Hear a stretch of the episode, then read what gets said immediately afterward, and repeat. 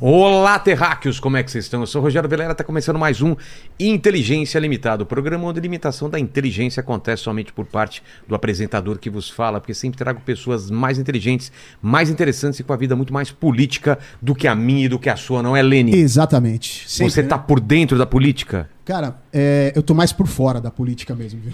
Quem é o vice do Lula? o vice do Lula é o Geraldo Alckmin. Quem foi o vice do Itamar. Do Itamar? Não, o Itamar foi vice, né? Nossa, toma na sua cara, Vilela. Tentei pegar o cara, você vê? Quem foi vice do Geisel? Ixi, aí você me pegou. aí você me pegou. Quem é o vice do Vanderlei Luxemburgo? Ah, deve ser o Carilli, não.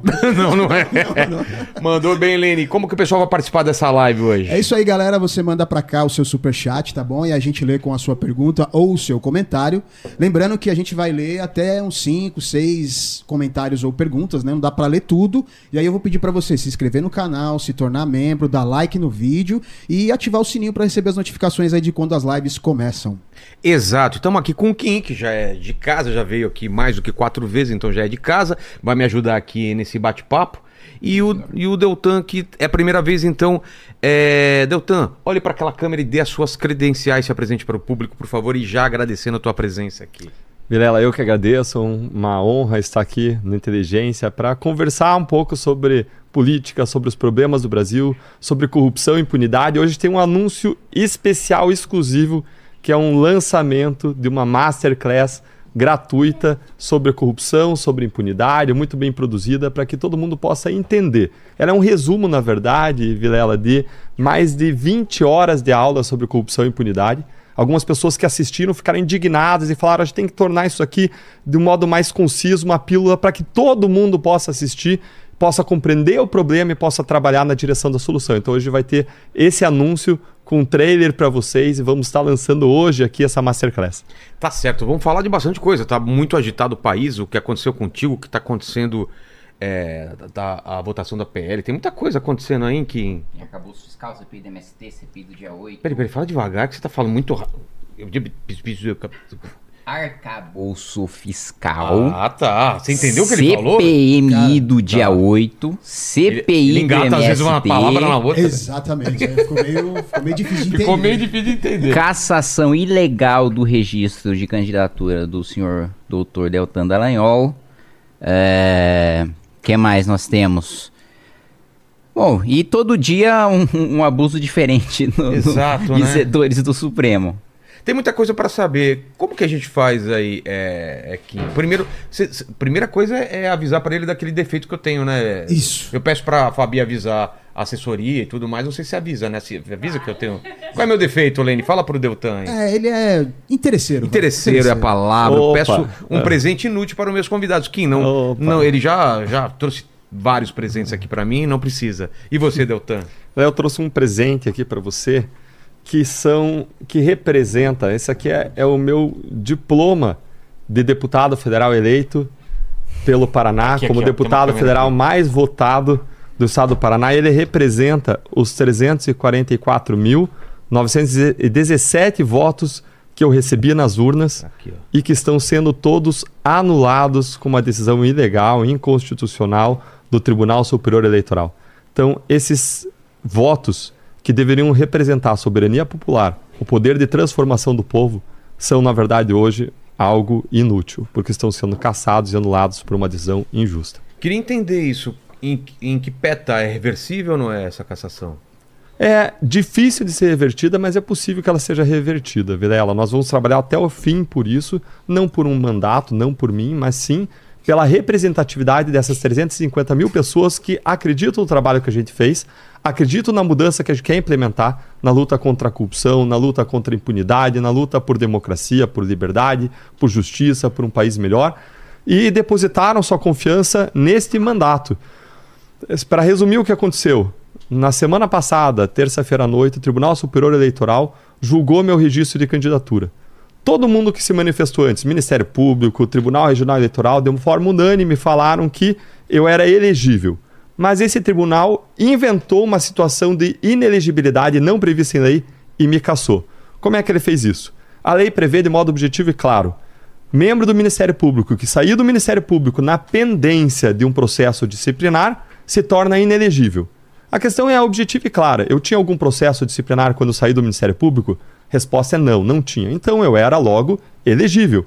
Mas eles fizeram um exercício de futurologia com bola de cristal, com uma combinação com leitura de mente, e eles disseram que, como eu tinha lá um rescaldo de 15 reclamações disciplinares com, contra mim, eles supuseram que eu quis sair do Ministério Público porque eu poderia, no futuro, alguma dessas reclamações se converter num processo disciplinar, que poderiam se converter numa condenação, que poderia ser uma pena de demissão, o que poderia no futuro me deixar inelegível. Então, eles entenderam que eu deveria ficar inelegível. Criaram uma situação de inelegibilidade que não estava prevista em lei. Isso é vedado não só porque não estava previsto em lei, mas porque a, a interpretação da Constituição, segundo toneladas de decisões judiciais, toneladas de visões dos mais diferentes autores, é a visão de que regras que restringem direitos não podem ser interpretadas de modo extensivo. Você não pode pegar uma regra que restringe o direito da pessoa de ser votada ou de votar e elastecer essa regra para abarcar situações que não estão nela previstas. Então foi uma decisão inconstitucional, ilegal, absurda, que acabou anulando é, os votos das pessoas, o poder mais básico de uma democracia, que é o poder da pessoa escrever o destino do nosso país e a nossa história por meio do exercício do voto. Entendi. E foram e foi... Você entendeu mesmo? Entendi. Mas foi uma votação unânime, né? Porque, porque eu acho bom isso ficar muito claro para as pessoas.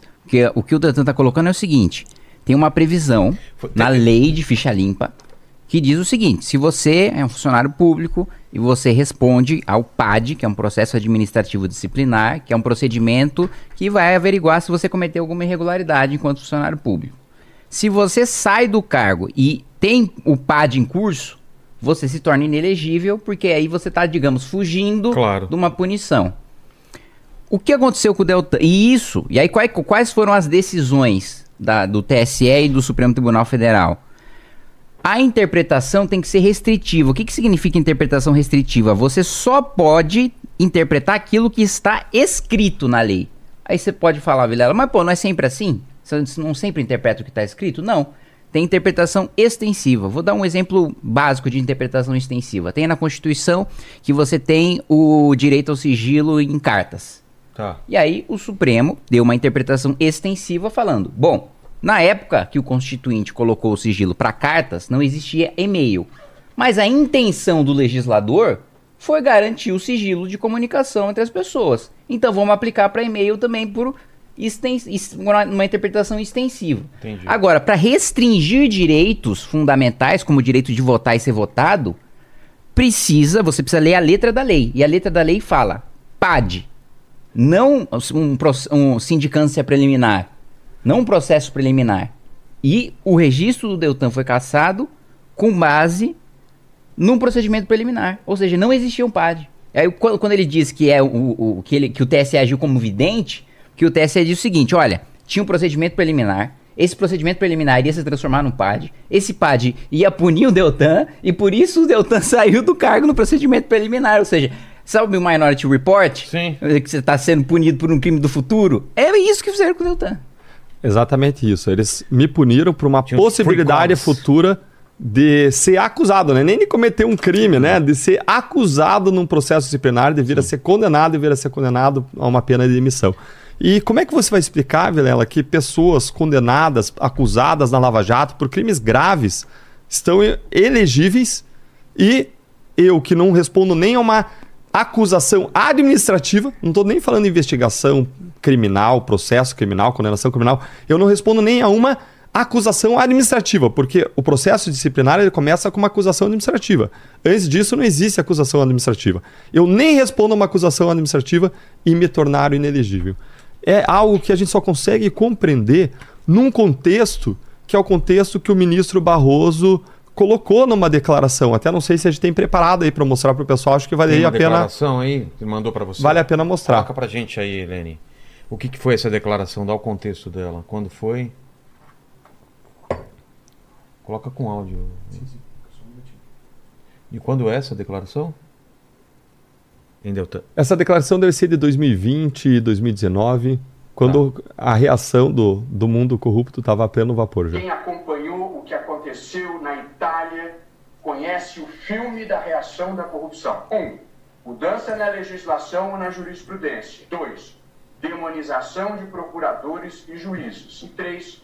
Tentativa de sequestro da narrativa e de cooptação da imprensa para mudar os fatos e recontar a história. Na Itália, a corrupção conquistou a impunidade. Aqui entre nós, ela quer mais. Ela quer vingança. Quer ir atrás dos procuradores e dos juízes que ousaram enfrentá-la, para que ninguém nunca mais tenha a coragem de fazê-lo. No Brasil, hoje, nós temos os que não querem ser punidos, o que é um sentimento humano e compreensível. Mas temos um lote muito pior, que é o dos que não querem ficar honestos nem daqui para frente.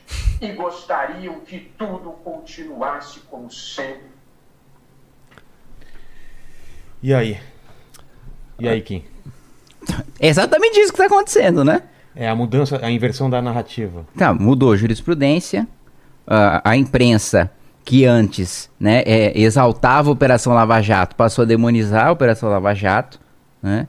É, tem, pô, tem jornalista que fez carreira cobrindo Lava Jato. Exato. E que depois, de repente, se transformou na, na, na pior coisa do mundo. Né? Por que você acha que está acontecendo isso? Ué, é, o, é exatamente quem roubou é exatamente quem cometeu o crime reagindo porque tem poder para reagir. Porque tem poder para se vingar. E para que isso não aconteça mais. E para que não, um jeito exatamente. de Porque- inibir que isso aconteça no futuro. Exato, porque você vê, ah, eu combati a corrupção, segui a lei, cumpri a lei, né? Apresentei denúncias, algumas denúncias foram para frente, outras não foram, mas peguei gente muito importante, essas pessoas foram punidas. Depois, eu, pô, eu, fui- eu fui punido por combater a corrupção.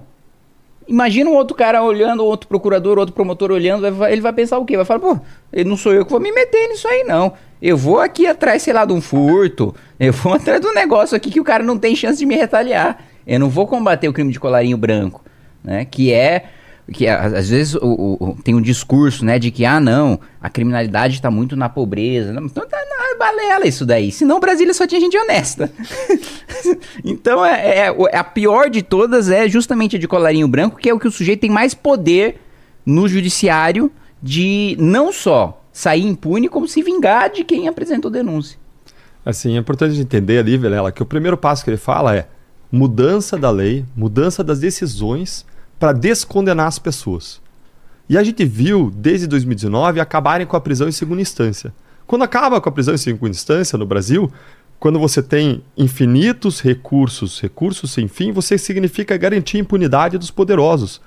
Tem um, um dos casos muito conhecidos, é um caso em que houve um homicídio em 1991, até anotei o nome deles aqui, que foi um homicídio em que Rufino matou Eusébio. O Rufino tinha uma banca de jornais, Eusébio passou, parou na frente, eles se desentenderam, o Rufino deu um tiro, matou Eusébio e se passaram 25 anos e em 2016 já tinham morrido o promotor do caso, o delegado do caso, o juiz do caso, tinha morrido praticamente todo mundo.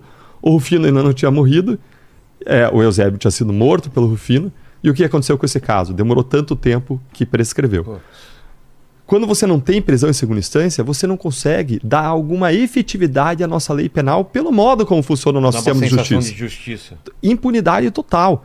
E essa regra foi mudada em 2019, quando a gente tinha atingido uma série de partidos políticos, quando a Lava Jato ainda estava se desenvolvendo, quando a gente tinha gente fazendo um acordo de colaboração.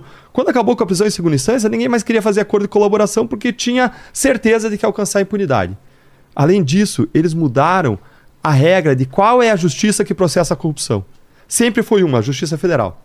Eles mudaram para a Justiça Eleitoral, que nunca mandou ninguém para a cadeia, que não é aparatada para investigar e processar a corrupção. Eles mudaram, e pior do que mudar para o futuro, eles aplicaram a nova regra para o passado, como se a gente tivesse que adivinhar, adivinhar a regra que eles iam estabelecer no futuro. E aí, com base na mudança de regra, eles passaram a anular os casos da Lava Jato.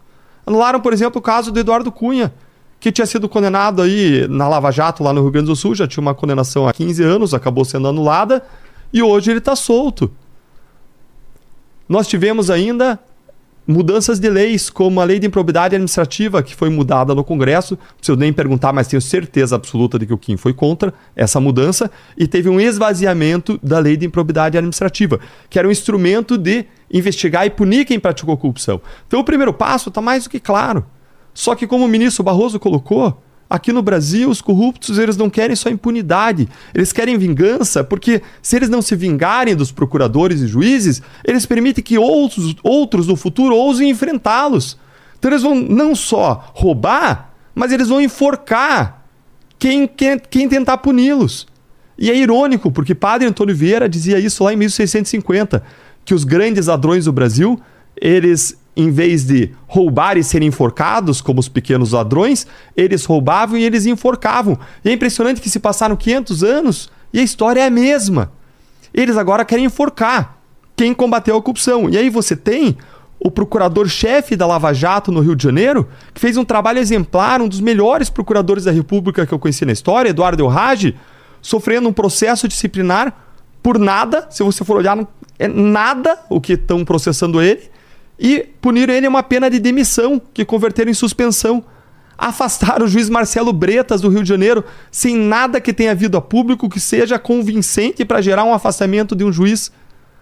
Sérgio Moro, a gente vive no país dos dois Sérgios, em que um Sérgio, o Sérgio Cabral, tá solto, vai lançar um programa, um episódio, um podcast, rolê no Rio de Janeiro a partir da semana que vem.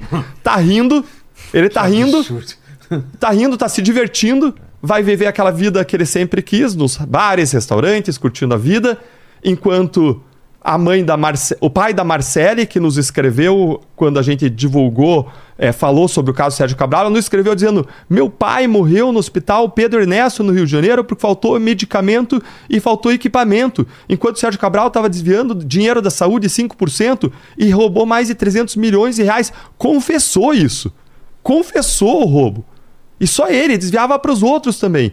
Enquanto esse Sérgio tá rindo, o outro Sérgio, o Sérgio Moro, está sendo acusado e vai ser processado perante o Supremo Tribunal Federal por ter feito uma piadinha de festa junina, quando todo mundo sabe que piada não é crime. Até um estagiário do segundo Agora ano- é. Sei não. Agora é. É, os, fala os humoristas, né? O Léo não pode nem sair do de São Paulo. Sancionaram aí a lei, a lei anti-piada, como eu apelidei, que é justamente essa que deu a decisão. Assim, é, é, para você ver como os abusos vêm de vários setores e de, de várias áreas diferentes e por várias frentes diferentes, né? Tem a parte do combate à corrupção, né? Em que os corruptos se vingam, né? Do Deltan. E tem a, a questão da própria liberdade de expressão para humor, que é uma coisa básica. Pô, da- isso desde o bobo da corte, é o sujeito que tirava sarro do rei. Né? Hoje, é, é, o Léo Lins, ele tá assim. O Deltan pode até me corrigir, mas acho que ele tá com uma restrição maior do que, assim, provisoriamente, Ah, do, do que, que muita gente que que, roubaram- cometeu crime muito pior, de Claro. gente que matou, de gente que roubou. Ele tá proibido de sair do estado. E pior, a juíza não só falou pra ele tirar tudo do ar, como mandou apagar os shows dos equipamentos pessoais dele. Nossa. Caramba. Ele não pode tá, ter um pendrive dele, ter, não, deixar no, sei lá, no Google Drive, deixar como privado no YouTube. Ele não pode manter o show. Do... Agora, vamos supor, essa é, uma, essa é uma medida provisória. Vamos supor, né, é uma decisão provisória. Vamos supor que no mérito ele seja absolvido. E aí, apagou todos os shows. É. É absurdo. É absurdo demais. E essa perseguição, ela foi além.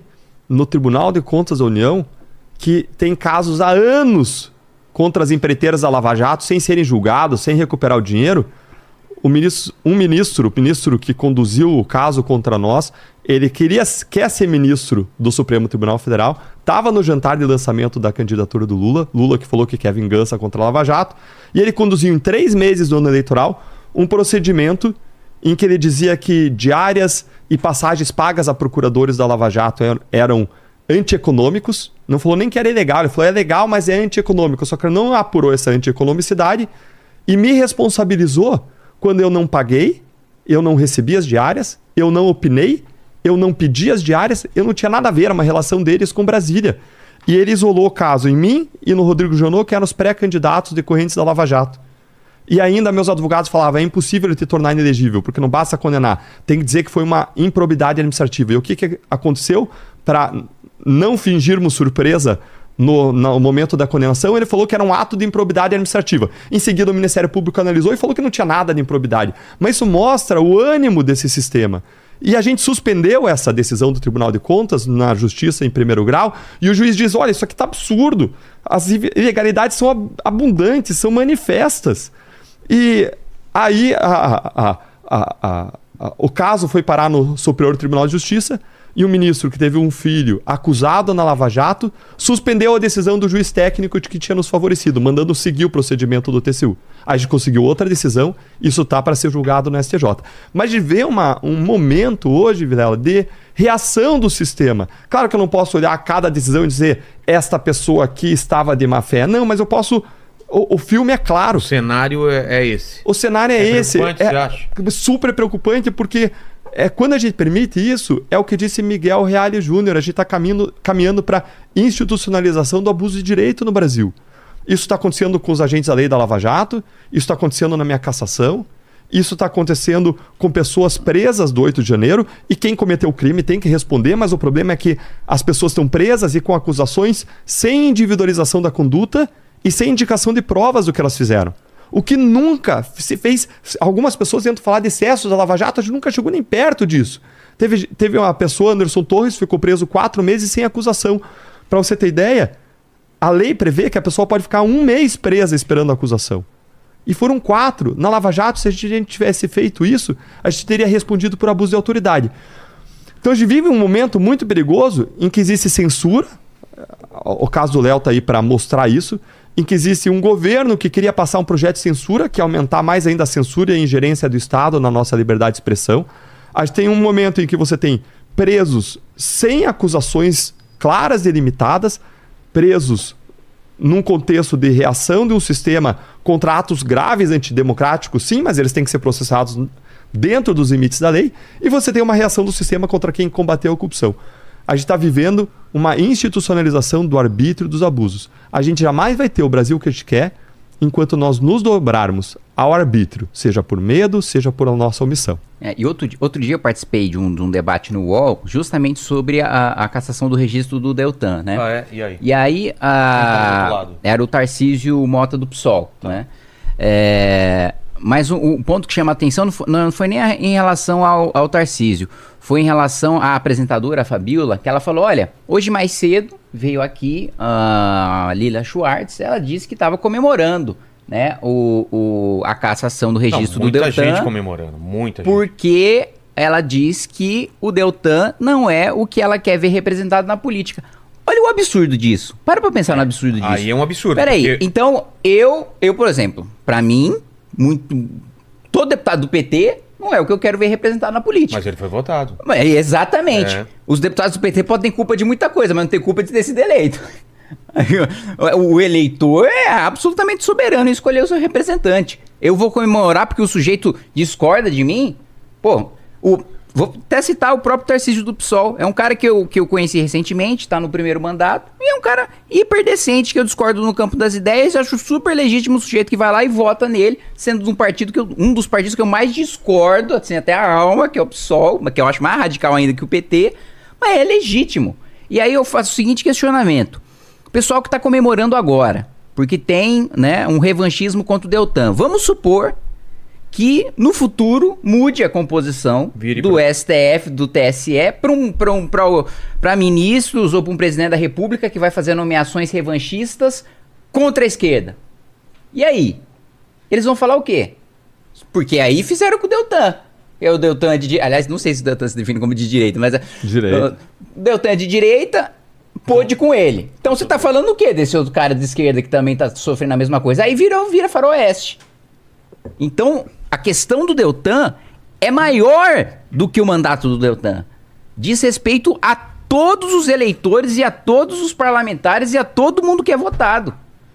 Porque se você toma decisão ilegal contra um, você pode tomar decisão ilegal contra qualquer outro. Inclusive contra alguém que hoje está comemorando. Quem me uma assessora minha chegou ontem para mim e disse que ela estava com uma série de pessoas que são do PT, que a... apoiam o PT, que preferem, né, tem essa linha ideológica, e ela disse que elas me apoiavam nessa decisão, estava achando essa decisão absurda.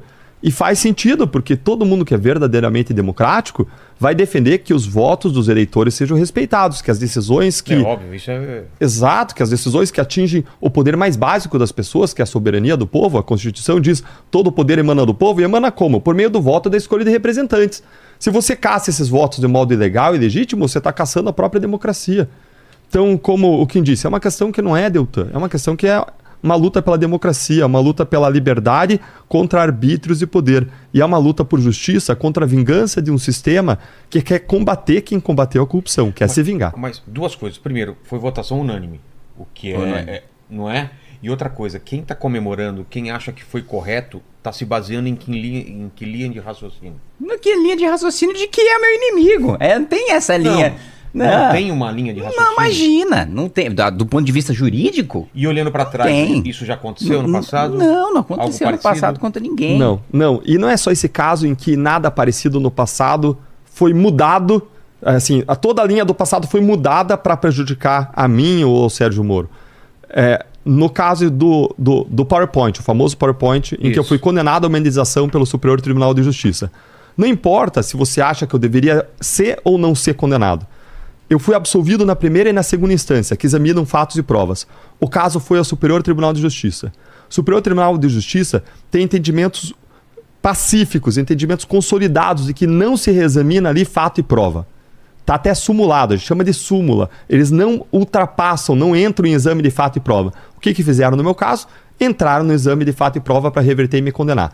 Além disso, tinha uma decisão do Supremo Tribunal Federal, de efeito vinculante para todas as instâncias, inclusive para o Superior Tribunal de Justiça, que dizia: esse tipo de ação que o Lula entrou contra mim não pode ser contra a pessoa física, o CPF.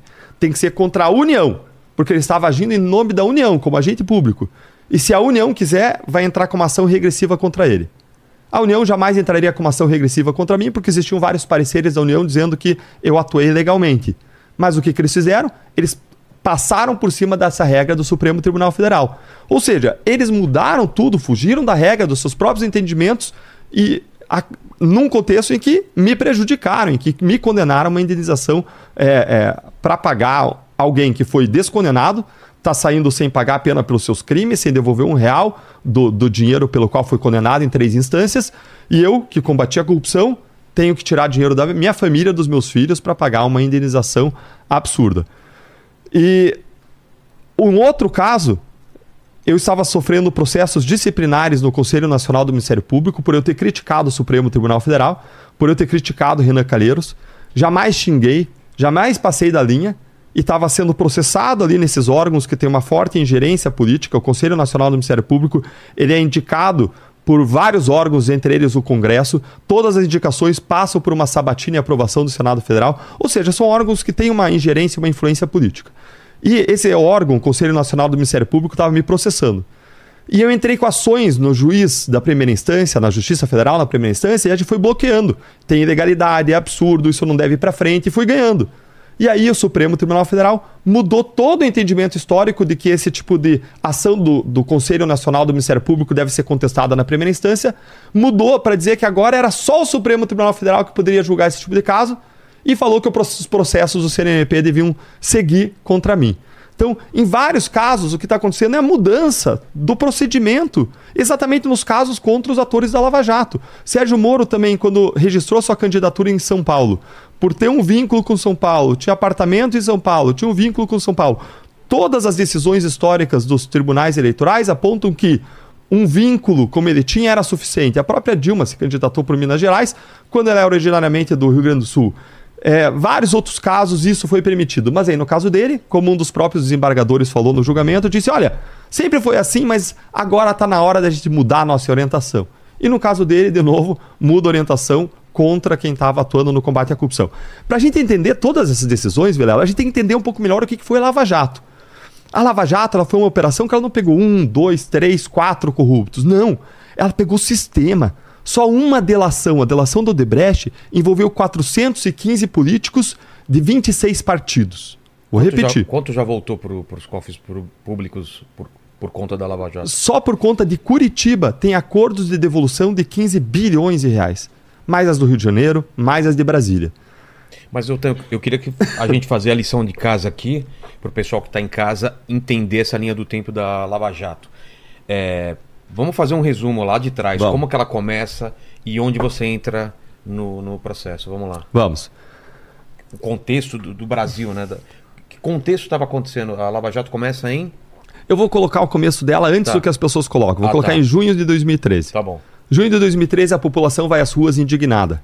O Kim tinha 5 anos de idade, estava acompanhando Tá isso pela quantos TV. anos? Tava com 17. 17? Tava no último ano do ensino médio. Nossa. Fazendo processamento de dados, curso Tá. técnico de processamento de dados. Que Olha só. bebê. Olha só, então o Kim olhando pela TV, não sabia exatamente o que, que é isso, Tá, pessoal, gente, dentro do Congresso. Rua e tal. Exato, tudo começou com 20, ce- 20 centavos de um aumento de passagem de ônibus, ônibus, mas logo as pessoas estavam colocando as suas dores para fora. Lutando contra a corrupção, contra a impunidade, contra aquela PEC 37 que limitava os poderes do Ministério Público e que se tivesse passado a gente não tinha lava-jato. As pessoas estavam lutando por educação, por saúde, que são os serviços públicos afetados pela corrupção. E aí, como a população vai à rua, o Congresso diz o que, que eu posso fazer para remediar isso. E passa duas leis. A lei de organizações criminosas, que previu a regulamentação da colaboração premiada, que foi essencial para a Lava Jato existir. E passa ainda a lei anticorrupção, que permitiu depois os nossos acordos com empresas, com as grandes empreiteiras da Lava Jato, que permitiram recuperação de bilhões e a revelação de todo o esquema criminoso. Então tudo parte da sociedade em junho de 2013. A Lava Jato existe porque as pessoas foram às ruas, porque as pessoas demandaram seus direitos. E veja, isso votado pela base petista e sancionado pela Dilma e anunciado com orgulho pelo Cardoso. Depois eu fui participar de um debate, depois de, sei lá, já era 2020, eu fui participar de um debate com o Cardoso sobre o impeachment da Dilma, e aí ele disse: É não, essa lei que eu defendi naquela época eu me arrependo porque é uma lei imperialista e fascista. Nossa! Foi assim? Ele falou, uma lei imperialista e fascista. Estava debatendo impeachment com ele. Eu falei, ué, vocês que apresentaram o pacote aí anticorrupção, de acordos, etc. Não, foi uma lei imperialista e fascista, a gente errou. Então, Que ve- absurdo. absurdo. Agora veja que o mérito disso tudo, do começo da Lava Jato, tá com a sociedade indo à rua. Tá com as pessoas não se omitindo. Às vezes as pessoas falam, mas o que, que vai dar se eu for à rua? Vai dar na- no cumprimento, no atendimento das suas reivindicações. Se as pessoas clamam, os poderes constituídos têm que atender. Mais uma vez, todo o poder emana do povo. Em uma pode não dar certo, em duas pode não dar certo, mas vai dar certo se a gente trabalhar com estratégia, perseverança e determinação. E um ano depois, eu tinha voltado do meu mestrado nos Estados Unidos. Eu tinha estudei, fiz um ano em Harvard de, de mestrado, a gente chama LLM lá, revalidei com o mestrado aqui.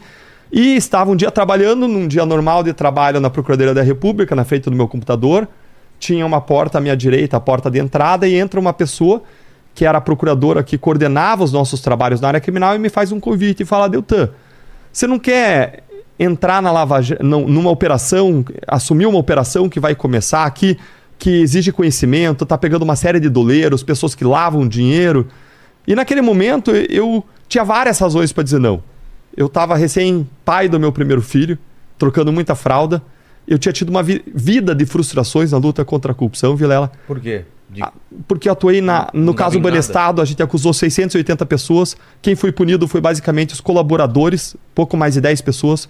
Porque eu atuei num caso contra a corrupção lá na Assembleia Legislativa do Estado do Paraná. Foi meu primeiro caso de corrupção. Descobrimos mais de 70 casos de funcionários fantasmas que não iam trabalhar, que nem sabiam que seus nomes estavam na folha de pagamento, o dinheiro era desviado, milhões desviados. Se passaram 10 anos, ninguém foi punido, nenhum centavo foi recuperado porque condenei pessoas por corrupção a mais de 40 anos de prisão e se passaram 10 anos. Os meus três casos contra elas, dois prescreveram, um foi anulado, a gente recorreu dessa anulação, demorou só para julgar o nosso recurso 12 anos no Supremo Tribunal Federal, ganhamos, mas foi uma vitória de pirro, ganhamos e não levamos, porque demorou tanto tempo que prescreveu. Ou seja, a minha vida era uma história de fracassos na luta contra a corrupção. Eu decidi a Harvard para inovar, para buscar soluções, para não desistir, para lutar em outra trincheira. E voltei achando que eu ia, ia ensinar, ia dar aula, ia tentar mudar as leis. E aí vem esse convite da Letícia. Eu pondero os contras, mas por outro lado, eu avalio o quanto é importante a lutar contra a corrupção, Mas não porque tinha nenhuma dimensão ainda do que não, nem ideia, nem ideia. Eu, eu- mas eu tinha já a percepção de que a gente precisava lutar contra a lavagem de dinheiro, os crimes de colarinho branco, porque eles roubam a saúde, a educação, roubam as estradas, eles implementam o custo Brasil, eles minam a nossa economia, eles roubam o nosso futuro, essa é a grande verdade.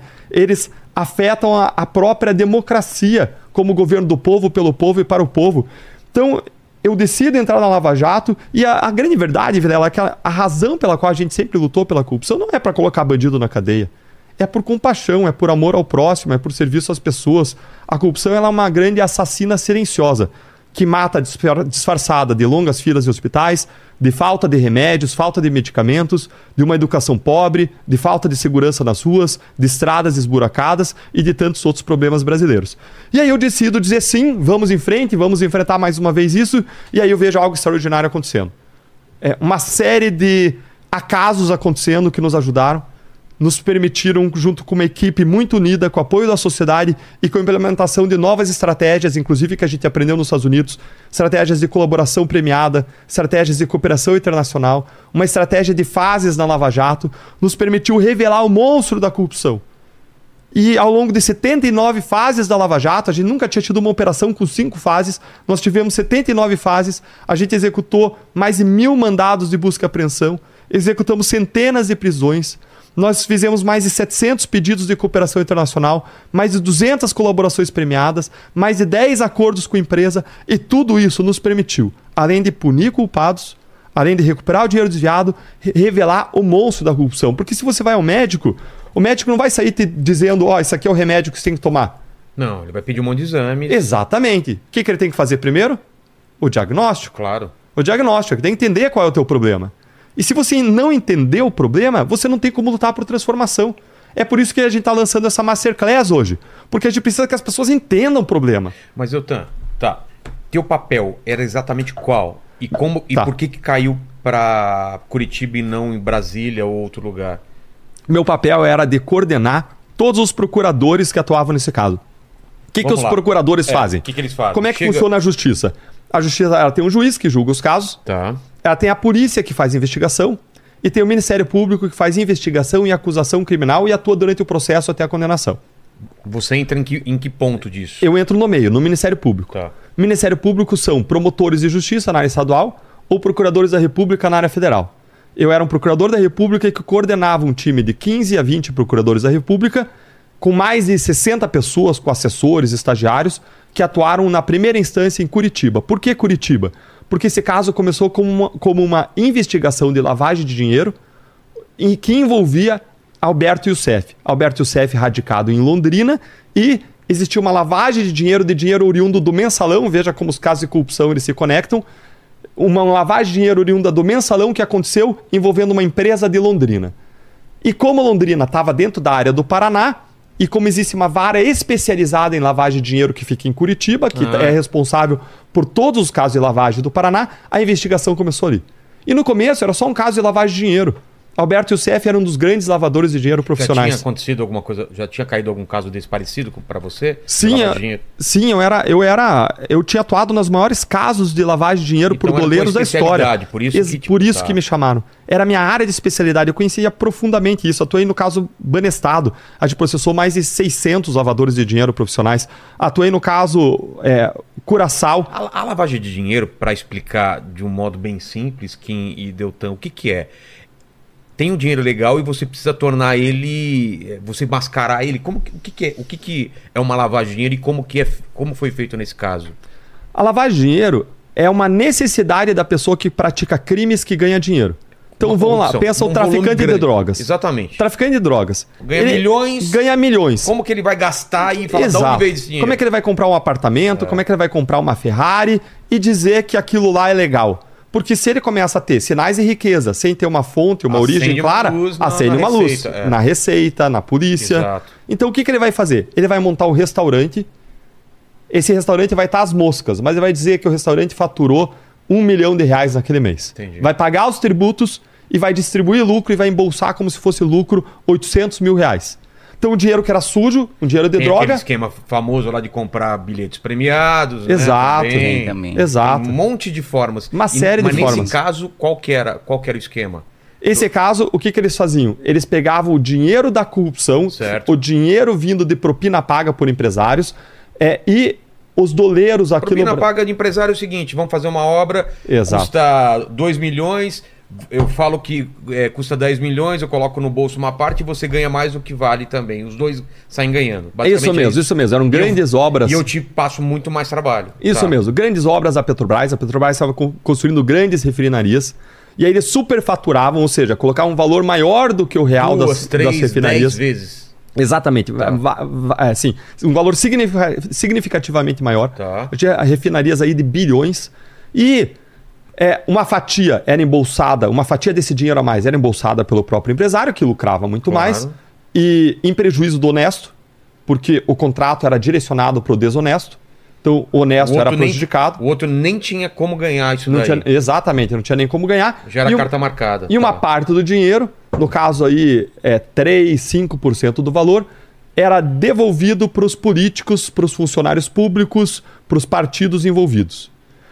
Na Petrobras, quem, quem comandava a Petrobras eram funcionários públicos, diretores como Paulo Roberto Costa, Renato Duque, como Nestor Severo, como Jorge Zelada. E eles eram diretores da Petrobras que eles colaboravam para que essas empresas pudessem fraudar as licitações, para que elas pudessem combinar entre elas os preços, aumentando o valor dos preços. E eles, em troca, recebiam dinheiro. Mas aqui está uma grande sacada para entender a Lava Jato. Quem entrava doleiro nessa, nessa jogada. É. Por quê? Mas a- as- pra- Ah, tá. antes, para entender quem estava envolvido, por que, que esses diretores que ganhavam mais de 100 mil por mês eles a- queriam propina? Por quê? Porque não era eles. Eles eram colocados lá para isso. Os partidos tá. políticos os e os políticos só colocavam Vou lá quem você lá, aceitava. mas você vai ter que aceitar isso. Exato, senão o cara não, não- O cara que ganha mais de 100 mil reais Por mês não tem por que ele- Exatamente. querer propina. Mas era o esquema que tem político partidário. futebol ganha 200 mil e ainda Não, tá entra no louco. esquema de, de, Aí tá de- louco. de aposta, cara. É, muito burro, né? O cara tá no Santos, ganha 200 mil e. Ah, mano. Mas tudo bem. É Isso. a gente não tem noção também da ganância do ser humano.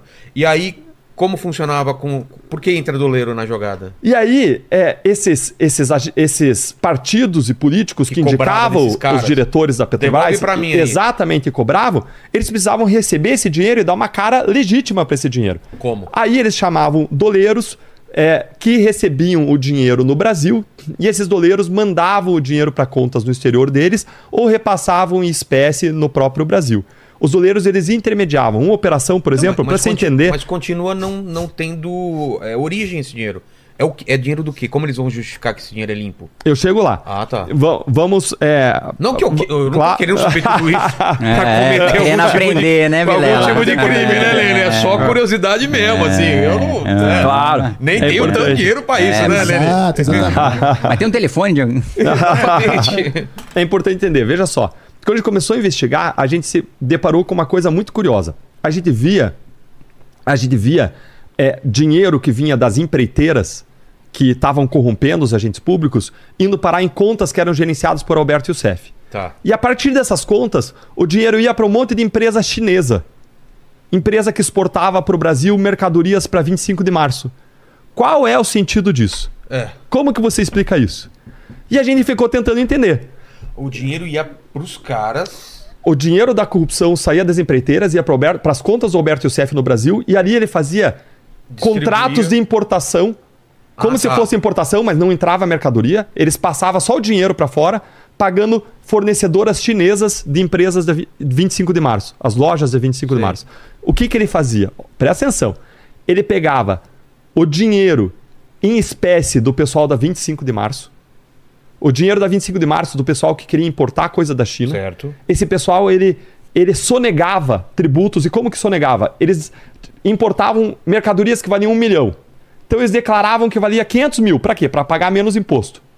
Faltava pagar 500 mil. Claro. Como é que ele vai pagar para o exterior esses outros 500 mil se a Receita vai ver esse pagamento e vai desconfiar que ele vai achar que ele sonegou imposto? O que, que eles faziam? Eles iam com o dinheiro para o Alberto Youssef e entregavam dinheiro vivo para o Alberto Youssef. Aí, o Alberto Youssef pegava esse dinheiro vivo e entregava para os políticos do esquema da Petrobras. E aí pegava o dinheiro que vinha das empreiteiras para a conta dele, que era um dinheiro que vinha à conta corrente, e pagava lá fora os fornecedores chineses do pessoal da 25 de março. Foi Ele fazia uma operação de atenção, então, compensação. Lavagem de dinheiro não é só você inventar uma origem legítima para algo ilícito. De dinheiro é você também quebrar o rastro do dinheiro. Exato. O que, que ele fazia? Ele quebrava o rastro do Fo- dinheiro. Follow the money, né? Que o pessoal quando quer, quer ir Exato. atrás da corrupção. e por isso que é tão difícil você fazer o follow the money. O follow the money Aliás- ficou famoso no caso Nixon nos Aliás, Estados eu- Unidos. Só fazer, um, Watergate. só fazer um adendo aí que o pessoal aí do chat tá reclamando que você fala co- corrupção, né? É, corrupção, fala corrupção. Corrupção. Aí, ó. ele, ele come o. O pessoal não tá falando- colocando corrupção. Exato, é, corrupção. um O pessoal, não sei se o pessoal tá falando que eu tô falando muito rápido também. Não, não, não. reclamo. Tá tranquilo. Qualquer o, coisa eu. o eu Kim, o Kim é pior. Ah, muito bom. rápido, tem que desacelerar. Uma coisa desacelera É, aqui. Vamos É. lá. Então, eu tô entendendo até agora. Então, o negócio é, é. muito complicado. É, é complexo e por isso a gente tinha uma, uma equipe de especialistas em cooperação internacional, porque quando a- o dinheiro vai parar. Vocês tinham alguém na China pra Tinha gente atrás? por todo lugar, Estados Ou Unidos, Suíça, em Tá. todos os lugares. Por quê? Porque se o dinheiro vai para fora, vai para a Suíça, você precisa pegar a documentação das contas suíças que receberam o dinheiro. Certo. Uma parte do dinheiro foi para fornecedores chineses, mas teve outra parte do dinheiro que ia para contas de políticos brasileiros do exterior. Mas Contas, pra- por exemplo, controlados por Eduardo Cunha. Então, se vai pra conta de político, aí é fácil pegar esses caras, ou não? É fácil pegar se você souber que tem a conta no É, exterior, não mas como é que você vai descobrir? que tem a conta. É, tá e- escondida e esses lá. caras são obrigados E mais? A, a- quando você quando a justiça chega nesses bancos lá fora, eles vocês têm poder para falar de quem que esse dinheiro aqui eles falaram é do de tal cara ou não? Mais ou menos. Por quê? Porque e- eles não são bobos. Porque- Eles abrem a conta no exterior, não é no nome deles. Eles abrem no nome de uma empresa. E que empresa é essa? É uma empresa que, se você quiser agora, é- ela chama. É uma empresa laranja. É uma empresa que chama de offshore. Se você quiser agora, se o Lene quiser agora, ele entra aí num site. Tá. Um site de. Um escritório eu, Que que é uruguaio empresa- ou uma panamenho. empresa offshore é uma tipo essa aqui a gente tem uma empresa aqui Tá. para gerenciar isso. Eu tenho uma empresa offshore, quer dizer o quê? Eu tenho um escritório em, em outro lugar que cuida de alguma coisa pra mim, é isso? É, é uma empresa falsa. É uma, é uma empresa que você. É como se você fosse no mercado. Calma, Deltan, nem toda empresa offshore é falsa. Não, nem Ah, toda, não? nem toda, não, nem Ah, toda, nem ah, toda. Nem toda, mas é. é, é- Mas chama- você, se você quiser, você vai e Mas você. é, é normal. Não que eu uma- tenha, mas, mas, Mas é normal ter uma empresa Mas- offshore, então mas não é é- uma coisa não é ilícita. ilícito. Não, não é isso em si, mas é é, ilícito. muito usado para de dinheiro. Tá. O que, que acontece? Se você quiser, você vai agora num site uruguaio de uma empresa que vende empresas offshores para você. é? É, e você compra como se estivesse puxando uma prateleira no mercado. Paga uma grana pra eles por mês. Vai pagar uma grana por mês, vai comprar uma grana na aquisição, uma grana por mês para manter. E aí essa empresa que você comprou, Certo. ela vai estar no nome de cidadãos uruguaios ou de cidadãos panamenhos, que são laranjas. E essa empresa uruguaia ou panamenha vai dar uma procuração dizendo: Vilela, você tem todos os poderes para atuar em nome da empresa X. Movimentar o dinheiro, É, fazer. Isso. E A empresa Sbrabbles. Você comprou a Sbrabbles é, Limited. A Lene Corporation. Lane Corporation, exatamente. Vou te Você colocar comprou. de laranja nessa, Lene. Putz, mais uma. mais uma. De novo! Vilela, de novo você vai me colocar é. roubado. Então você vai você compra a Lene Corporation lá no Uruguai, que vai estar no nome de cidadãos uruguaios. Você vai receber uma procuração. Aí você vai lá no Banco Suíço e você fala que, olha, eu sou procurador aqui da Lene Corporation. A Lene Corporation é uma empresa lá uruguaia, tem vários negócios no Uruguai. Quero e eu quero abrir conta. aqui uma conta. Tá. Eles vão abrir uma conta, vai estar em nome No da nome Lene da Corporation, Lene. não no nome do Vilela, Mas não tá meu nome lá como cara. como procurador. Teu nome vai estar lá como procurador. Tá. E aí, é, existiu uma falha, como existe uma falha em grandes bancos de sistema financeiro internacional, em que eles não checavam se a pessoa era uma pessoa que era um político no outro país, não checavam uma série de coisas, mas quando a Lava Jato começou, os suíços já estavam começando a fazer esse controle. Tá. E aí eles começaram a checar e ver na imprensa os nomes dos brasileiros e começaram a identificar, olha, tem uma conta aqui é, que é, em que é proprietário beneficiário, em que é o procurador, o Paulo Roberto Costa. Tem uma outra aqui do Renato Duque. Mas pra eles, por que, que acendeu a luz pra eles? Por que isso faz diferença pra eles? Pra eles é dinheiro, tanto faz ou não. Não poderia eles têm ser. uma preocupação também. Hoje tem um grande, uma grande preocupação na confiabilidade do sistema financeiro. Ah, é? Um banco que permite a lavagem é de dinheiro, ele pode eles- quebrar. Ah, tá. Ele pode quebrar pela falta de confiança. Banco funciona com base em confiança. Se todo mundo desconfiar de um banco for lá e quiser sacar o dinheiro no mesmo dia, Ferrou. o banco vai quebrar. É. Então o banco tem que nutrir a confiança das Entendi. pessoas. Mesmo porque o banco pode emprestar 10 vezes aquilo que ele de fato tem. É. E se todo mundo quiser, agora eu quero tirar meu dinheiro aqui, não, Não tem. ter. Exatamente. Então, a gente viu complexas operações de lavagem de dinheiro que buscavam se- distanciar o dinheiro da origem criminosa para Tá. que o cara pudesse usufruir. Aí como é que esse cara vai trazer o dinheiro no futuro? Ele deixa o dinheiro lá há cinco anos, Aí, de repente, ele abre uma empresa aqui no Brasil. Ele vai abrir aqui a Lene Brasil. Lene Podcast. Lene- E aí, de repente, ele fala: olha que legal. Tem um investimento de uma empresa estrangeira aqui no Brasil. A Lene Corporation Lênin decidiu faria investir o no Paquito Brasil. faria. O Paquito, Paquito Corporation, Paquito. Corporation. Ele é o cara de, ele ia, ia fazer Ele tem a cara disso. É. É, E aí o cara traz como um investimento estrangeiro no Brasil o dinheiro. Essa, essa empresa offshore, essa empresa estrangeira, ela faz um investimento na empresa brasileira, você traz o dinheiro e você faz o que você quiser com o dinheiro. Então existiam vários esquemas sofisticados de lavar dinheiro. E a gente começou a, a, a juntar as peças do quebra-cabeça. De novo, pessoas que, especialistas que estudaram isso de trás para frente, começaram a juntar essas peças do quebra-cabeça e começaram a descobrir ou como ou- ou esse quebra-cabeça ele começou a formar a cara do monstro da corrupção brasileira. Quando que começou a aparecer político nessa, nessa investigação de vocês? Não foi no começo.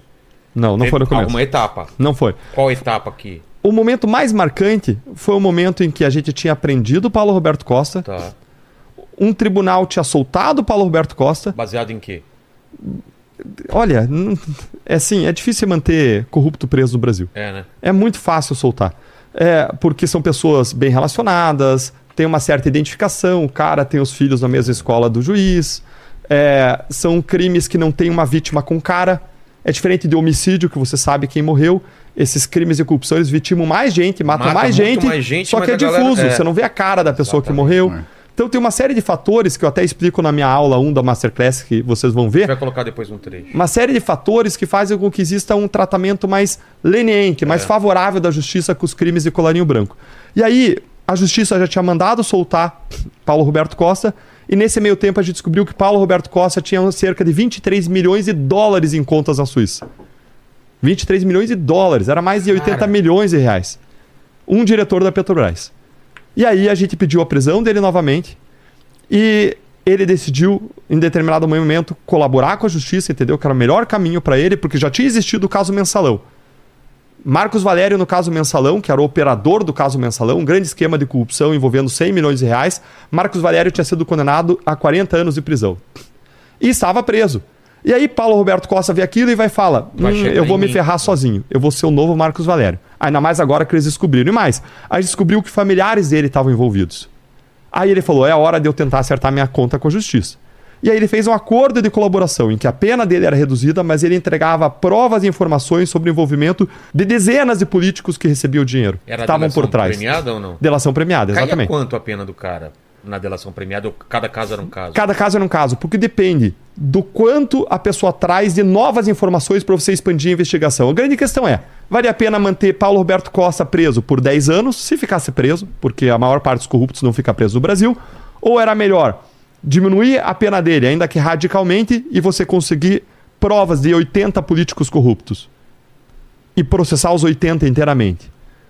e recuperar o dinheiro desses 80 e descobrir várias empresas envolvidas e recuperar dinheiro delas.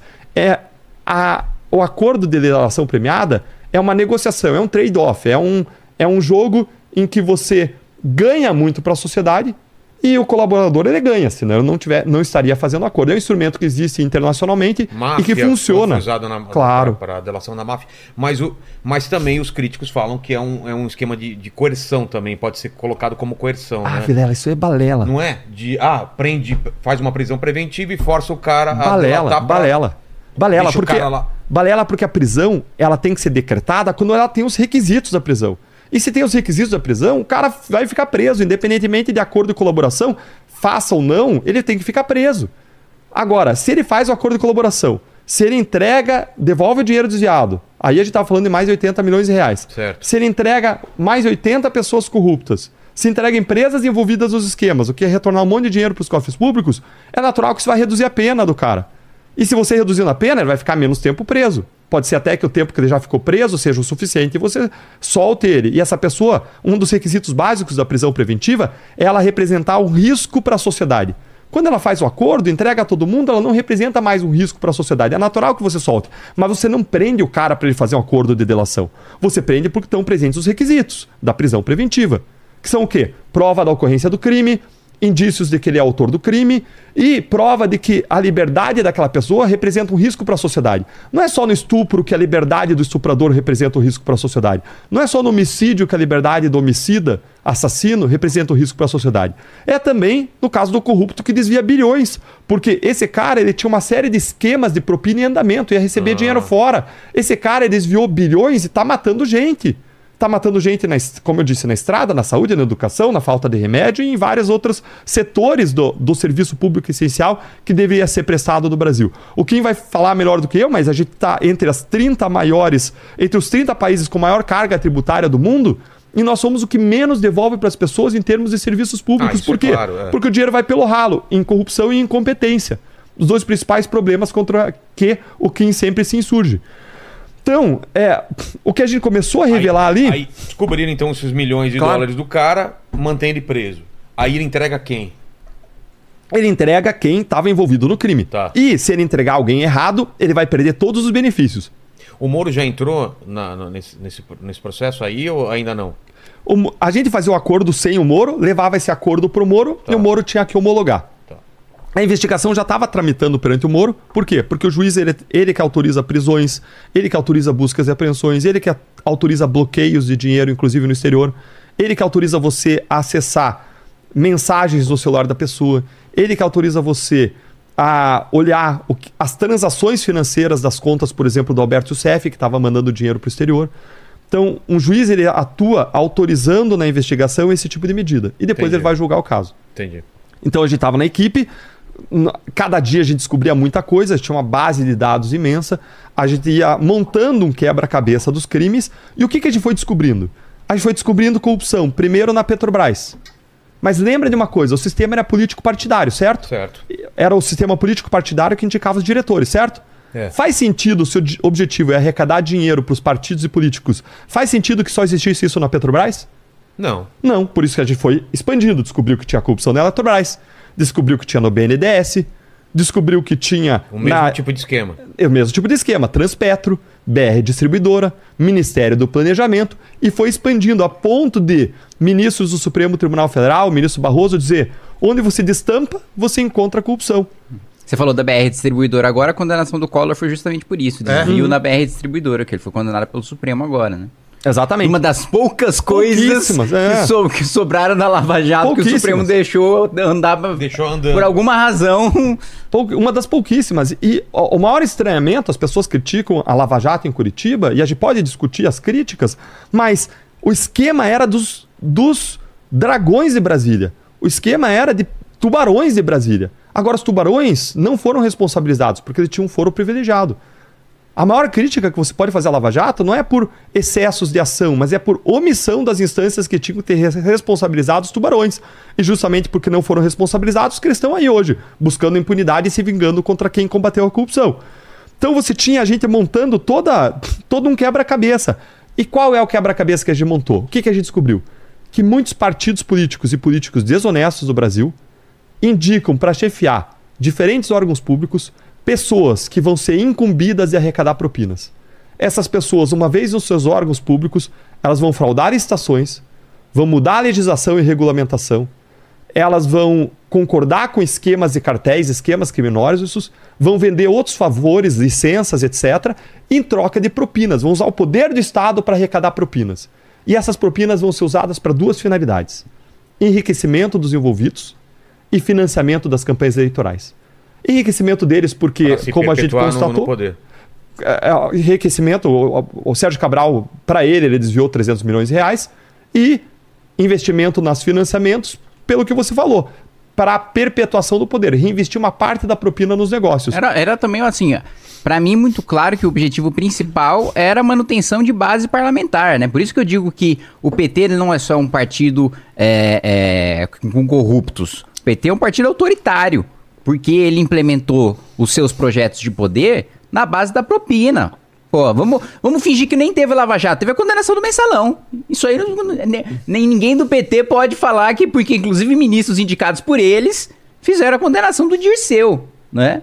À época conseguiram salvar o Lula, porque, bom, o Dirceu sabia, foi, foi condenado.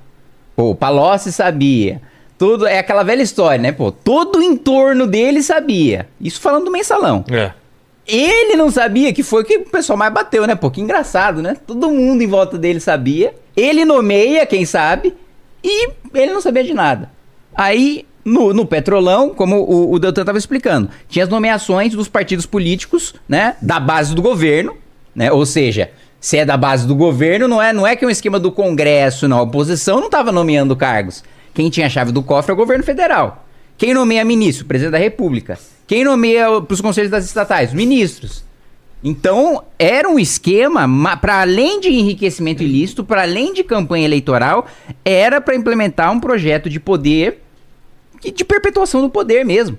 Porque o PT é um partido hegemônico. E ele é um partido hegemônico não só em relação a combater direita, mas principalmente em combater a própria esquerda. Uhum. Porque o PT, quando a Marina foi demitida pelo Lula e disputou a campanha contra o Lula, e o vice dela era o Guilherme Leal, falava do, da Natura, o, o, o, Lula colocava na televisão a campanha falando: olha, um prato, um prato vazio, é. olha, ela está é, a serviço dos banqueiros. Sim, porque, tem um, porque tem um grande Marina, empresário. Marina teve aqui, ela contou tudo e isso. Teve um né? grande empresário por trás, né? E ela passou fome, pô, a Marina. Eu, é. eu posso discordar completamente dela, achar que ela Não, é uma a história dela, ministra, a história dela é pesada. Etc cara. e tal, mas ela passou fome. Acusar a Marina de que ela tem um projeto para implementar a fome no país. Não, é absurdo. É, assim, ó, tentativa de destruição de, de reputação enorme. Mesma coisa o Ciro, pô. O Ciro tem um processo contra ele. Mas o PT também né, agiu e age para destruir o Ciro e qualquer outra liderança de esquerda, qualquer outra dissidência, o PT age para destruir porque ele é um partido hegemônico. Ele quer se confundir com esquerda. O Lula quer falar, é esquerda, é lulista. Se não é lulista, não é de esquerda. E ao mesmo tempo governar na base da propina, não só para enriquecimento próprio dos parlamentares de quem está no governo, mas ao mesmo tempo para implementar um projeto de poder e para aprovar todas as leis que, que viabilizam esse projeto de poder.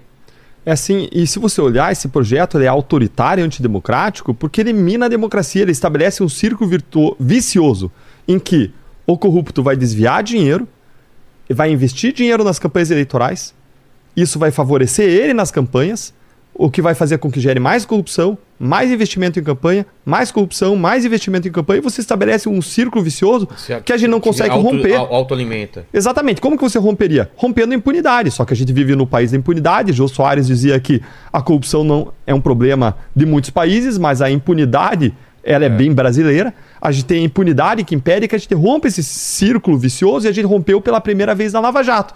Só que eles não gostaram. Eles não gostaram porque eles são os donos do poder, eles fazem as leis. E a impunidade acaba surgindo como um fruto da grande corrupção, porque eles não roubam para ser punidos. Eles roubam para roubar, se beneficiar, garantir o poder, manter o poder e garantir a própria impunidade. Então a impunidade aparece como uma cereja do bolo da grande corrupção política. Quando você tem a alta esfera do poder praticando corrupção, é claro que você vai ter um Estado em que os crimes de colarinho branco vão passar impunes. Porque é a classe política que os faz. Se alguém tentar puni-lo, se alguém tentar usar a lei contra eles, vão dizer: peraí, você, você, meu amigo, está tentando usar a lei contra mim? Eu vou mudar a lei. Eu tenho o controle da lei, eu tenho a lei nas minhas mãos. Eu não vou permitir que você use a lei que está nas minhas mãos para ser usada contra mim mesmo. E esse projeto ele foi usado, como quem falou, para subornar, como o mensalão bem comprovou, comprar deputados que então não votavam mais para o que era o melhor para o Brasil, votavam de acordo com o interesse do governo para ganhar propina. E esse dinheiro foi usado para financiar campanhas eleitorais a fim de perpetuar o poder. É um modo de fraudar as eleições. Você tem diferentes modos de fraudar as eleições. Um deles é você derramar uma dinheirama ilegal, corrupta na campanha, via caixa 2 eleitoral, mas dinheiro de corrupção, e você vai influenciar os votos por meio de campanhas publicitárias caríssimas. E ainda eles enriqueciam ilicitamente, eles embolsavam dinheiro público. Então, é, a corrupção, ela não é um problema simplesmente de derrubar o povo brasileiro, de causar mal ao povo brasileiro, sofrimento é, na, nos hospitais, nas escolas, perda de oportunidades, nas ruas com a falta de segurança. A corrupção é um problema que mina a nossa democracia, que retira o governo do povo, pelo povo e para o povo. Não é para o povo, porque é para o bolso dos corruptos, não é mais do povo, porque a vontade popular é manipulada por meio de uma dinheirama investida em campanhas. Vamos continuar lá na, na, na Lava Jato, então. A gente tem como, como como a, da, da prisão do Lula para trás do que você falou, o que, que foram, que, quais foram as etapas, o que foi acontecendo e foi escalando para para chegar lá. Para chegar lá. Bom, a Lava Jato ela começou então primeiro com doleiros, que eram Isso. os lavadores de dinheiro. Claro. Aí a gente pegou o Paulo Roberto Costa. Por um acaso tremendo pegou ele. Assim, É Não- mesmo? É, não, não era, não era esperado. Cara, a gente sabia que Alberto Youssef tinha dado uma Land Rover Evoque para Paulo Roberto Costa. E a gente não sabia a razão. Aí a gente pediu busca e apreensão na casa e no escritório do Paulo ferrou Roberto Costa. De Moelba e, o- e, e agora. Ah, mas muito mais É. estilo, né? Pelo menos uma Land Rover Evoque, né? É, exatamente. Pô, você, você, você se ferrar por de uma Pô, Elba. Elba é Nem existe mais, né? A Elba, né? É outro nível. E aí a gente fez buscas e apreensões e no dia da busca e apreensão, enquanto a polícia, a polícia foi ao escritório do Paulo Roberto Costa, chegou lá, estava trancado. E a polícia cometeu um erro que acabou sendo bom para Lava Jato, mas é, é uma polícia que normalmente não comete esse tipo de erro. Cometeu um erro. Qual foi? Chegou, estava fechado e falou: "Ah, vamos buscar a chave do escritório na casa dele". Tá. Virou as costas pro escritório, foi para casa dele para buscar a chave. Nesse meio tempo, os familiares de Paulo Roberto Costa vão até o escritório, sobem e descem elevador várias vezes, sobem de mãos abanando, descem com caixas, com materiais. Ou seja, Nossa. suprimem provas, roubam Claro. provas. E aí isso faz com que a gente faça uma nova operação três dias depois do primeiro dia. O primeiro dia da primeira operação foi 17 de março de 2014. Ano que vem a gente vai fazer 10 anos da Lava Jato. A segunda operação foi três dias depois, 20 de março, em cima dos familiares de Paulo Roberto Costa, e Paulo Roberto Costa foi preso. E aí a gente tinha um prazo de 30 dias, porque a prisão pode durar só 30 dias, não quatro meses como essa recente, como eu disse. A gente tinha um prazo de 30 dias para estudar esse caso, fazer sentido, entender o que aconteceu. A gente tinha aquelas operações do, do Alberto Cef, que o dinheiro ia para o exterior. Eu estava tentando entender o que aconteceu. E aí a gente é, identifica que dinheiro que tinha sido recebido por, por Paulo Roberto Costa tinha vindo da refinaria Abreu e Lima. Tinha vindo via o doleiro, via Alberto Cef. A gente acusa ele, vai à frente com esse processo, vai fazendo algumas outras fases da Lava Jato menores.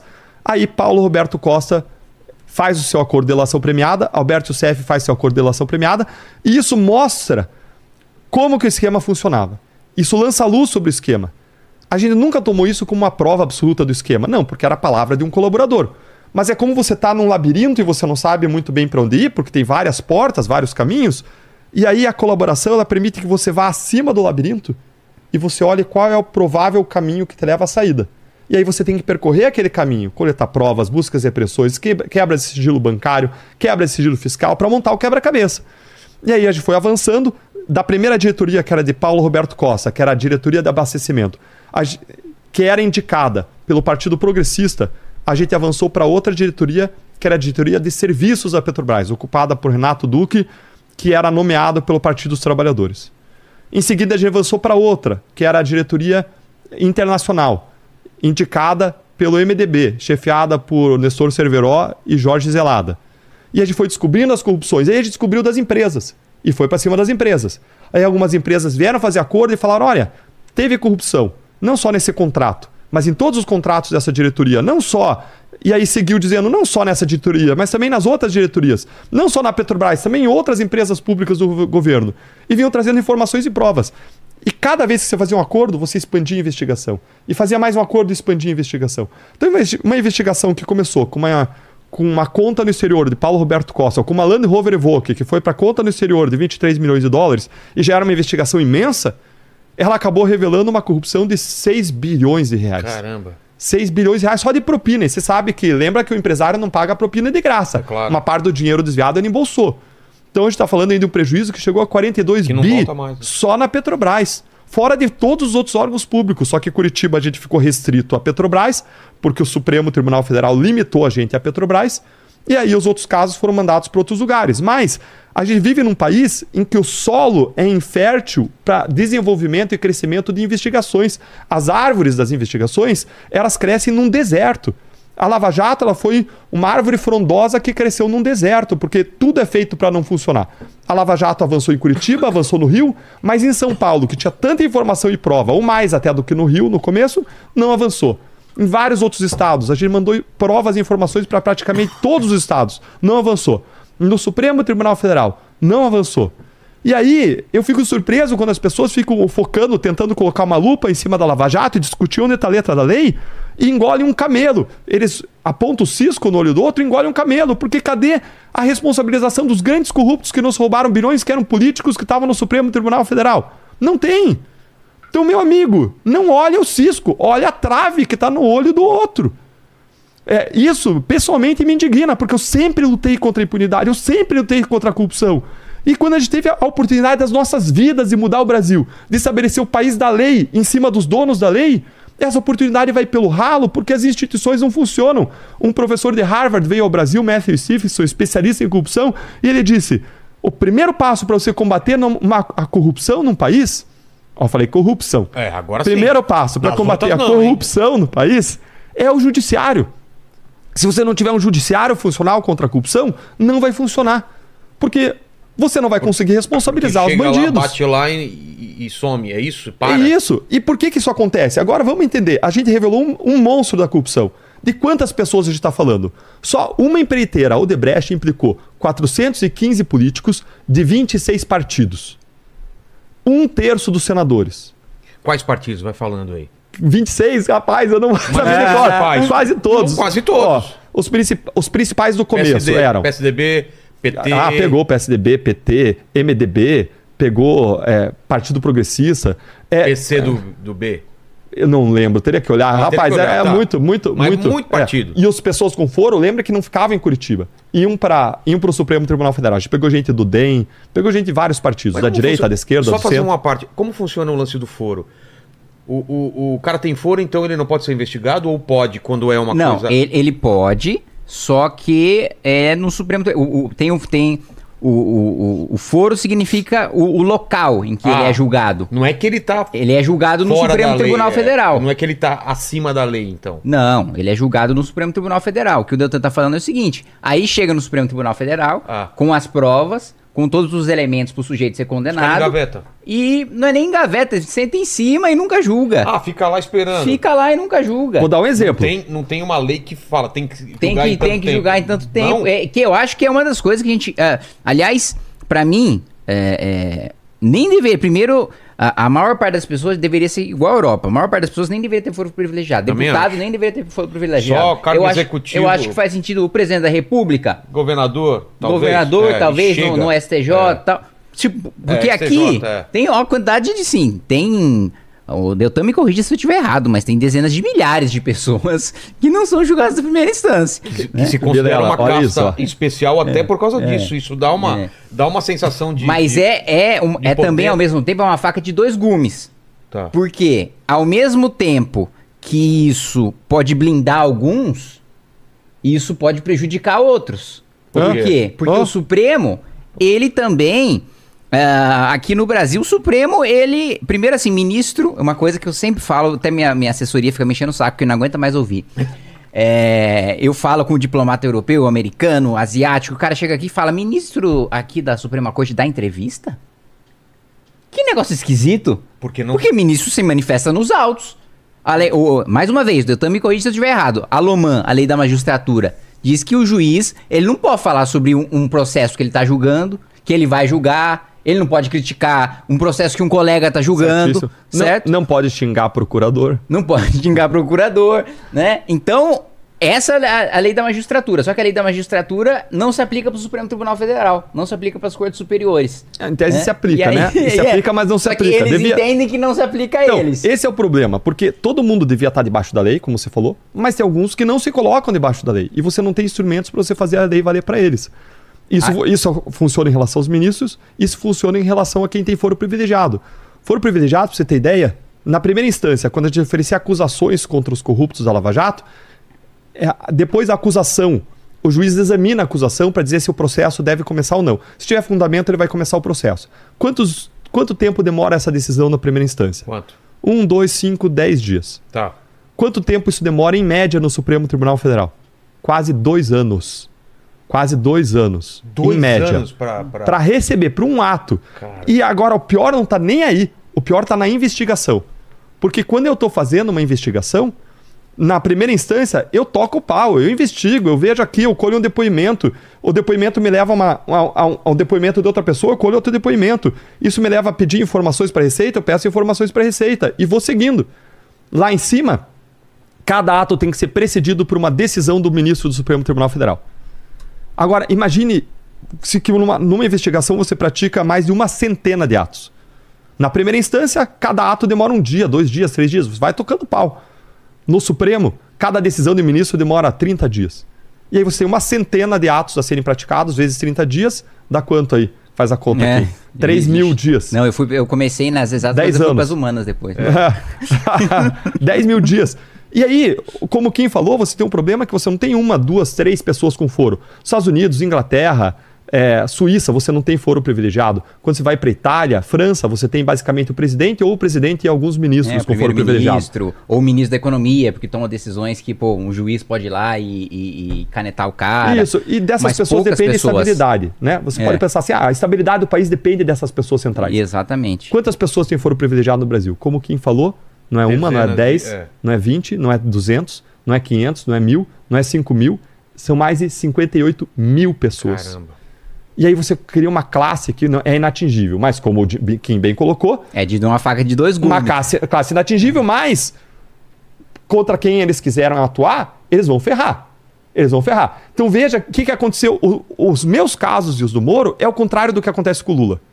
O Lula foi condenado nas instâncias técnicas, a primeira, a segunda instância, que são as mais técnicas, ele foi condenado. A condenação dele foi mantida até na terceira instância, no STJ. E aí, onde que foi anulado? No Supremo Tribunal Federal, que é um tribunal mais permeável a, a ingerências e influências políticas. Aí você vem para os meus casos. Os meus casos todos eu ganho na primeira e segunda instância. Eu ganho. Onde que eu perco? Nos tribunais sujeitos à ingerência política. E aí você volta para Lava Jato. Quantas pessoas políticas a gente pegou? A gente pegou centenas. Uma colaboração. O Odebrecht pegou 415 políticos de 26 partidos, quase um terço dos senadores e ministros, quase metade dos governadores.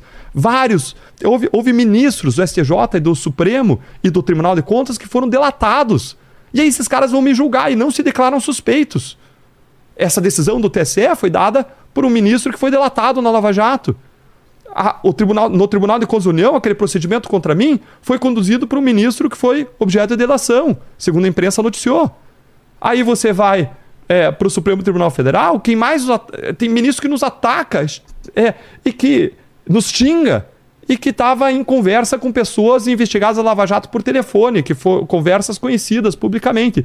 Então você tem Então o é- sistema que a gente Então, atingiu. é, é uma é uma é uma revanche, é uma Não, é porque É um- assim, ao mesmo tempo que você tem quem é protegido pelo. ah, ah, porque tem amizades, porque tem bons contatos, porque, enfim, é, por, pelas suas razões. Por outro lado, você tem deputado honesto que tem medo de perseguição política porque tem foro privilegiado, porque é julgado no Supremo. Entendi. Porque fala, pô, se eu criticar o ministro do Supremo, Ele vem pra cima de ele mim. vem pra cima de mim. Entendi. E é ele que me julga. Então, muitos deputados, né, às vezes não têm coragem de falar ou de fazer críticas atuações de ministros do Supremo Tribunal Federal, porque fala, pô, eu não fiz nada, mas esse cara pode me julgar amanhã. E eu vou falar, eu vou falar, Vilela, de um caso pessoal. Já tem a Procuradoria-Geral da República já me investigou. O Augusto Aras, indicado eh, na- no governo passado, já me investigou. Por quê? Eu fui relator de um projeto que é o projeto do licenciamento ambiental, que é quando você abre uma empresa, se a empresa tem um impacto ambiental, ela precisa compensar o impacto ambiental. E a gente estava criando essa lei, que não existe um marco legal hoje, né? E a gente estava criando essa lei. Muito bem. O que, que eu fiz? Tem um negócio que é a cota parlamentar, que é o dinheiro que você tem para carro, gasolina, é, passagem aérea, comida, etc. Eu nunca usei para comida, nunca usei para carro. Tem, teve, tem deputado que usa para alugar BMW. é, é, nunca usei para gasolina, para carro, para nada. Tem uma investigação, aliás, que tá correndo, acho que é no Tribunal de Contas, envolvendo aí 200 deputados que vai lá no posto de gasolina e gasta 15 mil reais, ou seja, o cara dá a volta na terra com, com, com o carro. Enfim, nunca fiz uso disso. Que, para que, que eu usei a cota parlamentar? Para contratar um estudo da FIP. Pô, a FIP é da tabela FIP, pô, a FIP é da USP. Para saber o quanto de emprego e quanto de investimento o licenciamento ambiental, ah, se aprovado nos termos que eu tinha colocado, iria gerar. Aí, pô, chegou numa conclusão que seria 200 bilhões de reais em investimento ao longo de 10 anos, que ia gerar 2 milhões de empregos diretos e indiretos, muito bem. E aí vem um, um, um, um, tweet em que o cara fala, ó, o Kim agiu em conluio com a, com a FIP para lavar dinheiro da FIP. E aí É o, o, o, o, Aras abriu uma investigação contra mim com base nisso. Que é isso. Eu, eu- eu usei a cota parlamentar para contratar um estudo. E não foi com a empresa da minha irmã da esquina. Foi com a FIP. E eu ainda pedi pra ser mais barato. Porque na cota parlamentar você precisa primeiro pagar do seu bolso pra depois ser reembolsado. Eu falei, pô, deixa mais barato aí que eu não tenho nem limite pra isso. Então, eu ainda, ainda foi assim, mais barato do que seria é, é, é, é, um estudo comum. Então, assim, não tinha como ninguém tá levando dinheiro com aquilo. Pelo contrário, tá todo mundo perdendo. Tava fazendo a pesquisa porque acreditava. E aí eu fui investigado por causa disso. Então, esse tipo de coisa intimida. Porque o próprio Procurador-Geral da República arquivou. Porque ele falou, não tem nada. Mas vamos supor que ele tivesse levado pro Supremo. É. E eu, ah, tô criticando 11 ministros, ou criticando 6 ministros. O medo que eu ia ter de falar, pô, tem uma denúncia rolando no Supremo e eu já critiquei 6. Entendeu? Entendi. E aí ele- eles, eles vão. mas Vamos supor que tem um embate muito. Vamos supor que um tenha me criticado, é o que o Deltan colocou. Ele não vai se declarar suspeito. Ele vai querer julgar e vai querer votar pra me condenar. Então por isso que eu tô dizendo que, como o Deltan tá colocando, protege uns, mas muitos dos honestos ficam intimidados de criticar decisões da Suprema Corte porque são julgados pela Suprema Corte. Vilela, o ministro Gilmar Mendes ele foi condenado, ou melhor, a União foi condenada porque ele xingou a mim e a outros procuradores da Lava Jato. Ele xingou. E ele foi. Isso levou a União a ser condenada numa ação de indenização. E ele não se declara suspeito no caso da Lava Jato. Quem xingou? O... O Gilmar Mendes. Pode falar do quê? Ah, ele xingou de tudo. Ah, xingou tá. de é, organização criminosa em Curitiba, xingou de gangsters, xingou de uma série de, de impropérios, falou. Entendi. Usou uns 7, 8, 10, violando, como o Kim colocou, a própria lei da magistratura. Dando entrevistas, falando, não foi só em julgamento, foi em entrevistas também. E ele não se declara suspeito.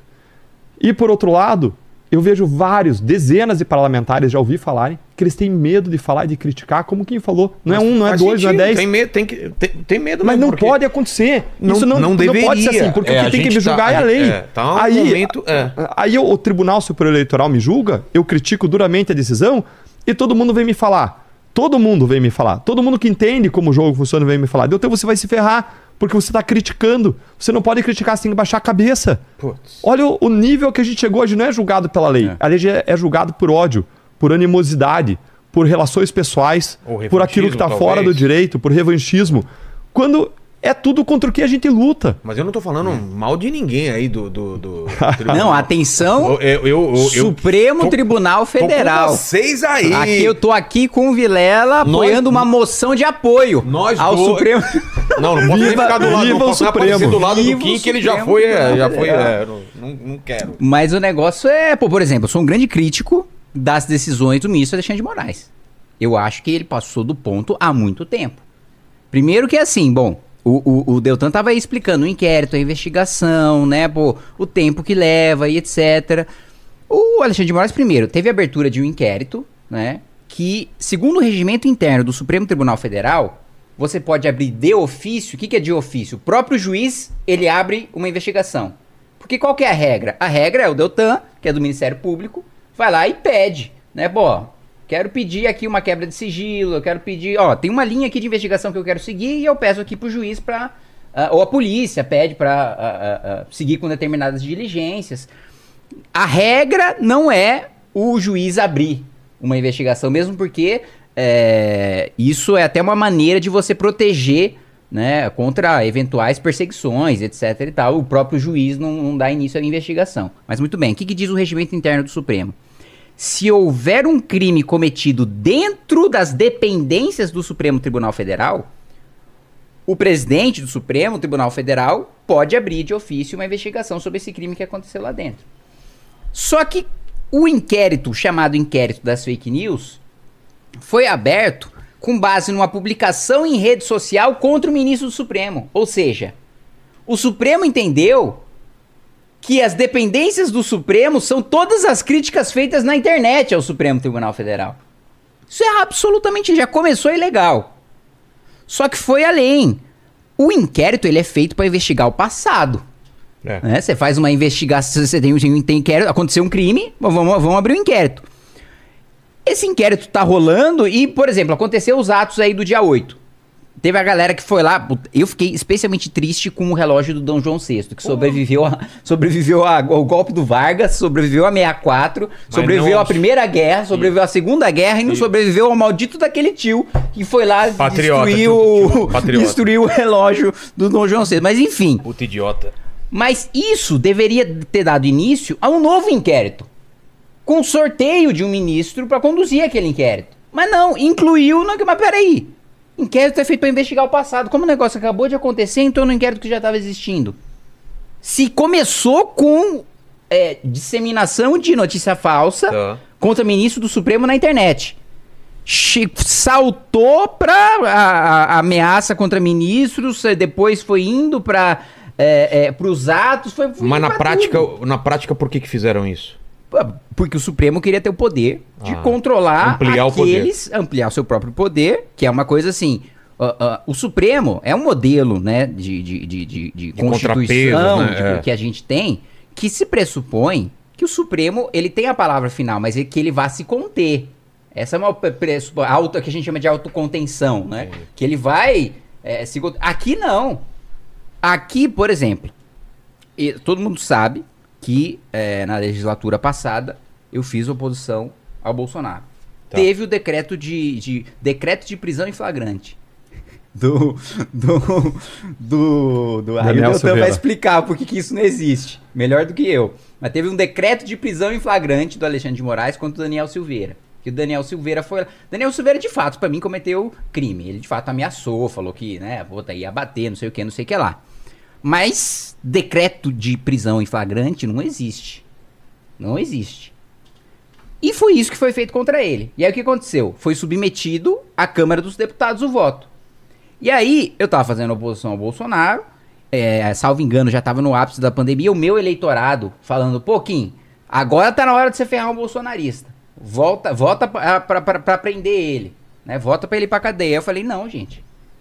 Não, por mais que eu considere que ele tenha cometido crime, por mais que eu discorde dele, é ilegal a prisão dele. Não é assim que se processa o sujeito. E não importa, é o que eu disse. Ah, hoje tá sendo Daniel Silveira. Amanhã, meu amigo, é qualquer um se é ilegalmente. E aí você vai falar, pouquinho, você não tem medo de falar isso? Eu tenho. Eu tenho, eu, te- eu tenho medo de sofrer uma retaliação. Eu tenho medo de sofrer uma retaliação. Óbvio, eu não sou. Eu não vou falar, é, fingir aqui que eu tenho né, peito de aço, que eu sou super-homem. Não, eu tenho medo, cara. Mas eu acho que o medo não pode me travar, como eu acho que é o mesmo caso do Deltan, de fazer a coisa certa. Porque senão a gente vai sempre viver baixando a cabeça pra tirando o ladrão e, e acabou. Né? Então a gente precisa criticar aquilo que a gente acha que tá errado, que acha que, tá- que é ilegal. Como eu votei contra a prisão do sujeito, mesmo discordando politicamente dele por entender. É o que eu disse da, da questão do Deltan. A esquerda não pode comemorar, porque é uma ilegalidade, independentemente de ser o Deltan, amanhã pode ser alguém da esquerda. E esse é um ponto muito importante. O Kim votou a favor do Daniel Silveira pela causa. A gente tem que se unir pelas causas. A gente vive num momento de lutar contra arbitrariedades, de defender as nossas liberdades, de reconstituir a institucionalidade, de defender o voto, os 350 mil votos daquele diploma que eu te dei, que são de eleitores que estão sendo calados. E justamente por isso, nesse momento, pessoas de diferentes partidos, de diferentes visões, pessoas do Partido Novo, pessoas do MBL, pessoas lavajatistas, pessoas bolsonaristas, se ergueram e apoiaram uma convocação de movimentos sociais que não é por pessoas, não é por movimentos, é por causas. É para defender a justiça contra as injustiças praticadas contra quem combateu a corrupção, é para defender a liberdade contra as arbitrariedades que são praticadas por tribunais contra as liberdades, contra os direitos, ultrapassando as linhas que separam a independência de outros poderes, e é para defender a democracia contra a censura, contra a violação das liberdades políticas e contra a cassação ilegal de votos. E esses movimentos convocaram uma manifestação para o dia 4 de junho. E vários parlamentares, na nossa reunião de oposição, vários parlamentares se levantaram e falaram: olha, eu discordo de quem está aqui do meu lado, eu discordo desse, eu discordo daquele, já discordei no passado, mas não é por ele que eu estou indo. Eu estou indo porque eu acredito. Eu estou indo pela, pelos valores, pela justiça, pela liberdade e pela democracia. Eu estou indo porque eu amo o meu país e a gente precisa ter coragem, a mesma coragem e a mesma audácia que tem os maus, preciso ter os bons para defender aquilo que acreditam. Porque a gente não vai construir um país enquanto a gente se curvar a arbitrariedades dos donos do poder no Brasil, enquanto a gente seguir sendo comandado pelos donos do poder no Brasil. Nós precisamos erguer a nossa voz, nós precisamos nos posicionar. Muita é. gente hoje está com medo de ir para a rua. Assim como muitos parlamentares têm medo de falar. E parlamentar tem imunidade parlamentar. Não era para isso acontecer. Agora, muita gente vive com medo. A gente vai seguir com medo ou a gente vai agir como vários parlamentares, como quem, como parlamentares de diferentes partidos que se levantaram e disseram: eu tenho medo, mas ter coragem não é a ausência de medo. Ter coragem é você enfrentar os medos que você tem. Não como quem se atira no precipício, mas como quem constrói uma ponte sobre o precipício. Esse é o nosso momento. A gente está tendo uma oportunidade de nos unir a brasileiros corajosos, que amam o Brasil, que amam a pátria e que vão estar lá para defender os valores, aquilo pelo que a gente acredita, as nossas famílias, os nossos filhos, os nossos pais, o país que a gente quer construir. É, nós, nós estamos convocando manifestação dia 4 de junho, né, em todo o país, com o MBL, com Vem Pra Rua, e como o Deltan colocou, eu tenho divergências com o Marcel Van Hatten. Eu posso ter divergências com o Dallagnol. Eu já tive embates muito duros com o Carlos Jordi, que é um deputado do Rio de Janeiro, bolsonarista. Eu é, já, já movi processo contra o Nicolas Ferreira. Mas eu sei que não é agora né, um, um, um, momento da gente brigar entre si. Vai ter momento da gente brigar entre si. A gente vai ter discordância política, a gente vai ter um embate político. Que é saudável. Mas agora tem um abuso muito maior para ser combatido pra gente ficar. Você sabe, porra. Eu já vim aqui, já bati várias Sim. vezes em várias das pessoas que eu tô citando. Agora, eu sei e eu sento com eles e eu chamo manifestação junto com eles, porque eu sei que o abuso que está acontecendo agora é muito maior. Assim como, por exemplo, né, o, na época do impeachment da Dilma, a gente fez aquela caminhada a pé até de São Paulo até Brasília, 33 dias, a gente foi para protocolar o pedido de impeachment da Dilma, para derrubar um dos governos mais corruptos e incompetentes da história do país. E aí a imprensa, as esquerdas, até hoje vão lá e falam daquela foto que a gente tirou protocolando impeachment com o Eduardo Cunha. E a gente aí fala: olha lá, vocês estavam apoiando o Cunha. A gente não estava apoiando o Cunha. Se o presidente da Câmara fosse o Lula, eu estava protocolando pedido de impeachment com o Lula. Então, assim, tinha, tinha coisas. É, é, é, tem uma questão muito maior para ser tratada do que a divergência que eu possa ter com o Deltan, ou que eu possa ter com o Nicolas, ou que eu possa ter com o Jordi, ou que eu possa ter com a Carla Zambelli, que tá convocando também a manifestação. Mas o... o eleitor da Zambelli pode não gostar de mim, então, meu eleitor mas... pode não gostar da Zambelli, mas... mas todos os nossos eleitores concordam que foi um abuso a decisão do TSE. Todos os nossos eleitores concordam que o Alexandre de Moraes tá passando do limite. Então, eu acho que nesse momento, a gente não pode deixar divergência política ou mesmo questão pessoal é, é, é, entrar na, na, na, nesse debate, porque é menor frente ao que a gente está enfrentando. Mas os bolsonaristas não estão sabotando essa, essa manifestação? Não, o, o, o, o Jordi tá dentro, o Nicolas tá dentro, a Carla Zambelli tá dentro. Essa, essa manifestação ela foi é, passou por uma deliberação, esse, o apoio dos é um parlamentares. Grupo muito aberto mesmo, assim, vai, é. vai quem quer mesmo. É, é, Vocês aceitam todo mundo? Não, tem uma exceção. Ah. Que inclusive a gente anunciou na coletiva. Zambelli vai como pra lá? Vai armada? Gente... Porra, Vilela. Eu tô falando o seguinte: não, não, a gente tá indo. Tá. Democracia, né? Liberdade e justiça. Tá. Se alguém, a gente inclusive fez isso na época do impeachment e vai fazer de novo. Se alguém for pedir golpe é, então, isso é importante. Nós vamos entrar com ação judicial preventiva porque a lei diz que você não pode ter duas manifestações ao mesmo tempo que tenham pautas divergentes. Entendi. Com base nisso, todos os nossos movimentos já protocolamos com a Polícia Militar dos respectivos estados a manifestação no dia 4. E a gente já vai entrar com uma ação judicial falando, se alguém vier pedir golpe, sair da lei, a gente quer que esses caras caiam fora, seja expulso. É, a gente precisa lembrar que essas pautas, elas fortaleceram a esquerda. O dia 8 de janeiro fortaleceu o Lula. Era tudo que o Lula queria. O Lula estava acuado, tinha, tinha surgido a questão do, da ministra do Turismo, ligação com milícia, ligação com corrupção. Eles estavam acuados, vem 8 de janeiro, e eles usam 8 de janeiro para sair como se eles fossem os pais da democracia, quem veio defender a democracia no país, para legitimar é, desbordos da lei de decisões judiciais. Então, o 8 de janeiro ele foi um tiro no pé. As pessoas que realizaram é, violência contra as instituições, contra as pessoas, isso tem que ser fortemente repudiado. Isso não nos representa. A direita sempre defendeu a lei e a ordem. Nós é, vamos defender a lei e a ordem, e dentro da lei e da ordem nós vamos lutar por justiça, por liberdade e por democracia. Pelos nossos Porque votos, pelo poder gente de tá mudar a história. É o cumprimento da lei. É que eu tô ouvindo vocês falando, e eu não sei se porque eu já, já sou um pouco velho, cara. Putz, é difícil acreditar que as pessoas vão largar os interesses, principalmente políticos, né? E, e pra, pra unir por uma causa maior. Não, não é gente- estranho isso? Não, é estranho, mas a gente sentou Mas quer ganhar lá na frente gente- alguma coisa, não é? fez- Ô, ô, Vilela, com os abusos que estão sendo cometidos, Não interessa? qualquer um de nós que eu citei aqui, Sei. pode no outro dia estar preso. Sim! Então- Você acha que eu não tenho medo disso Então- também? então, sim, eu aqui então- tô falando É, todo dia então- com políticos, com É, mundo ué, aqui. então, então você tá falando, vamos, vamos partir do pressuposto absolutamente egoísta. Tá, Todo mundo tá pensando no seu. tá. É que, eu, que é o que eu acho. Todo mundo tá pensando no seu. É. Beleza, tá todo mundo pensando no seu. Ninguém quer ser preso por um abuso judicial. Faz sentido. Não faz Você sentido? quer ser preso, Lene? Nem a pau. Pois é, ninguém, ninguém quer ser caçado ilegalmente. Exatamente. As pessoas me veem, Vilela, como o primeiro de uma lista.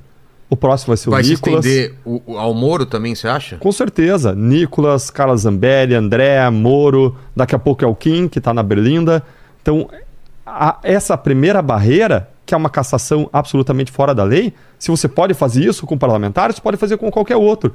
Por isso, a importância de, dessa união dos parlamentares. No dia que houve a coletiva, no dia seguinte à minha cassação, você tinha mais de 50 deputados e senadores de 11 diferentes partidos ali reunidos.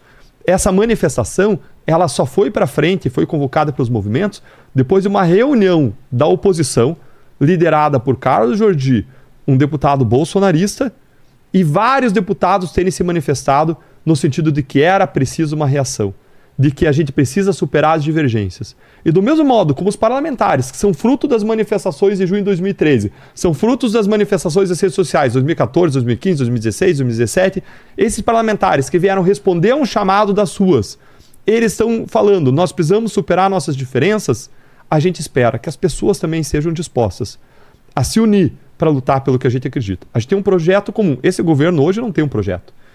Se- quando você tem um projeto, você une para lutar por um, causas comuns. Esse, esse poder, ele- hoje, esse governo, ele divide.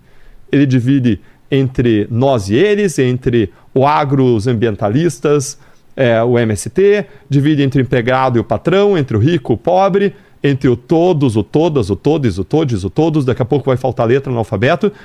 Nós precisamos unir, nós precisamos unir a sociedade para a gente se opor a esse governo de divisão, esse governo de desmandos, esse governo que promete ser uma catástrofe na economia e que gerenciou os maiores escândalos de corrupção do pa- país e que colocou vários ministros que são investigados ou suspeitos de corrupção, que quer derrubar o setor de compliance da Petrobras, esse governo que em- cujos partidos que o apoiam entraram com uma ação para impedir que as empreiteiras devolvam o dinheiro que elas confessadamente roubaram dos cofres públicos, que é algo que é difícil de acreditar, mas está lá, fizeram. Não, pior, querem que as empreiteiras cumpram pena executando obra.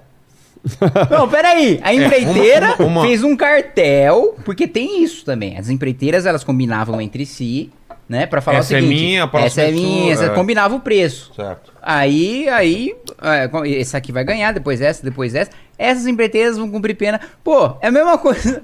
Eu condenei um cara por um assalto e falo, ó, faz mais 10 aí pra você cumprir sua pena. É um negócio é assustador. E a lei, é o que o, o Deltan também falou sobre uma coisa importante. A lei das estatais, que impedia que um político é, fosse indicado para estatal. Mais do que isso, impedia que um cara que não tivesse experiência profissional ou experiência acadêmica assumisse um cargo numa estatal. O, o, o, isso deveria passar, se fosse para ser revogado, deveria ter sido revogado pelo Congresso Nacional. O que, que o PT fez? Entrou com uma ação no Supremo. E o Supremo derrubou a lei das estatais. Caramba. O Supremo derrubou a lei das estatais. Agora você tá. As estatais todas estão com políticos que na verdade não dever, deveria estar, essas nomeações deveriam estar ilegais. Você tem o Jean Paul Prats que não poderia assumir se a lei das estatais estivesse em vigor. A NUVR não poderia assumir se a lei das estatais estivesse em vigor. Vários petistas não poderiam assumir o comando das estatais se- e das agências reguladoras se a lei das estatais estivesse em vigor e derrubaram via Supremo. E muitas vezes eles têm recorrido ao Supremo porque não consegue maioria no, no Congresso Nacional, porque a gente obstrui, porque a gente ganha tempo, porque a gente pressiona. É o que inclusive está acontecendo agora com o PL da censura. Né? Eles estão falando o seguinte: ah, vocês não vão aprovar? O que o ministro Flávio Dino falou? Vocês não vão aprovar? Eu devo lembrar que o Supremo pode fazer. Eu Passar devo, por cima, eu tratou por é, cima. é, eu devo lembrar que, inclusive, eu, executivo, posso fazer. Nossa. Então, assim, é um negócio assustador. E aí você fala, ó, o interesse egoísta. Eu, como parlamentar, quero perder meu poder de legislar? Claro que não. O Jordi quer perder? O Nicolas quer perder? Não, isso é uma coisa, questão de democracia, uma questão maior. Da própria defesa do parlamento, da soberania do parlamento. Então, é, é, a gente chama essa manifestação justamente porque existe uma coisa muito pior, muito maior. Tem uma tragédia anunciada aí no governo, assim, a economia vai pro buraco com um negócio que a gente aprovou, a gente, sem o meu voto, sem o voto do Deltan, mas enfim, foi aprovado na Câmara dos Deputados lá a, a- a liberação para gastar do Haddad. E a economia vai afundar, é inevitável. Assim, não é a torcida, é constatação. Vai dar errado. Vai dar Tudo errado. indica que. Vai dar errado. Não tem boom de commodities agora. Esse governo ele sabe lidar, governar com um orçamento extraordinário. Lula governou com um boom de commodities que trouxe uma receita extraordinária para o país. É que eu tava Eles sabem gastar, eles não sabem poupar, vai aumentar a dívida pública, vai aumentar a crise. Essa é a leitura de vários economistas e quem estudou esse Eu, eu, arcabouço ta- eu- fiscal. eu tava falando com o Lene mais cedo, né? O, o- o Lula, quando assumiu o primeiro e segundo mandato, a China tava crescendo 10% ao ano. Agora, isso não é política pública do governo. Isso é uma coisa extraordinária, externa. Hoje o Lula não pode fazer, ó, gente, vou soltar uma medida provisória aqui, um projeto pra China crescer 10% ao ano. E aí a gente exportar soja, milho e minério a preços exorbitantes. Não. Mas o que, que aconteceu durante o Lula 1 e Lula 2? E por que, que a gente sabe que vai dar errado agora com o Lula 3? Porque veio uma receita extraordinária. Quando vem uma receita extraordinária, é o que a gente faz a diferenciação entre estoque e fluxo, né? No, no- no orçamento público. Estoque é um dinheiro que você vai receber, mas você não tem garantia que vai ter. Você não vai receber no ano seguinte, nem no outro ano, nem no outro, nem no outro, nem no outro, nem no outro. Fluxo é o que você sabe que você vai receber todo ano. Ah, criei um imposto novo. Eu sei que vai entrar X todo ano, mais ou menos, daquele imposto. Agora, a China está crescendo 10% ao ano, está entrando um excedente que uma hora ela vai parar de crescer, como parou. Esse excedente eu tenho que investir em estrada, rodovia, ferrovia, hidrovia, em, em, no- em algo que vai dar retorno para o futuro. Investi a diferença entre investimento e gasto é que o gasto é que usufrui quem está vivo agora. Gasta folha de pagamento, despesas com o pessoal, despesas de papel, consumos. É. E investimento é o que vai no futuro, quem ainda nem nasceu vai usufruir. de Aeroporto, rodovia, de estrada. ferrovia, aeroporto, Exato. estrada, é, é, enfim. E o que, que o Lula fez? Ele criou um monte de gasto obrigatório, principalmente aumento do funcionalismo público federal, que já é o que mais ganha no nosso país. E aí acabou o boom. E entrou no governo Dilma 1, entrou no governo Dilma 2, e não tinha mais aquele A dinheiro conta- para pagar o gasto permanente. A conta chegou. Porque a receita era temporária. E a conta chegou, explodiu e deu a pior crise. Pra você ter uma ideia, Vilela. A crise causada pelo governo Dilma, porque a Dilma, assim, é, é- é- era assim, ela, ela, ela faz muito esforço pra ser incompetente. Eu acho que se eu me esforçasse o máximo, assim, falar, eu quero destruir esse país, eu acho que eu não conseguiria fazer o que a Dilma Ah, fez. eu discordo. Ela eu acho que ela é incompetente sem esforço. Não, ela não. Assim, é um negócio impressionante, porque a crise econômica que ela causou foi pior. Ó, o, o PIB caiu mais, a inflação aumentou mais, os juros cresceu mais do que na crise da pandemia. A crise econômica causada pela Dilma foi pior do que a pandemia global. E é isso que a gente tá falando que tá acontecendo agora no Lula 3. Que ele tá vindo, como saiu logo no início, ele falou, eu quero, né, foder o Moro.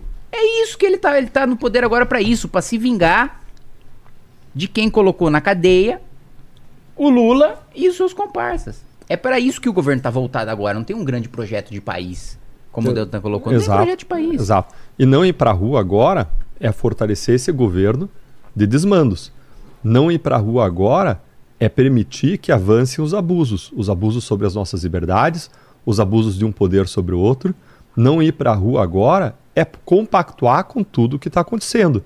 Por isso que eu queria fazer uma referência elogiosa aqui aos diferentes parlamentares de diferentes setores que estão erguendo a sua voz dizendo é preciso a gente tomar posição. Você tem, por exemplo, no bolsonarismo, o Nicolas, o Jordi, você tem a Carla Zambelli, você tem a Bia Kisses, que fizeram vídeos, chamadas para as pessoas irem para a rua. Você tem no Novo o Marcel Van Hatten, você tem a Adriana, aqui de São Paulo.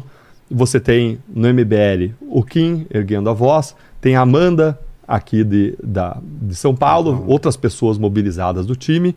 Você tem é, ou vem para a rua, numa ala mais, vou dizer assim, mais alinhada com a visão talvez é, é, é, lavajatista, é, você tem a, a, a, Rosângela Moro, você tem várias pessoas que entendem que é preciso tomar um posicionamento nesse momento. E se é possível você unir parlamentares que estão lá no Congresso, que têm visões, por vezes, diferentes de mundo, por vezes têm discordâncias, para você definir essas pautas comuns, é possível de fazer na sociedade. E se agora a gente não fizer isso, o que vai acontecer é que você vai gerar um desgaste entre pessoas que são de oposição.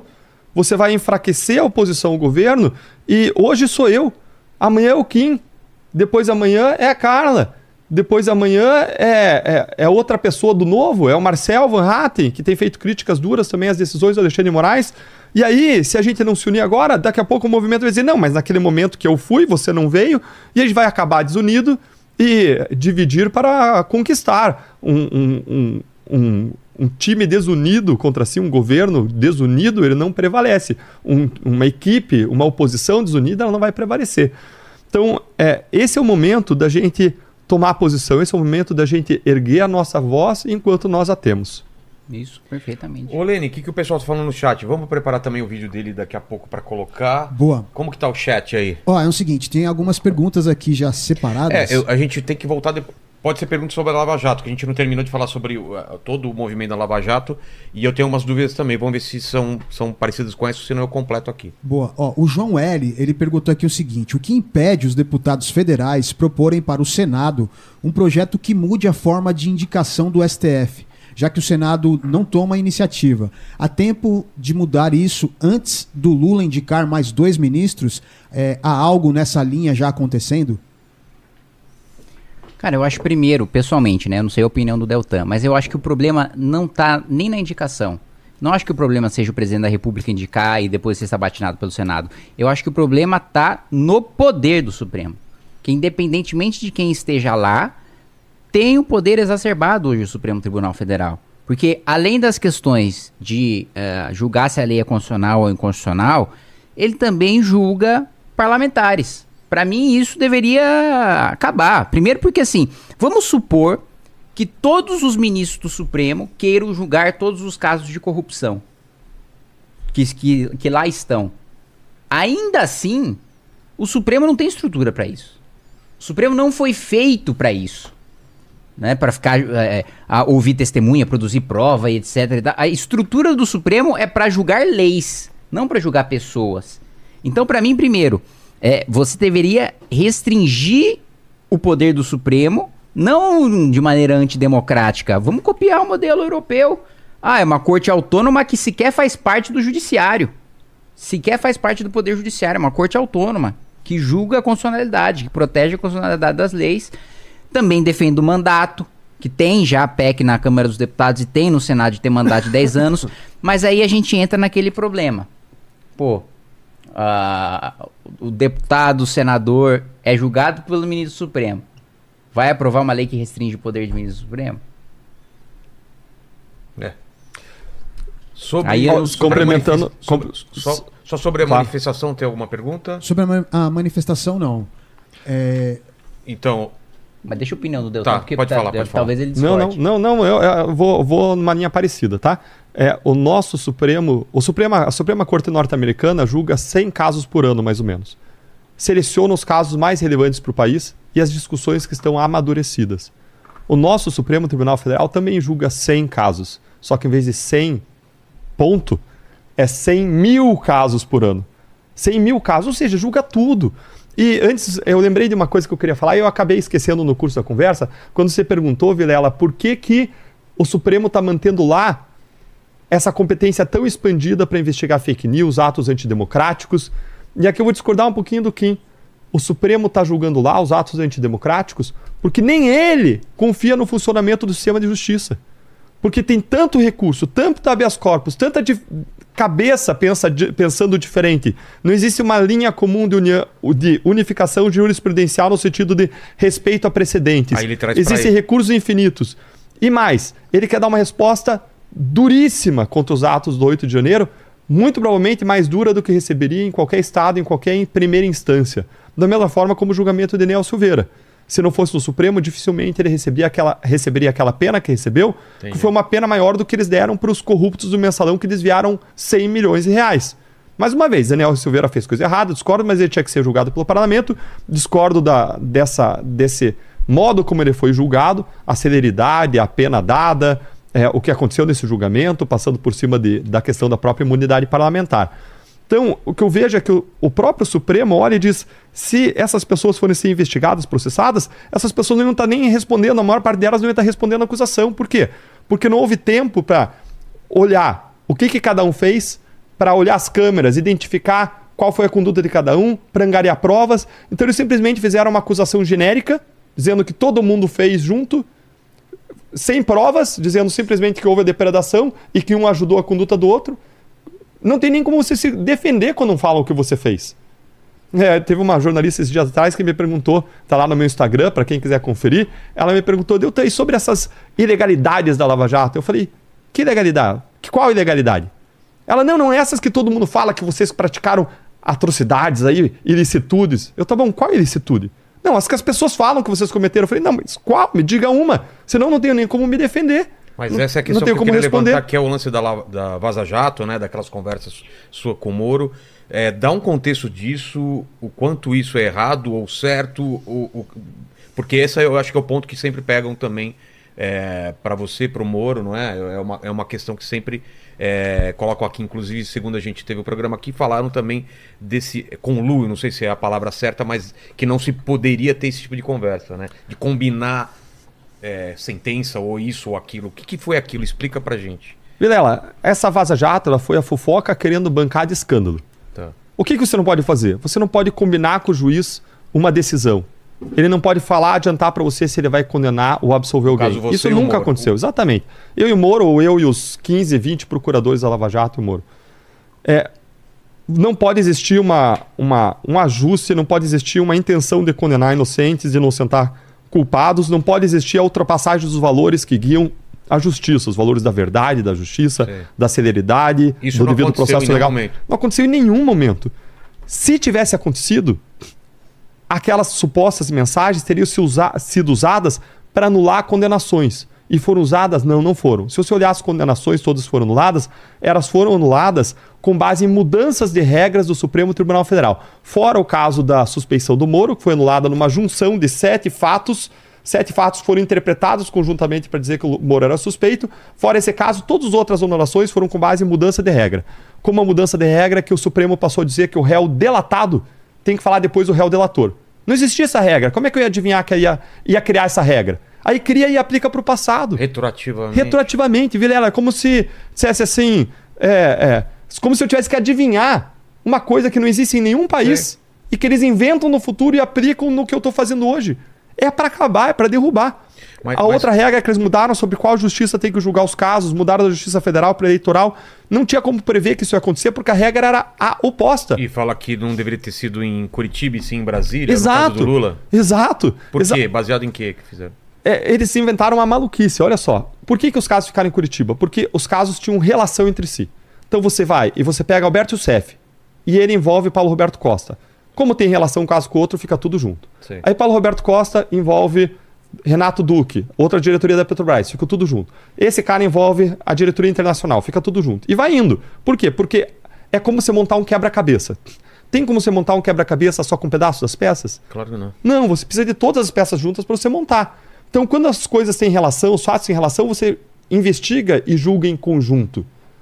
É por isso que estava tudo em Curitiba. Só que aí, olha o que, que eles. Aí a- o Supremo Tribunal Federal disse em um certo momento: não, Curitiba está com muito poder. Vamos então tirar de Curitiba tudo que não diz respeito a Petrobras. Esse vai ser o limite de Curitiba. Petrobras, tudo que disser respeito a Petrobras. O caso Lula tinha a ver com Petrobras? Tinha. Foi corrupção relacionada a Petrobras, de dinheiro relacionada a Petrobras. Aí eles inventaram um novo argumento. Falaram, não, tinha a Petrobras, mas foi além da Petrobras. Tinha outras obras relacionadas a outras, outros setores do governo que não só Petrobras. Então tem que ser Brasília. Mas espera aí. Se você for então ser coerente, todos os outros casos têm que ir para Brasília. Porque quando a Odebrecht é julgada, quando os diretores da Odebrecht são julgados, não é só Petrobras. São outras obras por todo o Brasil. Sim. Quando os diretores da OAS, mesma coisa. Quando, então você vai pegar todos os casos de todos os políticos, de todas as construtoras, de todos os empreiteiros, de todos os lavadores de dinheiro e vai mandar tudo para Brasília. O problema, maior, minha maior bronca com decisões é quando elas são incoerentes. Porque aí mostra que a razão de decidir não é nem A nem B, mas alguma coisa está escondido. Porque se ele for adotar o mesmo princípio, o resultado vai ser o mesmo. E aí essa decisão, esse presidente do caso Lula, foi usado mais uma vez em relação a quem? Ao ex-presidente Temer. O caso foi retirado do Temer do Rio de Janeiro, foi levado para Brasília. E foi aplicado em relação aos demais? Não. Outro, outro, outro exemplo de incoerência. Entenderam que a competência não pode ser mais da Justiça Federal, tem que ser da Justiça Eleitoral, sempre que envolver corrupção política. Ou seja, sempre que uma parte do dinheiro vai para a campanha eleitoral. Aí, o ministro Gilmar Mendes, numa canetada, derruba toda uma operação da, da Lava Jato, que era a Operação Integração. Qual é o fundamento? O fundamento é que o primeiro delator da Operação Integração, que envolvia cartéis em rodovias paranaenses, o primeiro delator, ele disse que uma parte do dinheiro ia para a campanha eleitoral. E derruba tudo porque diz, olha, olhando para trás, então, para o que vocês fizeram no passado, e com base nessa nova regra, tudo tinha que ter passado pela Justiça Eleitoral. E nada pode ser salvo. Recomece tudo na Justiça Eleitoral. Mas espera aí, se você vai ser coerente, Paulo Roberto Costa, na primeira delação da Lava Jato, também disse que parte do dinheiro ia para a campanha eleitoral. Então tem que anular a Lava Jato inteira, inteira para ser coerente. Só que eles não fazem isso, eles vão anulando seletivamente em casos específicos. Isso passa uma imagem muito ruim, isso tira a credibilidade da justiça. Isso passa um sinal de que a justiça no Supremo Tribunal Federal quer valer para uns e não para outros. E veja que eu não estou aqui atacando instituições. Eu estou atacando decisões com o objetivo de proteger as instituições contra pessoas que tomam decisões incoerentes, equivocadas ou seletivas. Acusavam, e, e várias pessoas que acusavam a Lava, a Lava Jato de suposta seletividade, que não existiu, porque, como eu disse, só uma delação pegou 26 partidos, é, fecha os olhos para essa seletividade na aplicação É, da lei pessoal- pelo Supremo. O pessoal falava que basicamente era o PT e que não chegava no PSDB, né? Isso foi. E chegou. Chegou a Écio Neves, é, chegou no Temer, chegou no Beto Richa no Paraná, chegou uma série de políticos, o pessoal do, do PSDB, o vice-presidente, o Alckmin, é acusado na Lava Jato, na, na eleitoral em São Paulo. Ah, é? É? Tá acusado, tá respondendo lá. Mas é fato Sabe anterior. uma coisa engraçada Não, sobre eu não Alckmin queria- que eu lembrei agora? É sobre isso? ou só- É, é- é mais ou menos. O, o, que eu não quero perder, do- é eu que tenho uma o- dúvida ainda. E agora eu fiquei em dúvida se eu falo ou se eu não falo. Fala, fala agora. Eu, eu não esqueço, eu não esqueço, eu não esqueço. Porque o, o- se- o- a- os deputados estaduais do PT, aqui na Assembleia Legislativa, sempre lutaram para instaurar a CPI da DERSA. Certo. Que é onde estaria, teria lá a delação do Paulo Preto contra o PSDB, que teria os esquemas estaduais do PSDB durante a gestão do Alckmin, etc e tal. Nessa legislatura, tem um deputado eh, estadual do MBL, o Guto Zacarias, que falou: "Ah, o PT, vocês querem agora reapresentar aí a CPI da DERSA? Eu assino, não tem problema nenhum de assinar, investigar PSDB, de qualquer um. Aí os petistas falaram: não, agora a gente não quer mais. Por quê? Porque agora, Tava reclamando que agora o Alckmin é vice do Lula. Ah, tá. Ia, ia Agora- acabar chegando no agora Alckmin o também. Alckmin é vice do Lula. Mas voltando Agora lá, Deltan, mais. porque a gente acabou passando batido, é, só para fechar esse lance da, da Vaza Jato. Como foram conseguidas essas conversas de vocês e qual era o teor das conversas? Isso que eu queria entender. O, que, que vocês estavam conversando? O que, que foi para a imprensa? 500 mil mensagens, 500 mil mensagens Pegaram? trocadas ao longo de anos Tá. foram pegas. Quando Por isso hack- por aconteceu, hacker. por, hackers, Tá. quando isso aconteceu, a gente não sabia quem era, quando era, se era o objetivo era obter dados bancários, o setor institucional do Ministério Público falou: vocês têm que apagar as contas de vocês para proteger as investigações. Tá. Apaga as contas. A gente apagou as contas e é, mais tarde, meses mais tarde da gente apagar as contas, o Intercept veio e trouxe essas informações. E aí foram feito uma perícia pela Polícia Federal, que falou, olha, não tem que como confirmar se eles mudaram ou não as mensagens, se eles inseriram um não no contexto das mensagens, se pegaram uma frase e editaram, não tem como fazer isso. Não tem o que a gente chama de cadeia de custódia de prova. Entendi. Então era uma prova ilegal, não tinha autenticidade confirmada, e toda vez que eles traziam uma informação, um caso, eles traziam de modo deturpado, distorcido, fazendo acusações falsas. A gente demorava quatro dias para a gente tentar recuperar qual era o caso, qual eram os autos. Quando a gente dá uma resposta, aparecia na nota de rodapé. Porque vieram sem matérias, sem reportagens falando. E mais uma vez, nenhuma revelou nada ilegal. Que, porque e se revelasse, você ia lá nos autos e você ia encontrar, porque tudo que a gente faz fica registrado nas autos dos inquéritos e dos processos. Mas vocês poderiam trocar mensagem. Pode, assim como você pode ir conversar e despachar com o juiz. Eu estava no Supremo Tribunal Federal essa semana, tinha um monte de advogado despachando com os juízes. Por quê? Porque você vai, como um advogado, como fazem os melhores advogados, sustentar e defender o caso perante o juiz.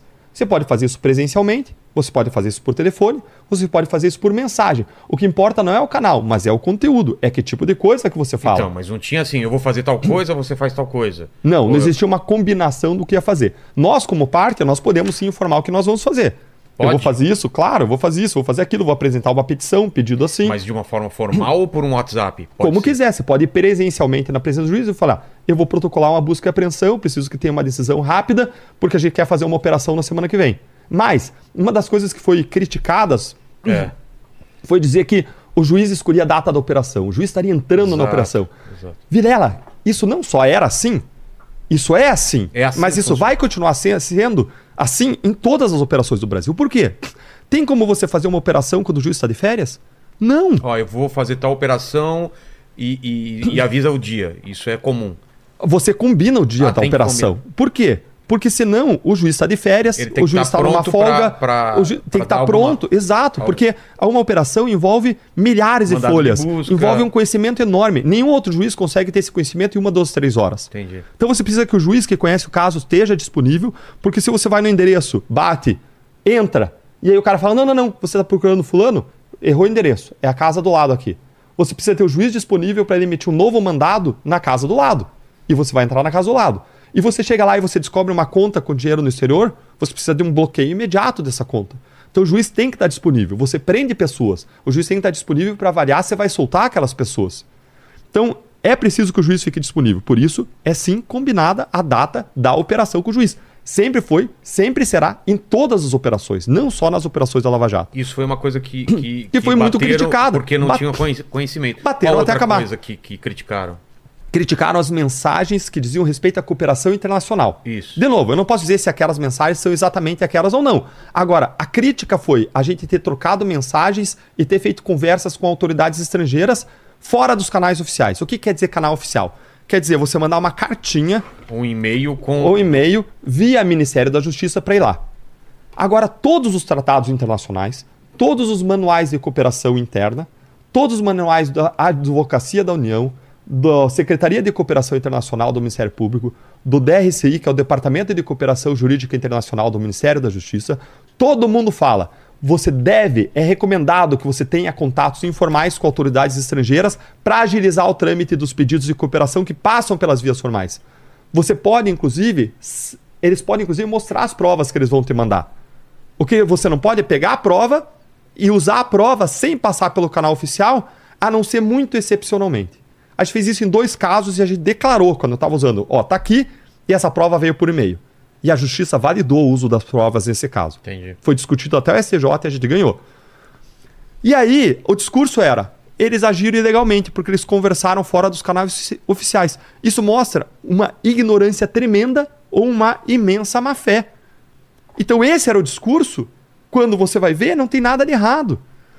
Mais uma coisa que, que criticaram: falaram, olha, eles obtinham informações da Receita eh, sem quebra de sigilo fiscal. Existem dois modos de você obter informação da Receita. Eu vou perante o juiz, quebro o Peço- sigilo, peço a quebra obter a informação. Existe uma outra forma. Você vai para a Receita, você fala, tem essas informações Tenho aqui suspeita. sobre o Kim que revela uma suspeita de que o Kim comprou um videogame lá no Paraguai sem é, declarar e pagar o imposto. O que é, É. bem provável. Aí, Eu Aí- vou exercer meu direito de ficar calado. Tá bom. aí é, a Receita vai fazer uma investigação, vai usar os sistemas dela, etc. E se ela encontrar evidências de crime, ela tem a obrigação de me comunicar. Isso não é violação de sigilo, isso é uma obrigação da Receita. Então a gente tinha reuniões com a Receita, a gente entregava informações e quando tinha crime, a Receita vinha e passava para nós. Alguma coisa ilegal nisso? Não. A lei protege esse tipo de conduta. Só que aí eles fizeram uma reportagem malandra num veículo grande, não vou mencionar aqui qual é, porque não é objeto, o objeto é discutir o que aconteceu. Uma reportagem que dizia o seguinte: o ministro Toffoli, no ano de 2019 ou 2018, proibiu que o COAF, que é o conselho que cuida de operações indicativos de lavagem de dinheiro no sistema financeiro, é um órgão que basicamente vê se na tua conta está entrando muito dinheiro, saindo muito dinheiro, se tem indicativos de lavar dinheiro.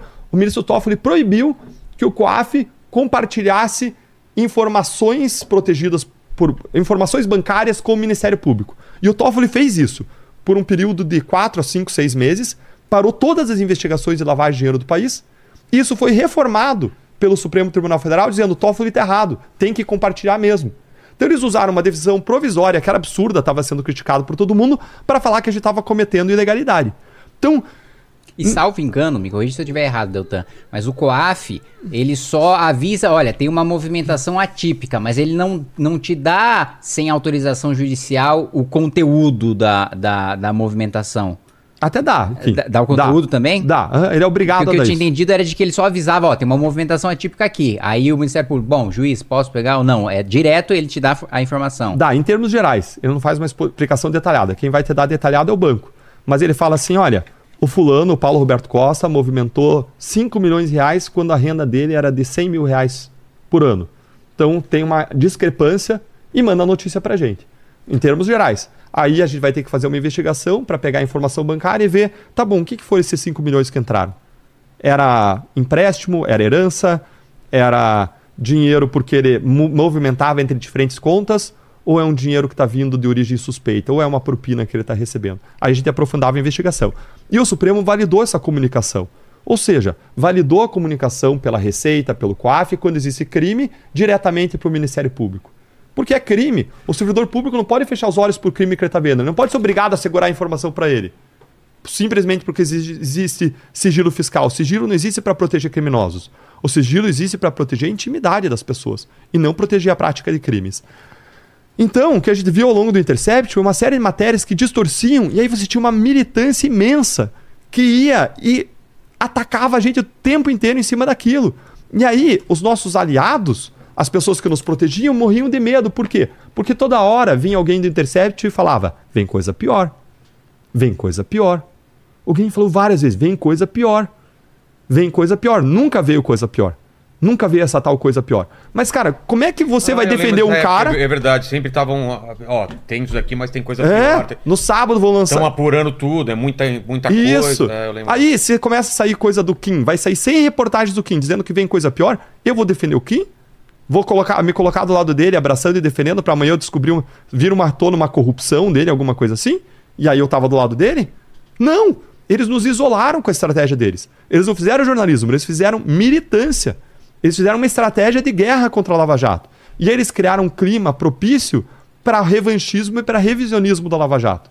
E eles conseguiram criar no imaginário de algumas pessoas a ideia de que a Lava Jato tinha coisa errada, quando não tinha. Se tivesse, a primeira coisa que ia acontecer, Vilela, era a equipe de Curitiba rachar. Por quê? Porque você tinha 15 a 20 procuradores que não eram obrigados a estar em Curitiba, que estavam para servir, unidos por justiça. Tinha gente que votou em Haddad, tinha gente que votou no Lula, tinha gente que votou no Lula agora, lá em Curitiba trabalhando, mas que ofereceram acusações, investigações e uma equipe que se manteve unida, todo mundo independente, eu não mandava em ninguém, eu coordenava a equipe, uma equipe que se manteve unida porque estava unida por valores, por justiça, por democracia, por liberdade. Do mesma forma como tinha pessoas de diferentes visões ideológicas e partidos unidos na Lava Jato por esses valores, como que a gente não pode ter nas manifestações agora de 4 de junho pessoas unidas que amam o Brasil, que são apaixonadas pelo Brasil, que são corajosas, como foi a equipe da Lava Jato, de diferentes espectros ideológicos, mas unidas pelos mesmos valores que a gente carregou? Eu acredito nisso.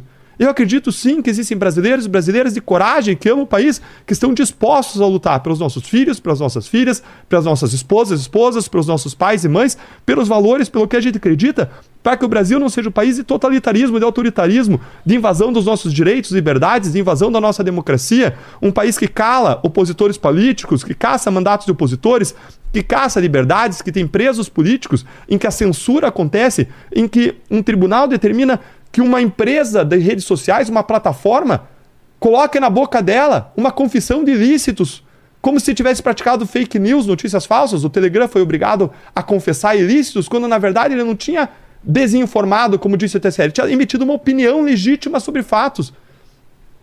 No caso do Telegram, o ministro Alexandre Moraes, e mais uma vez, com todo respeito ao Supremo, aos ministros, Telegram a decisão equivocada. Mandou o Telegram emitiu uma mensagem dizendo que ele tinha praticado desinformação. Mas espera aí, Telegram tinha emitido uma opinião sobre o projeto das fake news, com a liberdade de expressão que tem uma pessoa jurídica. E, ao mesmo tempo, o mesmo peso, a mesma medida não valeu para outras redes, para as redes de televisão da grande mídia, que eram a favor do projeto e que num domingo uma grande emissora fez uma grande reportagem falando de um programa, como era o nome daquele programa mesmo? Fantástico. É, e- Ah, não, não, não, Discord? isso, Discord, Discord. é. E Eu o não quero expor tá- nenhum nem programa tava jornalístico. contemplado no, no, É isso. projeto. No Não projeto. tava- Exatamente. exatamente. Aí eles fazem o programa dizendo que é preciso regulamentar as redes sociais por, causa, do, Discord. E o Discord não, não Tá, Ou entra. seja, se enquadraria não, não como fake news o próprio, a própria matéria. Exatamente. Por que, que a decisão veio em relação ao Telegram, que emitiu uma opinião, É, e não em o- relação O Orlando Silva teve aqui, eu inclusive falei sobre isso, né? Sobre, sobre a Globo, né? Porque que a Globo não era cobrada e o Google e, o- e o Telegram, por exemplo, era, né? São, são questões aí. Não, ficou eles ficaram, porque esse, esse projeto a gente derrotou na legislatura passada, a urgência, né? É, e aí voltou em pauta nessa legislatura, então as redes de televisão, os jornais, é, eu não vi nenhum veículo de imprensa é, não defender o pró, assim, mostrar, de fato ser, é, é, eu não vou dizer nem imparcial, podia até dar opinião, mas mostrar Um outro lado. o outro lado. Ou mostrar o perigo ou alguma coisa que poderia dar o Ou problema. opinião de alguém contrário. sim, eu Você pode vi. falar, olha, o jornal, Mas- editorialmente, Mas fizeram projeção de ganhos dessas redes. Era absurdo pós-PL. Com essa coisa do jornalismo. Ah, Era- sim, Era, sim, é, um, é um sim. ganho, seria a salvação de muita, de muita gente. Exato, O que porque- entende essa porque, defesa. e esse é um questionamento que a gente fez ao, ao PL. Bom, você viu aqui o debate Sim, do sim, Arthur teve- Rolando, teve o debate. questiona- Aliás, vejam o- aqui. O, o questionamento é o seguinte, por que, que tem 20 artigos tratando sobre publicidade e 4 sobre fake news? É. Não faz o menor sentido, assim. E por que, por exemplo, uma das coisas que estava no projeto, não quero ficar repetitivo, porque sei que já teve debate aqui, sei sei que já teve entrevista com o Orlando aqui, mas por que que você colocava que a rede social ela é responsável por- pela propaganda né, veiculada na rede social, mas o Código de Defesa do Consumidor diz que jornal, revista, televisão e rádio não é responsável por propaganda enganosa que é veiculada na, na- na- nos, seus, Exato. nos seus canais. Você tá criando uma distorção. Ou vale pros dois ou não vale pra nenhum. Isso. E a regulação europeia, que foi importada para cá de modo distorcido, ela regula não só a rede social, regula a imprensa também. Regula toda a internet. Que faz então sentido, aqui foi né? distorcido e foi com uma visão bem típica de PT, da esquerda, do Partido é, Comunista do Brasil. Foi uma visão que estatizava o controle do discurso, o controle da narrativa, o controle das redes sociais. No poder executivo. E eu queria acrescentar uma coisa. Agora, o Genone está comemorando nas redes sociais a divisão da direita, a divisão da oposição. Ele está comemorando essa desunião que está acontecendo. A questão que a gente precisa colocar, a gente quer dar vitória para o Janones, a gente quer dar vitória para o governo, o que está em discussão nessas Mas a manifestações. PL também dividiu a esquerda, viu? Ah, tinha vários setores da esquerda que também tava, tava contra a PL. Não, tô, não é verdade? Sim, sim, sim. Vários é exagero, mas tinha alguns. É, alguns vai, mas, mas, mas dividiu, dividiu. É. Mas para além, só para finalizar esse assunto, o Alexandre de Moraes, não só ele censurou a opinião do Telegram, como obrigou o Telegram a publicar alguma coisa. Isso aí foi ainda, assim, criticado mesmo entre os, os, os apoiadores do, do Alexandre de Moraes. Mesmo dentro do Supremo, isso causou divergência. Falou, não, Estranhíssimo. Fala, Pera aí, gente. É, tirar uma coisa do ar porque você considerou ilegal. É isso aí, beleza. Agora, é que eu, como Deltan, acho que não tinha nada de legal. Uma opinião que uma empresa pode dar opinião como prevê a nossa legislação. Mas, ah, vamos supor, tinha uma coisa de legal. Beleza, tira do ar. Agora, obrigar a publicar uma opinião do ministro em relação ao projeto, isso sem dúvida nenhuma é o abuso do abuso. Ô, Lene, manda aí. Ó, é, chegou aqui uma pergunta meio atrasada sobre a manifestação. Posso fazer? Manda. Ó, é o seguinte, o Marcelo Mikoski, ele falou assim, Vilela, há algum movimento dos humoristas para ir nessa manifestação? Aí, Kim, não seria bom todos irem de preto no dia 4? Tem manifestação para os humoristas virem aqui, a, a, pelo menos aqui em São Paulo, né? Pô, tenho falado com o Léo Lins, tenho falado com o Danilo Gentili, todos eles é, apoiam né, o projeto que eu apresentei, inclusive, para é, revogar o trecho da, da lei antipiada é, que censura piada, né? Que, que, porque hoje, quando você faz uma piada, né? Ou, ou, quer dizer, antes da lei, quando você fazia uma piada, qual que era o argumento, né? Ah, uma pessoa se sentiu uma, uma um, um porque não era uma piada contra uma pessoa, né? Era, ah, faz, ele um faz, uma, faz uma piada sobre um tema, é. né? Ah, o argumento era de que, gente, eu não tenho a intenção de ofender ninguém. A minha intenção é de fazer rir. É lúdica. Logo, não tem crime, porque eu não tenho a intenção de ofender. Sem, tem crime se eu tivesse a intenção de ofender, se eu tivesse a intenção de humilhar, se eu tivesse a intenção de discriminar, mas não foi essa a intenção, pelo contrário, a intenção foi de fazer rir. Aí vem a lei e diz: olha, mesmo se a intenção for de fazer rir, é crime. E aí é esse trecho que a gente tá, que a gente tá suprimindo, que os humoristas estão apoiando, que eu tô coletando assinatura pra gente é, colocar em regime de urgência lá na Câmara dos Deputados. Então, eles estão eles incluídos e, e, muito provavelmente devem estar no dia 4 e a gente vai se reunir aqui em São Paulo, a gente vai se reunir é, na Paulista, em frente ao MASP, como a gente sempre se reuniu. Em Curitiba, Deltão, onde é que deve ser? Eu não sei quem. Eu estou respondendo, como eu disse, estou respondendo a convocação do, do, do, dos movimentos sociais, das pessoas, mas a minha vida tá uma loucura. Eu vou descobrir onde é e eu vou. Eu sei que eu vou estar tá lá. Maravilha. Agora, onde é ainda eu não sei. Maravilha. Manda, Lenin. Ó, é o seguinte, tem uma do João Pedro Cunha aqui, ele fala, gostaria de perguntar ao Kim e ao Deltan o seguinte, como Bolsonaro e seus filhos aparelharam a PF e interferiram para o fim da Lava Jato?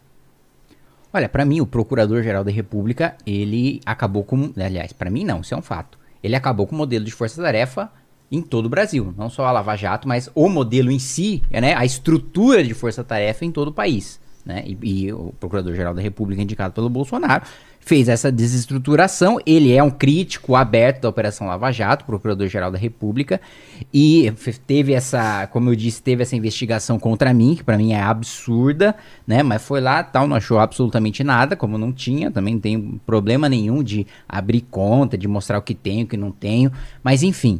Para mim, teve essa, essa desestruturação, sim, do Ministério Público, por parte do Procurador-Geral da República, que é contra o modelo de força-tarefa. Eu já falei sobre esse assunto no passado, mas a minha perspectiva é que hoje a gente tem que unir oposição contra o governo e os desmandos do governo.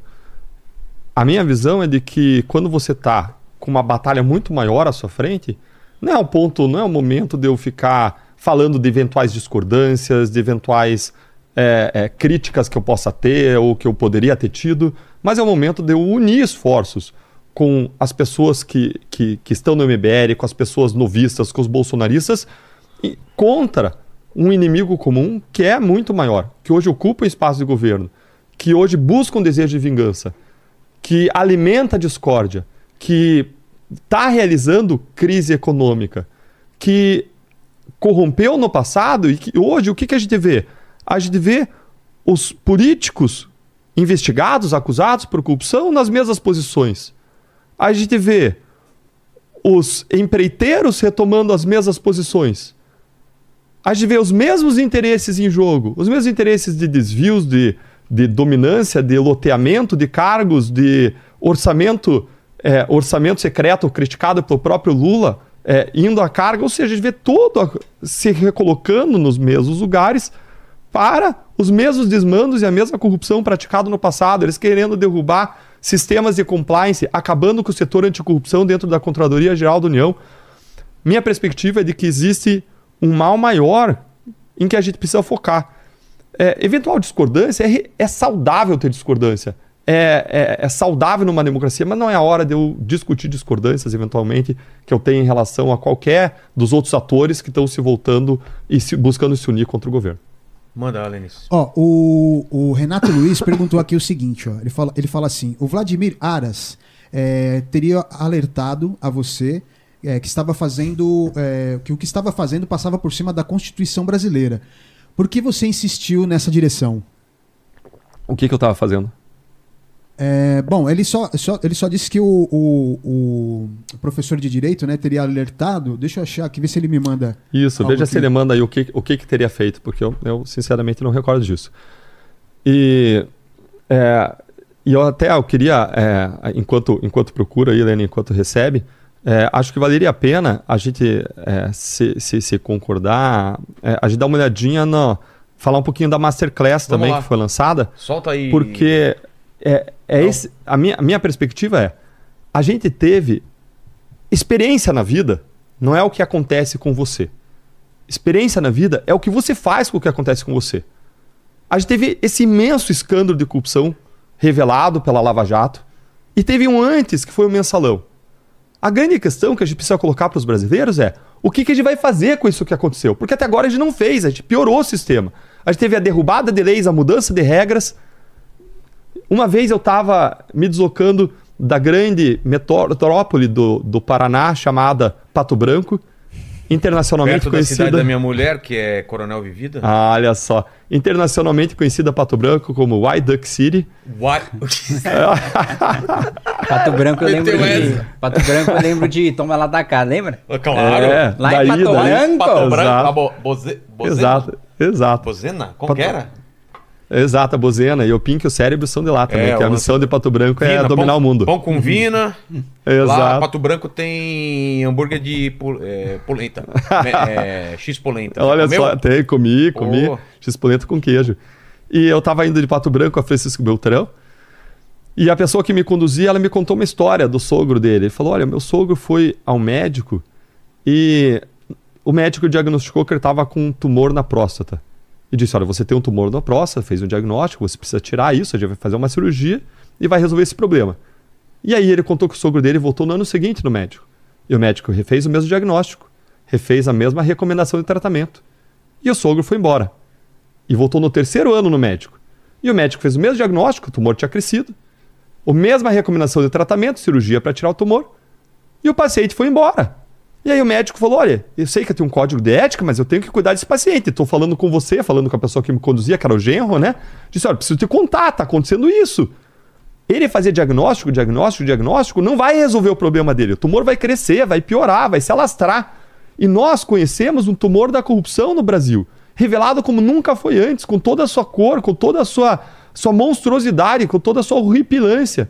E a questão que a gente precisa colocar para os brasileiros é: a gente precisa conhecer isso, conhecer as soluções e caminhar para a transformação, senão a gente vai ser aquela pessoa que olha para suas doenças, tem cura, tem tratamento, mas que segue carregando essas doenças, essas doenças vão aumentando, vão nos consumindo, e esse tumor, ele suga as nossas próprias energias.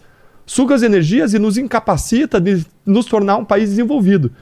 Por isso, a gente fez esse, esse curso, essa, novo, uma masterclass totalmente gratuita, duas masterclass, cada uma de uma hora, uma sobre corrupção, uma sobre impunidade, para que as pessoas possam entender. É essencial a gente entender para transformar. Manda. Ó, só é, só, só para complementar a pergunta, né? O, o, é, o Renato Luiz mandou aqui.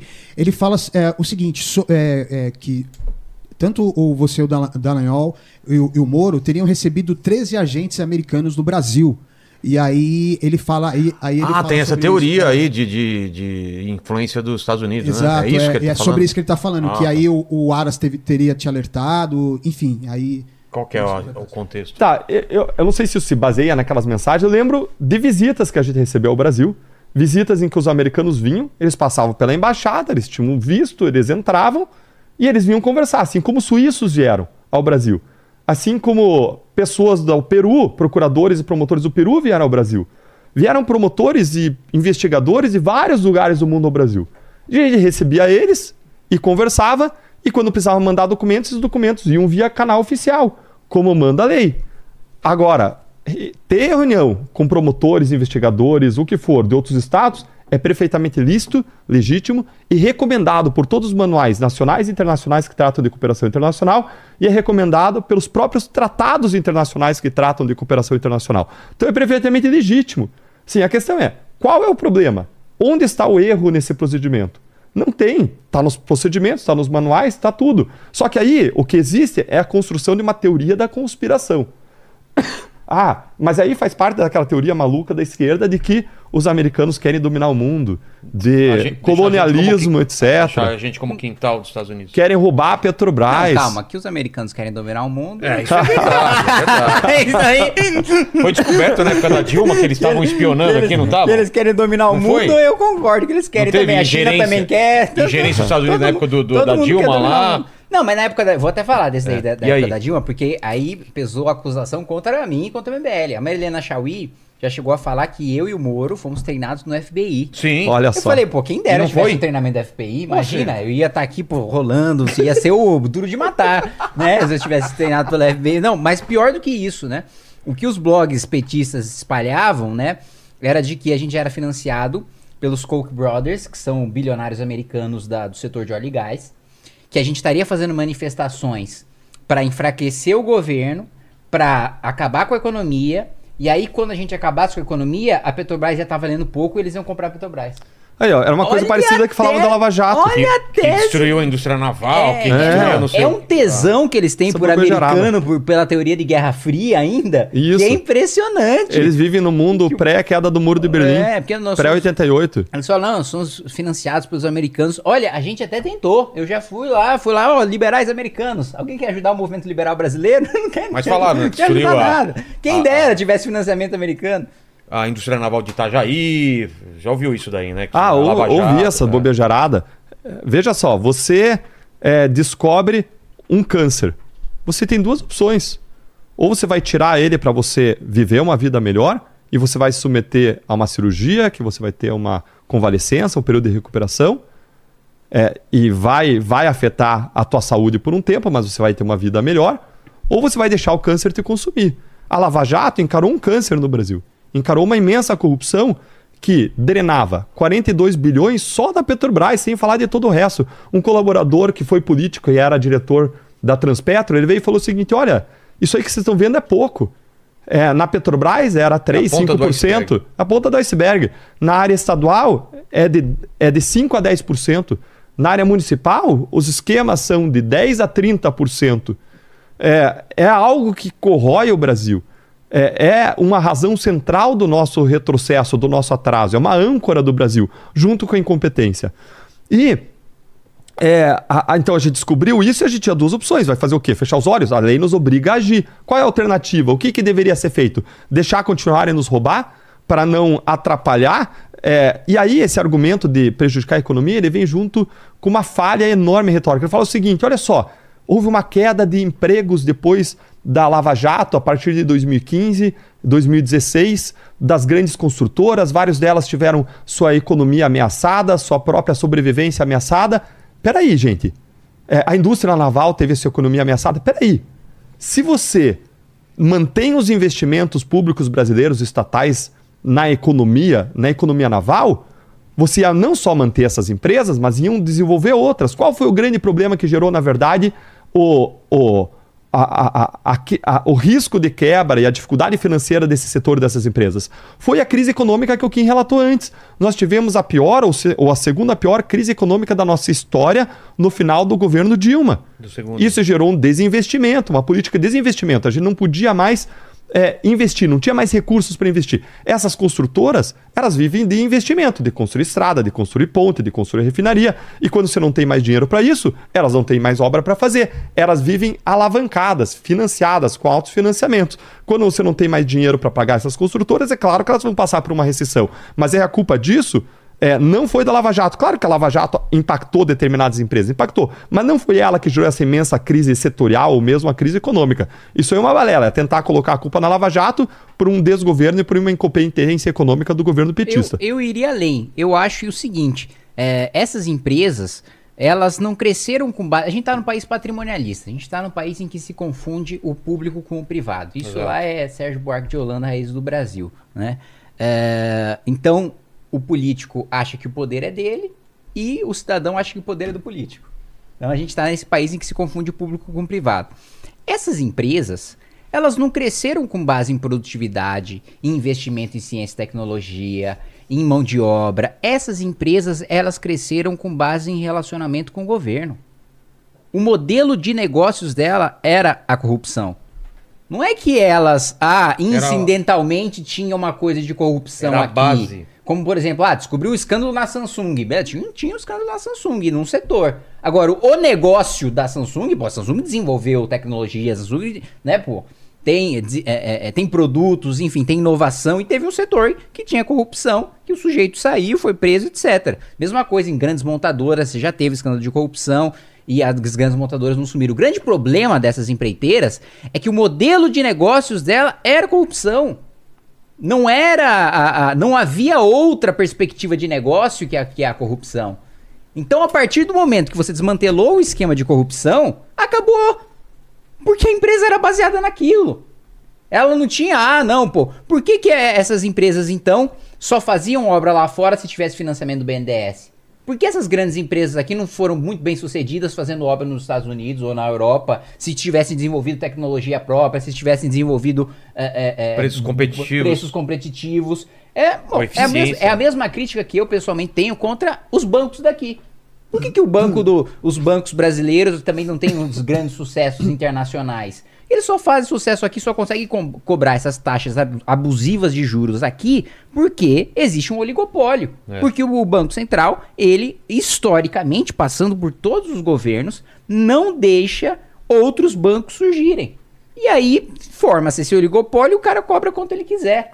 É, aí as esquerdas ficam falando, ah, gr- grandes defensores de banco. Eu não sou defensor de banco coisa nenhuma. Pra mim isso é um, é um grande oligopólio e pelo contrário, os grandes banqueiros são todos nos conselhões do Lula, tanto um, dois, como agora no três. Os, ah, os grande empresariado brasileiro que No financia governo do Lula, os bancos ganharam como, como nunca. é, exatamente. Faturaram Ah, o, o grande empresariado brasileiro que financia aí movimento liberal, os liberais defendem os grandes empresários, nada disso. Eu não tenho essa de- de- defesa do grande empresariado brasileiro, porque pra mim o- a, a- a maior parte do grande empresariado brasileiro cresceu com base no patrimonialismo, tanto que o governo Dilma 1 e Dilma 2 foram os governos que mais deram privilégios tributários para empresas privadas que tinham influência dentro do, do, do governo. Isso é dentro da legalidade ainda. Não, não é nem escândalo de corrupção. É você. Olha, esse setor aqui vai pagar menos imposto. Todo o resto da sociedade paga mais. É. Principalmente o mais pobre que paga no consumo, que é onde o imposto é mais, é mais pesado, onde o tributo é mais pesado.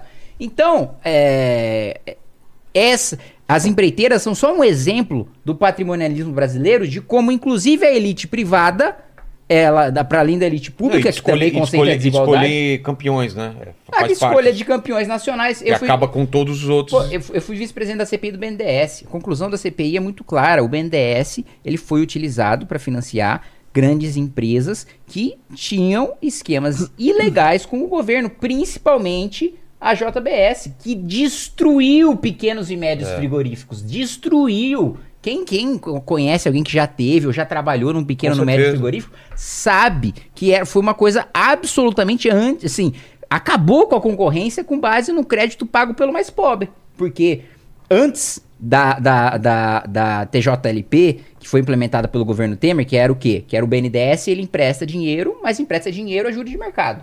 Foi o que o governo Temer implementou. Antes do governo Temer, não. Você empresta é, é, abaixo, abaixo do juro de mercado e quem paga esse juro é o Tesouro, que é o nome bonitinho que a gente dá pro dinheiro do mais pobre que paga imposto. Esse ponto que o Kim levantou é muito importante. Como é que essas empresas, essas grandes construtoras, elas cresciam? De duas formas. Conseguindo contratos públicos e conseguindo financiamentos baratos. Esses financiamentos baratos eram uma transferência de renda, basicamente, do Brasil para essa política de campeões nacionais. O problema é que o que a gente descobriu é que os contratos públicos eram conseguidos por quem pagava propina e os financiamentos baratos eram conseguidos por quem pagava propina. Então, quem era o corredor que numa corrida ganhava a corrida, não era quem corria mais rápido, não era mais eficiente na seu modo de organizar o capital, o trabalho, a produção. Não era a pessoa que investia em inovação tecnológica e operacional. Quem ganhava a corrida era quem ganhava, quem pagava a propina. Aí o que, que passa a ser mais eficiente para o empresário? Montar o setor de inovação tecnológica e operacional ou montar, montar um setor de operações estruturadas para pagar propina de modo eficiente como tinha o Debrecht? Ou montar um setor de controladoria para pagar propina de modo eficiente como existia na OAS? Era montar o setor de pagamento de propina. E com isso, você perdia em competitividade, porque você inflava os custos da- do- do- das indústrias brasileiras, da construção brasileira, que só, como disse o Kim, só conseguia ter contrato no Brasil. E aí, por isso que países com altos índices de corrupção, segundo pesquisas do Banco Mundial, eles têm baixo nível de competitividade no cenário internacional. Porque são empresas que só ganham quando elas podem pagar propina para ganhar o contrato. Elas não ganham porque elas são eficientes. As perdem em competitividade, as perde em custo Brasil, as perde em desperdício de recursos públicos, tudo prejudicando a economia.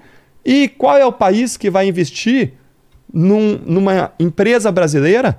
Quem é o investidor maluco estrangeiro que vai investir numa empresa que vive num setor carregado de corrupção? Isso afasta estrangeiros, porque é um risco imenso para o empresário internacional botar dinheiro numa empresa que amanhã pode estar envolvida num grande escândalo e chegar perto de quebrar, porque o modelo de negócio dela, como o Kim bem colocou, é um modelo regado à propina.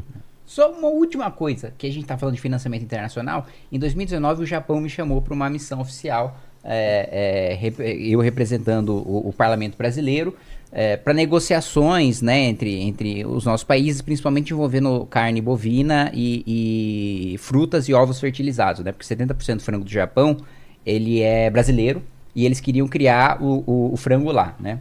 Mas enfim, ah, tive uma conversa com várias conversas com empresários japoneses e aí eles diziam o seguinte: olha, é, a gente sabe que mudou o governo e etc. Só que, porque você falou da indústria naval, É. só que a gente botou dinheiro pesado na indústria naval brasileira, né? Com, com acordos com o governo, e o governo deu calote, o governo Dilma. Putz. Então, você tá vindo aqui, eu entendo, pô. c- Um cara bem intencionado, honesto e tal. Mas como é que eu vou investir no seu país depois dessa experiência? Eu perdi, bi- eu perdi bilhão. Como é que eu vou investir no seu país depois disso? É. Manda, Lenis. Ó, é, tem uma Ah, não, tem a Masterclass, mas Masterclass. manda, manda aí. Tem uma, uma pergunta aqui do Ale SB. Ele falou o seguinte: o, o Deltan pode falar do Paulo Guedes, que fez 16 vezes o seu patrimônio com o dólar no Ministério do, do Bozo, ele colocou aqui, né? Ou a direita não é corrupta? Não, mas eh, em nenhum momento foi falado aqui que a direita não é corrupta, né? Não, É, ninguém- falou que a como corrupção não? tá em todo lugar. Está né? em todo lugar, assim como tem pessoas honestas em todo lugar. Eu estava citando os partidos, eu tenho. é, o, me corrija se eu estiver errado, mas o Mendonça Filho está na MDB, não tá? Não, Mendonça é do União. Mendonça. Do União. O Mendonça Filho é um dos parlamentares que eu mais. é, que eu tive um prazer de conhecer e admirar. O Evair Melo tá no PP. PP, que era um dos partidos envolvidos na Lava Jato, e é um parlamentar que eu conheci e aprendi a admirar muito. A, te- você tem a Tereza Cristina, ela tá no PP ou no PL? Tá no PL. PL. É assim, você tem parlamentares bons hoje em todos os partidos, assim como você tem parlamentares ruins em praticamente todos os partidos. Você tem dois, dois sistemas convivendo na Câmara, um sistema fisiológico e um sistema ideológico. É, existe um crescimento do número de parlamentares ideológicos desde as manifestações de 2013, mas você tem uma convivência ainda com um sistema de política tradicional fisiológico Que é majoritário. que é majoritário. E nem todos são corruptos. Sim. Vai ter uma parcela corrupta e uma parcela não corrupta. Então, é, existe corrupção não só também nos partidos, existe no Ministério Público, existe no Judiciário, existe em outros órgãos. A questão é como que a gente pode diminuir a corrupção sistêmica no Brasil, acabando com a impunidade e mexendo em outras condições que favorecem a corrupção. Por isso que é importante a gente entender o fenômeno. Porque, porque tá, tá, tá no, no sistema infiltrado de uma maneira que parece, para quem vê de fora, que independente do governo, ele não consegue passar nada se não tiver corrupção do centrão ou, ou desse grande bolo. Eu, eu discordo, eu discordo. Eu acho que tem como. Dá? Eu acho Como? que tem como você fazer um governo de coalizão. Eu acho que, por exemplo. Por pau. É, é, Mas é. aí não, é, não é uma visão muito purista? Me explica pra não, mim. eu acho o seguinte, por exemplo, é, vamos supor que se se eu fosse presidente da República, Deus Tá. me livre. É, Kim, presidente da República em 2000 e... Vamos supor que fosse presidente da 2026, República, é. né? Eu, primeiro, ia ver quais. analisar né, com os meus ministros, principalmente o ministro do Desenvolvimento Regional, o ministro das Cidades, né, o ministro da Infraestrutura. Falar, olha, gente, quais obras nós temos em quais estados? né? Muito bem, nós temos essas obras. Ia chamar o ministro da Educação, quais, quais creches, quais escolas, quais universidades que a gente tem inauguração, que a gente tem entrega de coisas do governo federal. Chamar o ministro da Saúde. Quais hospitais que a gente vai entregar? Qual ampliação que a gente vai entregar? Quanto- quantas ambulâncias a gente vai entregar com o dinheiro do, do governo federal? Quantas viaturas a gente vai entregar com o dinheiro do governo federal? E ia ver em cada estado e cada cidade. Ia pegar cada, cada estado e cada cidade, com o ministro da Casa Civil, que é o responsável pela articulação política, e falava, ó, Casa Civil, vê aí de quem está disposto a ser base do governo, quem tem voto nessas cidades. Com o programa executando exatamente o que eu executaria, independentemente daquele parlamentar. Eu vou naquelas. Quando eu for inaugurar naquela cidade, chama aquele cara. Que eu vou falar, ó, tô aqui com o deputado Vilela, que é aqui da cidade, tô entregando aqui a escola pra você, junto com, com o trabalho do deputado Vilela, que me trouxe essa cidade aqui. Esse o cara ponta firme da cidade, representa, né, pô? Esse é o cara ponta. Eleitores do Brasil. Ia, chegava lá no outro estado e falava: olha, essa entrega desse hospital, desse deputado aqui que representa essa cidade, junto com o prefeito, que é parceiro do deputado, estamos entregando aqui isso aqui do governo federal. E formava a base. Porque a maior Mas parte não dá dos- pra agradar todo mundo. a maior parte dos deputados, mas não precisa agradar todo mundo. É só precisa a- agradar ou 257 ou 308.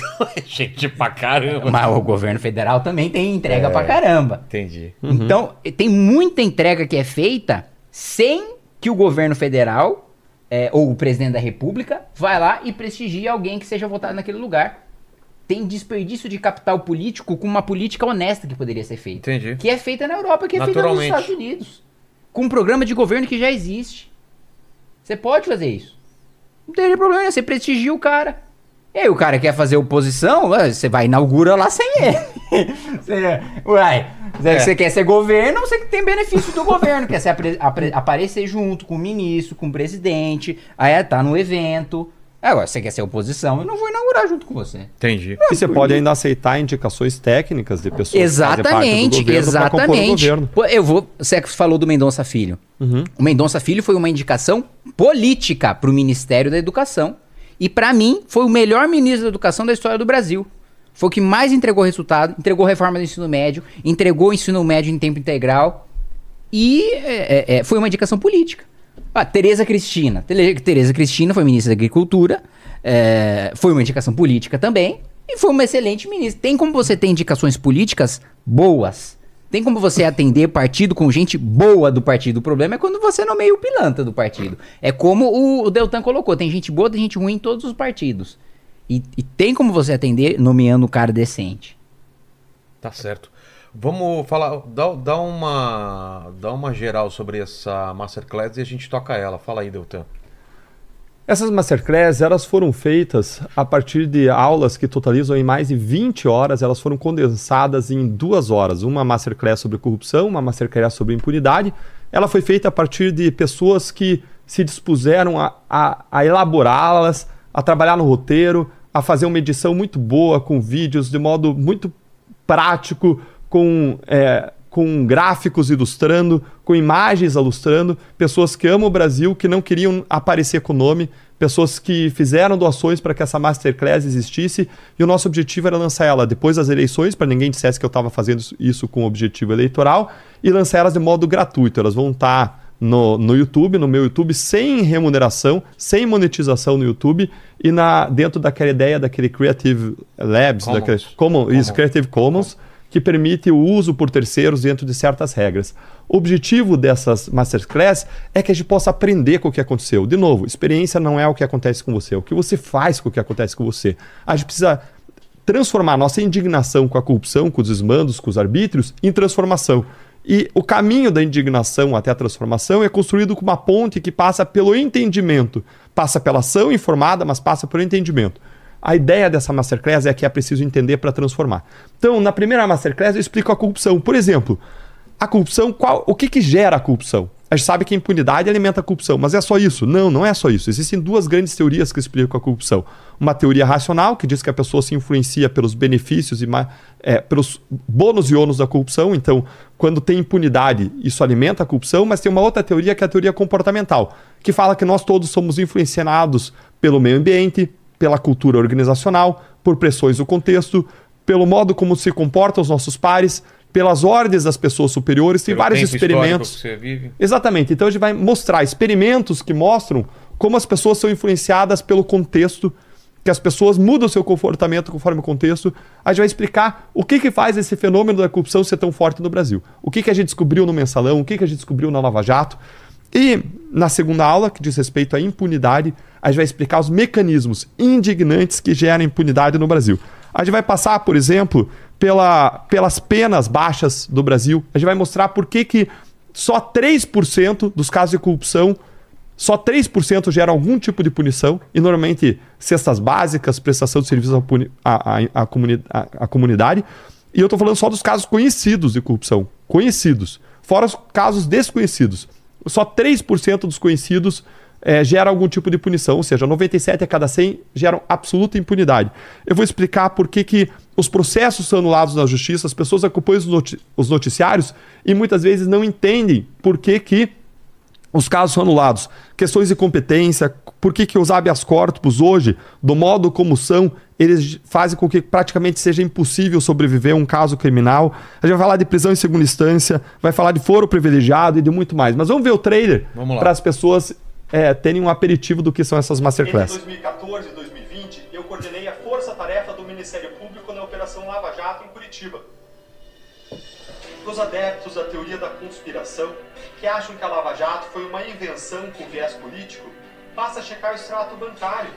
5 bilhões de reais em recursos desviados já foram devolvidos aos cofres públicos, com previsão de mais de 10 bilhões nos próximos anos. Não importa se você é de direita, de esquerda, de cima, de lado, de baixo, de centro, a corrupção afeta você, ela empobrece a sua vida. Colocar criminosos na cadeia é uma questão de justiça, mas o verdadeiro objetivo da luta contra a corrupção é reduzir o sofrimento humano que ela gera. Longas filas em hospitais, falta de segurança pública, educação empobrecida, acidentes em estradas mal conservadas, entre outros muitos males.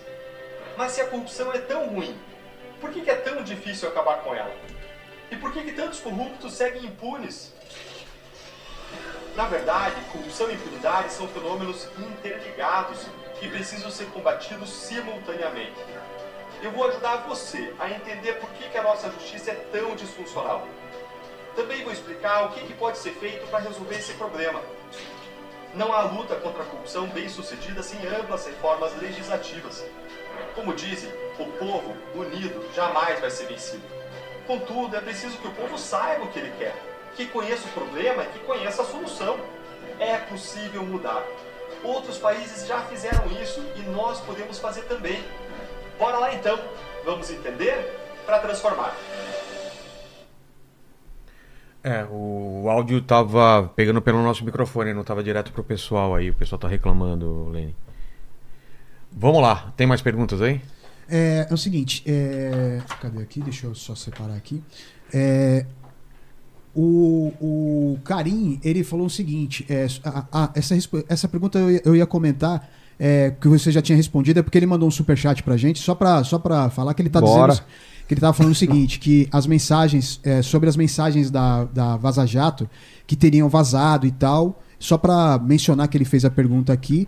É, e aí, o Daniel Correia ele falou aqui o seguinte: gostaria de saber é, se você teme planos como o de assassinar, é, co- como o, o Moro teve de, de assassinato. Se você teme é, algum tipo de represália também é, a- a- a- sobre você, assim. Lene, claro que eu temo. É claro que eu tenho medo. Agora, coragem, mais uma vez, não é você não ter medo. Coragem é você enfrentar o medo que você tem. Não como quem se atira no precipício, mas como quem constrói uma ponte sobre o precipício, com trabalho, com estratégia e com perseverança. Se nós queremos um Brasil melhor, nós vamos precisar enfrentar os nossos medos, inclusive o nosso medo da retaliação dos donos do poder. Nós não podemos compactuar com um governo hoje que deseja vingança, que expressa vingança e que, na figura do seu líder, representante máximo, Lula, riu das ameaças de morte feitas contra duas famílias de agentes da lei, um promotor de São Paulo e o ex-juiz federal É, isso- Sérgio isso eu Moro. acho um absurdo, cara. Pode ter suas diferenças políticas, mas se fosse contra ele essas ameaças, tava todo mundo preocupado. É um senador, né, cara? É, é, é uma coisa muito grave, não é, Kim? Imagina. com certeza. Isso em qualquer país. Lógico, imagina, isso aí é uma, Você uma- minimizar um negócio desse, cara. Pelo amor de Deus, assim. Pode não eu- gostar eu, fico pessoa. até, eu fico, eu quando você fala assim, pouquinho, imagina em outro país, eu fico até triste assim, porque eu penso, eu lembro, eu lembro logo da, porque eu acompanho, eu acabo acompanhando muito a, a- política japonesa, Ah, porque eu sou eu sou o único deputado Nikkei, né? é, com, com ascendência japonesa é, do estado de São Paulo, né?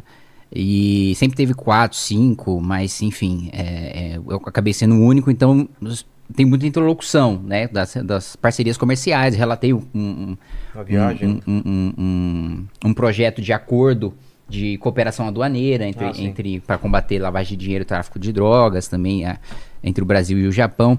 Mas aí eu me lembro de uma coisa, você falou, pô, e se fosse em outro país? O governador de Tóquio, ele teve que pedir renúncia porque ele comprou um quadro pro palácio do governo. Ué. Aí o pessoal falou, era o equivalente ao que 40 mil reais. Tá. Comprou um quadro pro palácio do governo e a população falou, meu, tá louco? Pra quê? Que desperdício de dinheiro público você comprar um, um quadro de 40 mil reais pro palácio do governo. Imagina aqui no Brasil. Não, olha os móveis do Lula. O cara compra... O cara A compra- média dos móveis do Lula é, 30 e Exatamente, o poucos cara mil comprou um reais. sofá com controle remoto aqui, e dentro da lei, tá tudo bem. Porque o governador de Tóquio também foi dentro da lei, mas a, a, a, a indignação popular foi moral, tamanha que o cara teve que renunciar. Ficou, ficou, ficou inviável. Aqui não. Aqui o cara vai lá, compra. Meu Deus, gente, sério. É um sofá com controle remoto, Deltan. Você já viu um sofá com controle remoto? Eu nunca vi um sofá com controle Eu remoto. nunca, eu nunca vi também. aqueles de massagem. Pelo amor de Deus! Um sofá com controle remoto. Aquele Uma, uma aqui. cama de 42 mil reais. É, E dentro da lei, vírgula, né, Kim? Porque para você comprar rápido como eles fizeram, você tem que Foi fazer com, é, com dispensa de sem licitação. licitação, e com é. dispensa de licitação tem um procedimento a ser observado. E não está ainda comprovado que esse procedimento foi observado, seguido. porque você tem que demonstrar urgência para cada coisa. Se faltava uma cama lá, não tinha cama, ok comprar cama. A gente pode até discutir o valor. Agora, se é um abajur, se é um quadro, se é um sofá quando tem outro sofá, você não tem urgência. Aquilo pode esperar um procedimento licitatório. É. Então, essa é uma questão que ainda a gente pediu informações sobre isso e está pedindo investigação. Se deixarem eu, eu seguir no meu mandato, é, é uma das coisas que a nossa equipe está elaborando para pedir investigação sobre isso, assim como a gente tem trabalhado na fiscalização e pedido várias outras medidas de fiscalização do governo. Porque, como você disse, é um absurdo. Aqui o absurdo passa barato. É, a gente tá vivendo um momento meio de, de anestesia, de, É. de, não, de desesperança, de que não, não vai adiantar nada. Eu me É, lembro eu, da época eu, do eu tô impe- passando isso. Eu É. tô, tô muito desanimado. Desanimado eu, mesmo. Eu me assim. lembro da época do impeachment, quando, quando tava puta, aquela energia. Vamos mudar, morar- vai acontecer, e vai acontecer e acho que dá pra gente resgatar isso. Não vai ser, ah, vai ter um turbilhão agora, vai ter um milhão de pessoas no dia 4 de junho, não vai ter um milhão de pessoas no dia 4 de junho. Mas vai ser a ponta da lança pra gente é, iniciar mobilizações maiores. Vai ser a ponta da lança pra gente começar, primeiro, ah, pô, vai ter um estranhamento entre, entre o público do MBL, o público bolsonarista, vai ter um negócio assim, mas vai ser a ponta de que vai vencer essa resistência inicial pra gente fazer mobilizações maiores. Porque assim, mais uma vez, não é, não é o meu desejo, eu não queria é, é, é, é, que eu queria que o Lula fosse um sujeito honesto, que ele fosse um bom presidente, que ele fizesse o Brasil dar certo, mas não é o que eu, não é o fato, não é fato isso. Fato é que vai dar errado. E mais uma vez eu reforço, não é torcida, é, é constatação.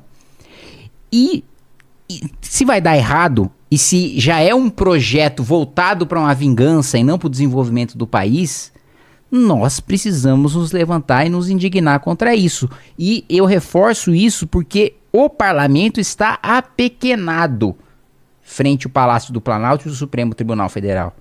E a única coisa que pode empoderar o parlamento no momento que ele está apequenado é quem elegeu o parlamento. É a população que levou o parlamento, o, o deputado a ser deputado. E eu tenho certeza absoluta, eu já vejo gente que votou no PT e fala, não era isso. Pô, vamos pegar exemplos ah, emblemáticos, o Armínio Fraga. O cara que "Eu votei no Lula porque realmente não, não dá pra votar no Bolsonaro. E o Armínio Fraga já, mano, realmente não tem a menor condição, esse governo vai dar errado. Ah, Ô, pô, João Moedo. Porra, realmente eu votei no Lula, mas eu já não esperava grande coisa. Mas isso aí, real- pelo amor de Deus. Então, já há. Porque a gente não derrubou a Dilma só com gente de direita. A gente derrubou a Dilma com gente que elegeu a Dilma indo pra rua. É. Da mesma maneira, da mesma maneira que a gente vai. A indignação com a Dilma teve a indignação com o Bolsonaro também. É, A não. galera toda decepcionada com o governo dele. E- então, a, a gente mobiliza. Muita gente é da e- direita. e- Ele perdeu. o tamanho de, de- de- do que ele perdeu? Sim. Se mostrou na última eleição, né? E o Lula, ele já é o presidente dos primeiros meses, em primeiro mandato, mais impopular da história, desde Ah, 88. Já é, desde 88. Pô. Em primeiro mandato, em primeiro mandato. No, no primeiro ano de mandato, Entendi. né, nos primeiros Porque meses. normalmente no primeiro ano. Ele o tá muito forte. Vem da eleição. Vê, e vê, ó, a gente tá maio, dia 25 de maio. É, final de maio. A gente ainda não votou a criação de ministérios dele. E se não votar até semana que vem, meu amigo, do nada, 13 caras vão deixar de ser ministro. Cara! é! O governo Lula, ele é o primeiro, lembra o Collor? Pô, o Collor ele entrou com poder imperial a É. ponto de, de confiscar a poupança. É esse o poder que a gente. Essa é a tradição política que a gente tem na política brasileira. O primeiro ano de mandato é poder imperial, cara. Saiu da urna fortalecido, o Congresso tá desorganizado, não tem uma oposição muito bem definida. É, o Lula entrou com, o para- com o para- o Brasil dividido O Lula já. entrou com uma- um cenário completamente diferente e com ele muito mais vingativo e com o PT querendo ter cada vez mais espaço. Porque, olha só, a gente tem abertamente a Glaze Hoffman e o Lindbergh Farias descendo pau no Haddad. É. Então, entre eles, eles já estão brigando. É assim, a primeira grande vitória do governo Lula, a primeira grande vitória foi a minha cassação. Não teve uma vitória grande depois disso, antes disso. Depois agora teve o arcabouço fiscal com a liberação de Sim. bilhão aí de emendas. Agora, a primeira grande vitória, gente, a gente está em mais de 100 dias do governo, não tem um projeto para o país. Não teve nada de significativo aprovado no parlamento, a gente está votando, não existe uma agenda de governo. E quando não existe uma agenda de governo, o país está sem rumo. Um, um navio sem rumo é um navio à deriva. Quando você não sabe para onde você vai, nenhum vento é favorável. É essa a situação hoje do Brasil. E é, nós, no parlamento, nós começamos a construir, trabalhar em duas direções. A primeira direção foi a direção de fazer projetos de lei bons. O Kim é o rei de propostas de projetos de lei. Acho que deve ser uma das pessoas que mais propõe. A gente propôs uma série de projetos também. O Kim foi inspiração nesse ponto para o nosso mandato. Obrigado. E, em segundo lugar, nós temos trabalhado arduamente na fiscalização. Não só na fiscalização genérica do que sai na imprensa, mas nós dividimos pela primeira vez a fiscalização dos ministérios em diferentes pessoas, para que cada um se especializasse na fiscalização de um ministério.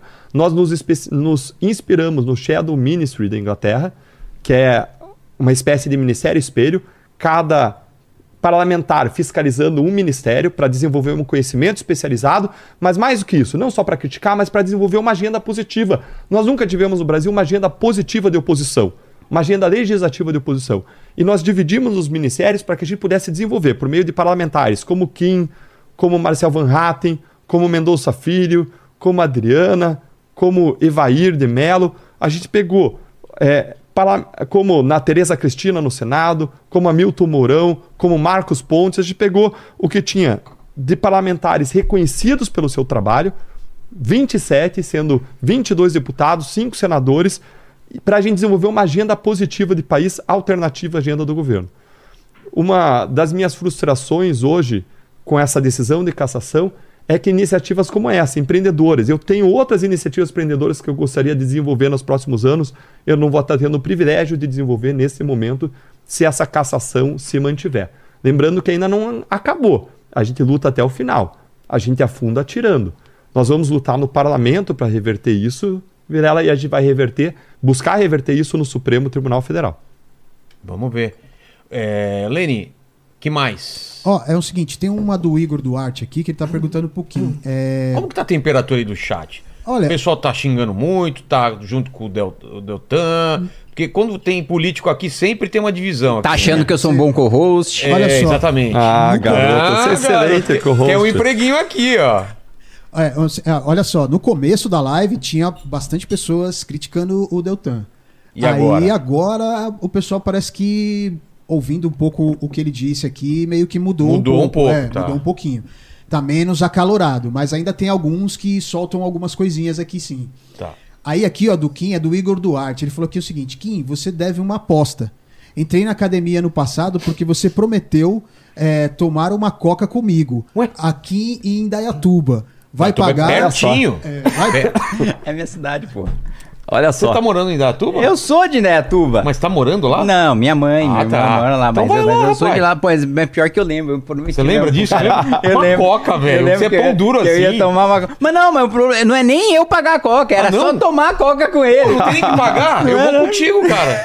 Vambora. Eu tô devendo, não, eu vou pagar essa promessa. Tu vai vai envolver os pagar. Eu vou pagar. são de lá. Eu vou Tá ligado, pagar essa né? promessa. Aliás, Deltan, se você quiser ser um professor da Academia MBL, tá mais do que convidado também. Opa, obrigado. Não, cara. pô. Mais.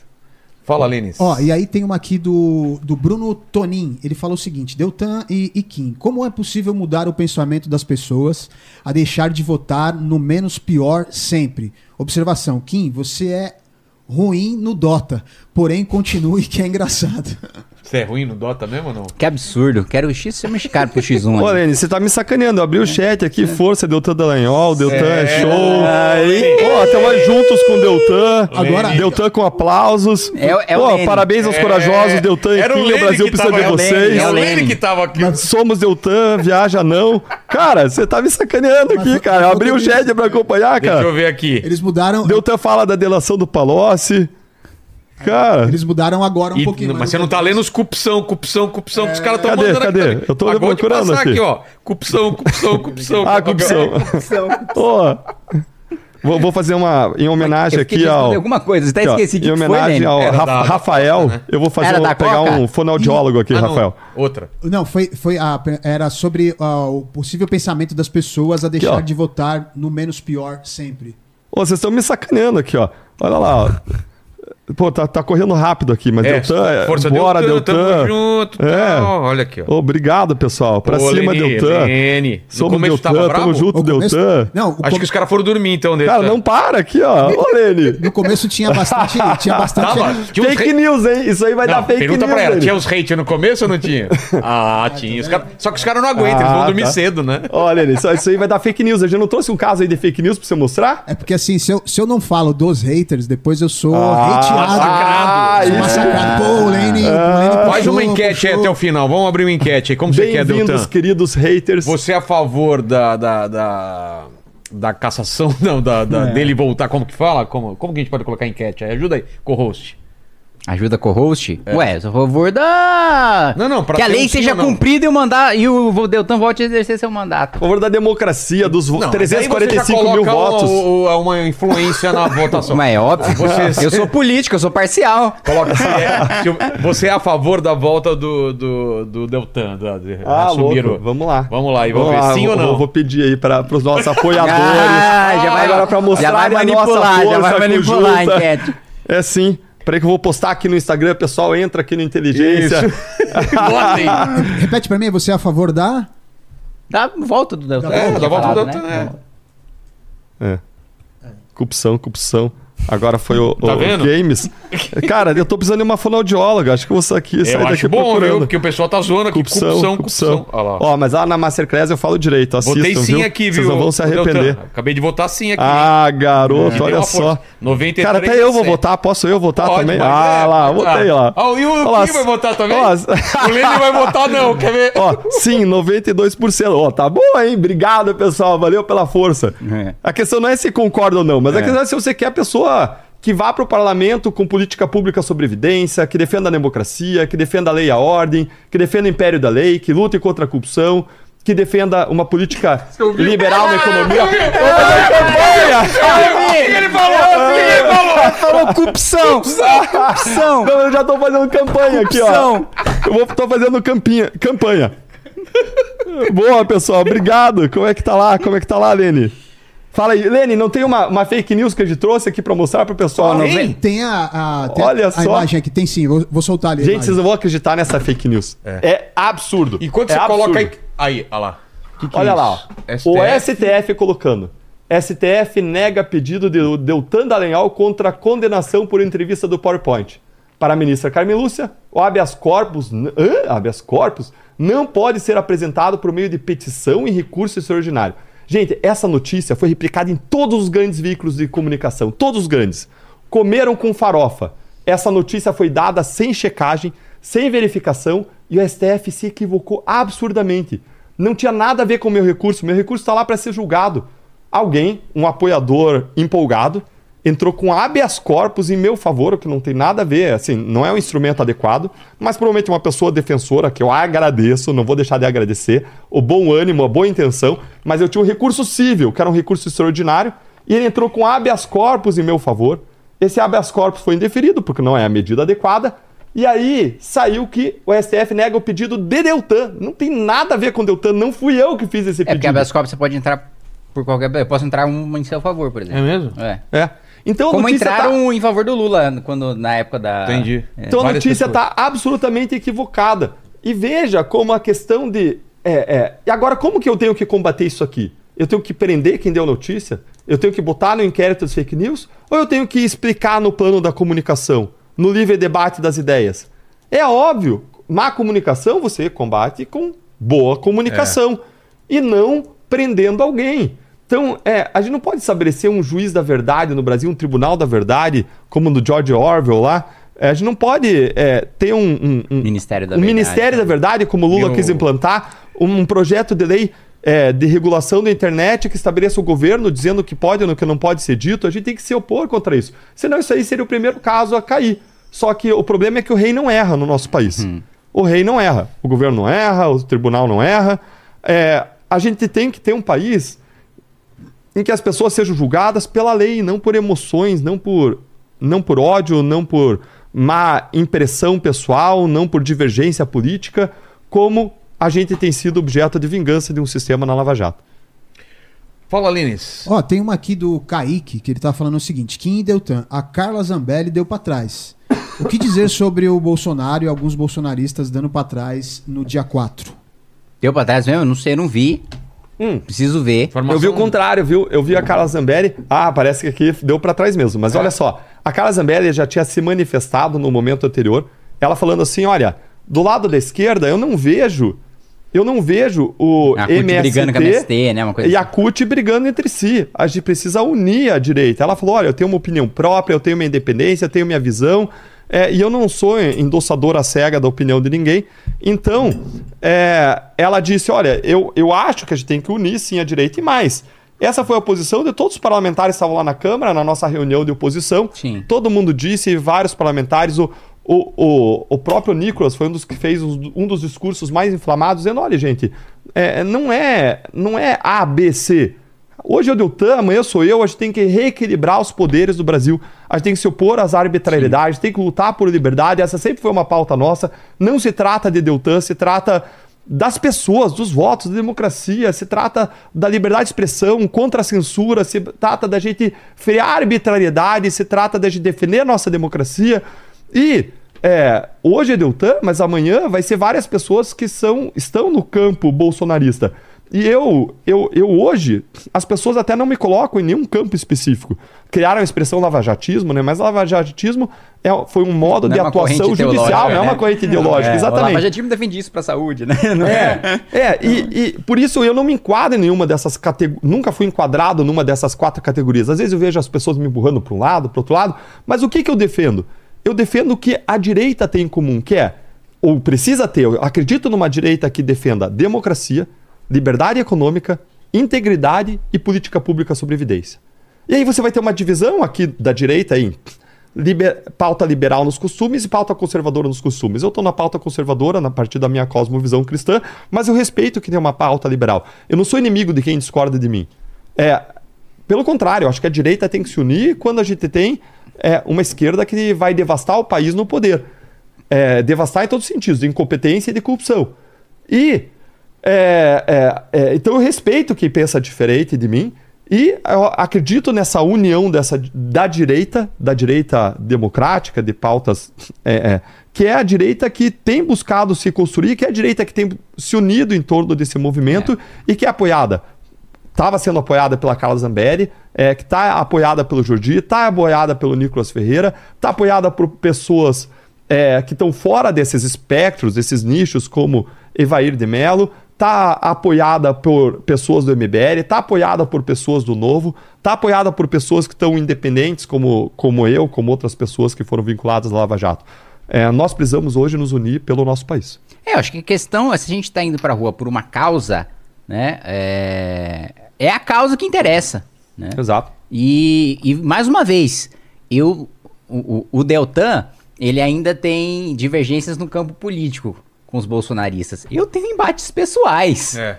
Eu tenho, eu, tenho pro- eu tenho processo, eu processando, eu sendo processado. E ainda assim, eu supero isso e eles superam isso pra gente ir pela, por esta causa que é uma questão de vocês querem deixar o parlamento completamente dominado pelas esquerdas por uma arbitrariedade, por cassação de mandato ao arrepio da lei. Eu não quero. Os bolsonaristas também não querem.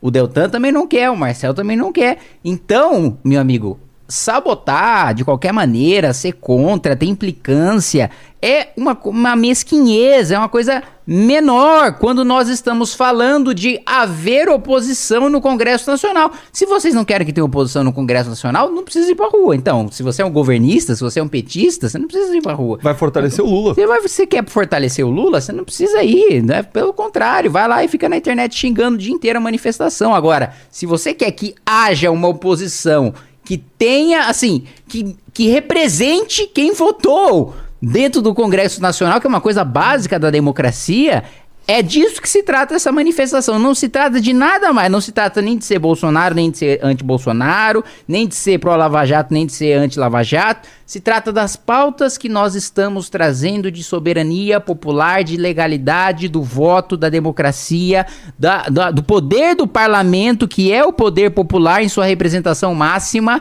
Então, meu amigo, se você é contra isso, aí sim você não vai. Agora, se você tem uma- alguma implicância com alguém que vai nessa mesma pauta, me desculpa, é ser muito pequeno. Vamos ao- por amor ao país. É, eu vou dar um exemplo. Existe uma proposta de emenda à Constituição tramitando na, na Comissão de Constituição e Justiça do Parlamento, que é uma das comissões do Parlamento. Acho que o Kim tá lá também, eu tô. É, e essa proposta era a PEC 9. Essa PEC 9 ela dava a maior anistia da história aos partidos políticos. Inclusive partidos aí que compraram, parece, tonelada de carne. Quatro toneladas de carne. Eu, eu- é, que fizeram assim, praticaram irregularidades muito graves, tá- estariam sendo anistiados. Sabe quem estava defendendo? É. Tava eu, tava o Kim, tava o Novo, tava o PSOL. Eu, o Kim, o pessoal do Novo, o Marcel, a gente concorda com o PSOL? Não. A gente tem várias discordâncias. Mas ali a gente estava juntos pelo que a gente acreditava, por causa. Juntos Exato, por uma porque eu defesa acho de que o partido integridade. político não pode comprar um carro de 370 mil reais com dinheiro de fundo eleitoral. Exatamente. E do mesmo modo, nós vamos agora as ruas por não. amor ao país. É, isso. Perfeito. Até e nesses momentos, inclusive, eu até reforço. Falo, eu tô aqui mesmo com o deputado é, é, Tarcísio. é, Tarcísio do PSOL, que tá aqui representando e tá contra a PEC. A Sami, é. inclusive, às vezes a gente vota junto por razões diferentes. Né? Por exemplo, eu votei contra o arcabouço fiscal. O PSOL votou contra o arcabouço fiscal. Só que o PSOL porque achou que tava muito fiscalista. E eu Entendi. votei porque achei que tava muito froxo. Mas nesse caso, a gente votou até porque é uma causa em comum mesmo, assim, tipo, nós achamos uma imoralidade você gastar dinheiro de, de o, o, o, o, o PSOL é, defende mais gastos e etc e tal, mas, pô, dentro de uma certa parâmetro legal, né? Porque se a lei estabeleceu que você. Porque a gente tava votando uma anistia mesmo, né? É literalmente uma anistia, ou seja, os partidos agiram ilegalmente no gasto público e aí eles queriam aprovar uma PEC que falava: beleza, vocês cometeram, mas nós estamos perdoando. E nesse caso é a causa. É, é- esse exemplo que o Deltan deu é muito emblemático de sim, de ser a causa. Não, não interessa. Ah, pô, porque o cara do PSOL votou, eu vou mudar a minha, minha convicção e você contra. Não, porque é o que eu costumo dizer. Se o Renan Calheiros um dia chegar e falar, gente, eu acredito na lei da gravidade, eu não vou sair flutuando por causa disso. é, é, é, O justo é o justo. é isso, independentemente de qualquer pessoa pode, pode- até o Lula pode falar a verdade. Exato. E é uma questão de amor ao país, é uma questão de patriotismo, é uma questão de verás que um filho teu não foge à luta. E se forem 100 pessoas, eu vou estar lá. Porque eu não fujo à luta. Eu vou lutar pelo meu país. É uma questão de amor ao país, é uma questão de patriotismo. Os mais patriotas, as pessoas que defendem causas, não vão estar lá por Deltan, não vão estar lá por movimento A, B, C, por corrente X, Y, Z. Vão estar lá pelo Brasil, por amor à pátria, por defender liberdade. Quem não quer liberdade hoje? Por defender democracia. Quem não acha importante a gente reafirmar a democracia hoje quando votos são caçados, quando eleitores são calados. A gente vai estar lá por justiça. Quem não quer justiça hoje, ao ver vingar a injustiça, ao ver os ladrões zombando do povo. Até quando nós veremos os ladrões que nos roubam, aqueles que praticam crime, se orgulhando dos seus crimes, zombando dos honestos do nosso país, governando o nosso país, enquanto os honestos estão sendo punidos. Os desonestos estão chefiando a República. Até quando nós vamos ver isso acontecer? Nós precisamos recuperar o nosso país. Nós precisamos mostrar o nosso amor. E por isso eu vou estar no dia 4 de junho. Tá certo. Fala, Lenis. Aqui, aqui foi. Foi, eu, eu vi aqui no chat que o pessoal tá perguntando se a gente vai voltar nos Estados Unidos gravar uns episódios lá, né? Porque eu, eu gravei alguns episódios lá em Orlando e a gente. Gravei em Israel, que tive lá, em Orlando. Ser rico é outra história, hein, mano. Cara, vou, eu vou passear e ainda trabalho. Você fala que eu sou rico. Tem gente que só passeia. Eu vou ainda trabalhando, né? Ah, vou, coitado. Vou pra Polônia agora. Coitado do Vilela trabalhando em Orlando. Ai, Ah, meu Deus os caras, do Os céu. caras me pagam, né, pai, lá.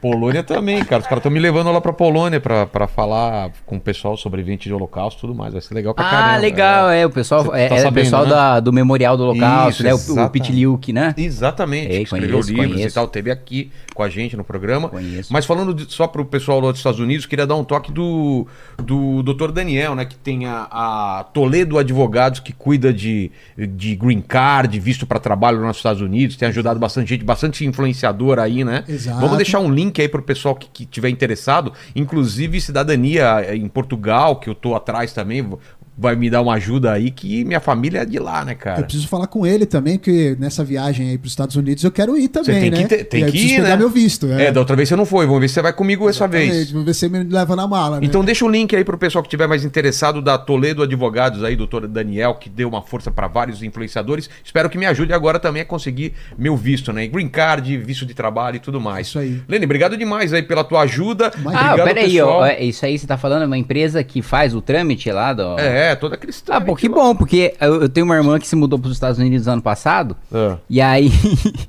a minha mãe teve o visto negado. Sério? Porque. Acharam que ela ia pra lá. Não, falaram que ela não tinha vínculo suficiente com o Brasil. Eu falei, porra, Pô, caramba, velho. Olha o seu cara é político. porra!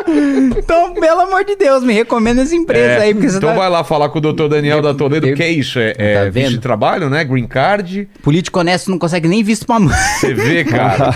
Aí o cara pode até abrir um negócio lá nos Estados Unidos e eles ajudam lá também. Só açaí que não, que já tá cheio lá. É, tem tudo tá quanto é canto, tem, tem lá. Então, o link na descrição aí. Agradecer ao Deltan, agradecer você que esteve até aqui. Mais o Deltan, você me faz, você, você faz um favor, porque você já esteve aqui e respondeu as três perguntas finais. Como é a primeira vez, tem que fazer as três perguntas Ixi, eu não sei. Deltan. Mas me conta antes a, a estatística lá. Ah, é? Como a que deu? sim, sim, Vamos dar a votos aqui, votação ó. aí. Ó, é... Ele deve ter colado, por isso que ele tá pedindo. Ele deve ter visto. Não vi, já. não vi. Não viu? vi, Então não vamos vi, lá. não vi. Tem aqui, ó, 90% é a favor. Ah, Da sua sim, volta? é. Obrigado, 10% querido não. Ale, obrigado. Olha, ele estava me sacaneando, falando que o pessoal tava Lene, apoiando aí, ó. 90%. Lene, Lene, você tá, você tá, você tá aí com, com... Você tá que nem pesquisa eleitoral. Eu tenho que ser Aquelas imparcial. pesquisas que vem depois. é, Não, Lene dá é o aquela cara mais reviravolta lá. imparcial que tem É, eu aqui. tenho que ser imparcial. Olha só. Só quando ela foi referente ao Paquito, aí você é parcial, Aí né? eu sou parcial a mim. Totalmente contra ele, né?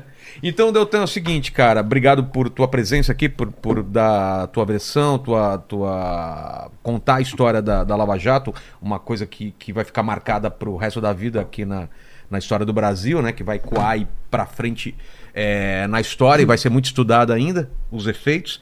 Mas, olhando pra trás, a gente falou da tua trajetória, da tua, um pouco da tua história de vida. Olhando pra trás, qual que você acha que foi o momento mais difícil? É esse que você tá vivendo ou você vive- viveu um momento mais difícil da tua vida, olhando pra trás, ou da tua carreira? Olha, eu, eu chorei em dois momentos na Lava Jato. Dois momentos. É, normalmente, um promotor não é afetado pelos resultados de decisões, de processos. Você trabalha e se você perde uma, um processo, se você perde a condenação e vem uma absolvição, se você perde uma decisão e vem contra a resposta, você não é afetado, não é o teu interesse. Você está defendendo o interesse público. Você luta, você vai guerrear pelo interesse público, mas você não é afetado pessoalmente. A Lava Jato, contudo, ela nos afetou pessoalmente, porque quando a gente atingiu poderosos, todas as milícias deles ultrapassaram todas as linhas para nos atacar pessoalmente. Para ir para inventar fake news, para atacar nossas reputações, para atacar nossa credibilidade, para inventar mentiras sobre nós, fake news toda hora, blogs marrons toda hora. Agora, o momento em que. O primeiro momento em que eu chorei foi um momento em que eu li uma coluna de uma jornalista que eu respeitava muito, em que ela falava que depois daquela entrevista coletiva do PowerPoint, que o que eu queria era aparecer. Porque eu respeitava ela. E porque o que eu quis fazer naquela coletiva foi fazer o meu trabalho de modo didático, explicar para as pessoas o que estava acontecendo, do mesmo modo como eu tinha feito em todas as entrevistas coletivas anteriores, em que a gente tinha usado o PowerPoint, tinha usado uma explicação didática, e no começo da Lava Jato, os jornalistas não entendiam o que era lavagem de dinheiro, não entendiam os esquemas, a gente fazia gráficos explicando como tudo funcionava para as pessoas. E o que a gente tinha buscado fazer era levar a informação de modo didático, era explicar de modo detalhado o que tinha acontecido, e tinha existido uma interpretação muito é, equivocada que, em que, claro, a gente pode não ter tido. A gente poderia ter feito de modo diferente, poderia ter feito de modo melhor. Eventualmente, a gente ficou refletindo sobre aquilo e veio aquela coluna daquela jornalista e aquilo me impactou muito, porque é, o que eu queria era servir o povo, servir a justiça, cumprir a lei, oferecer acusações em cima de fatos, provas, aplicar a lei sobre aquilo. Nunca tive qualquer vontade, intenção de ser político. Só decidi sair depois para a política quando eu vi que eu estava amarrado no Ministério Público, que não existia outra solução e que o sistema tinha reagido. Eu queria ter promovido justiça dentro do sistema. Queria ter mudado, contribuído para a mudança de um sistema político que fizesse uma auto-reflexão e que se renovasse e que mudasse, que fizesse a mudança para que é, o verdadeiro resultado fosse alcançado, que era fortalecimento da democracia, que era fortalecimento da integridade, que era fortalecimento de uma boa política. E quando a gente viu que a gente não conseguiu alcançar isso, que o sistema estava reagindo, eu percebi que onde eu poderia fazer melhor, usar os instrumentos que eu tinha na minha mão, o conhecimento, as habilidades, era por meio da política, porque a gente precisa de pessoas que deem esse passo e que busquem a transformação por meio da política, porque essa transformação não vai acontecer sozinha se pessoas que têm essa visão não deem esse passo à frente. Então, aquele momento, é, eu me senti pessoalmente atingido. É, eu tive uma frustração muito grande. Aquele foi o primeiro momento. O segundo momento em que eu chorei foi quando eu vi a Procuradora-Geral da República entrar com uma ação contra um acordo que a gente tinha feito na Lava Jato, no Supremo Tribunal Federal, sem falar com a gente, sem perguntar o que tinha acontecido, sem tentar entender, sem buscar corrigir, num contexto em que eles tinham querido participar desse nosso acordo, só que a gente falou, não, isso aqui não é competência da Procuradoria-Geral da República, isso é competência de Curitiba. É assim que a lei funciona, nós vamos fazer o acordo. Só que envolvia um valor grande. É, teve ali, na minha interpretação, uma questão de disputa de poder com Curitiba, de vaidade por parte da Procuradoria-Geral da República. E houve essa medida contra o que a gente fez. É, e eles conseguiram acolhimento por parte do ministro do Supremo Tribunal Federal. E eu me senti como aquele soldado que está lutando lá na frente da trincheira, que pode esperar ataque que venha do outro lado, mas jamais imagina o seu general dando um tiro nas suas costas. Esses foram os dois momentos da Lava Jato é, que me impactaram. E é, depois disso, tive outros momentos, é, sim, de, de, sofrimento, mas é, esses dois momentos foram momentos muito emblemáticos, muito fortes para mim. Eu tive um terceiro momento é, que me impactou muito, que foi um, o dia em que eu fui condenado pelo Superior Tribunal de Justiça para indenizar o Lula. E eu fui condenado a pagar uma. Eu veja só, eu tinha recém saído da minha carreira, tinha abandonado a minha estabilidade, a minha segurança financeira, para buscar trazer uma transformação por meio da política. Eu tomei essa decisão quando eu, eu, recebi uma ligação do senador Álvaro Dias, dizendo que existia um projeto de transformação maior do país, que o senador Sérgio Moro ia sair candidato à presidência, que a gente tinha que lutar por transformação, me convidou para sair do Ministério Público e eu decidi sair, pedi um tempo para refletir, passei um, um, mês refletindo, entendi junto com a minha esposa que era o melhor modo da gente, a partir da nossa visão cristã, a gente usar os talentos que Deus nos deu da melhor forma possível tomamos uma adesão de família, falei para minha esposa, olha, a gente vai perder aposentadoria, vai perder segurança, vai perder conforto financeiro, tem uma questão da nossa filha que tem um problema de desenvolvimento, uma condição de saúde, que ela vai perder uma proteção que eu, nós teríamos se eu seguisse no Ministério Público. Isso tornou essa decisão a mais difícil da minha vida. E ela virou para mim e disse, meu amor, se a gente tiver que vender o nosso apartamento, se a gente tiver que mudar o nosso padrão de vida, a gente vai fazer isso porque a gente quer estar no centro da vontade de Deus para a nossa vida. A gente quer fazer o melhor diante da vida, o melhor com aquilo que Deus nos deu, com aquilo que a vida colocou nas nossas mãos. E eu tinha saído, então, dando esse passo, que era um passo de fé, e abandonei a minha segurança financeira e poucos meses depois eu sou condenado para a CJ a indenizar a Lula, alguém descondenado, alguém que não ia devolver o dinheiro todo desviado, que ele tinha sido condenado a devolver, e eu que atuei contra a corrupção, fui condenado a pagar uma multa, indenização para ele, que somando com juros, etc., ia chegar perto de 200 mil reais. E naquele momento eu tive um baque pessoal grande, porque eu vi um contraste, eu vi o sistema se voltando contra quem combateu a corrupção, eu fui dormi de joelhos. Eu estava viajando, estava em Londrina, recebi essa notícia quando eu estava junto com o pastor. Ele disse: Deltan, não olha para o problema, olha para Deus. E eu tentei fazer isso, juro que eu tentei, mas ao mesmo tempo aquilo estava incomodando o meu coração. Eu fui dormir de joelhos, é, junto com outras duas pessoas que estavam viajando comigo no mesmo quarto, cada um deitou na sua cama. Eu fiquei orando, derramando a minha tristeza diante de Deus. E eu não imaginava o que ia acontecer nos momentos seguintes, Virela. Nas, se alguém me falasse o que ia acontecer nas próximas 36 horas, eu diria que era impossível. No, momento, no dia seguinte eu acordei, minha esposa me mandou uma mensagem falando: Meu amor, sabe o que são esses Pix que entraram na nossa conta? Falei: Não sei. Fui olhar, tinha uns 10, 15 Pix de 20 reais, 10 reais, 50 reais. Falei: Ah, deve ser algum engano das pessoas. E de repente, as pessoas começaram a fazer depósitos Pix. Foi para 50 Pix, 100 Pix na minha conta, 200 Pix, 300 Pix de 10, 20, 50 reais. As pessoas foram procurar o meu CPF na internet.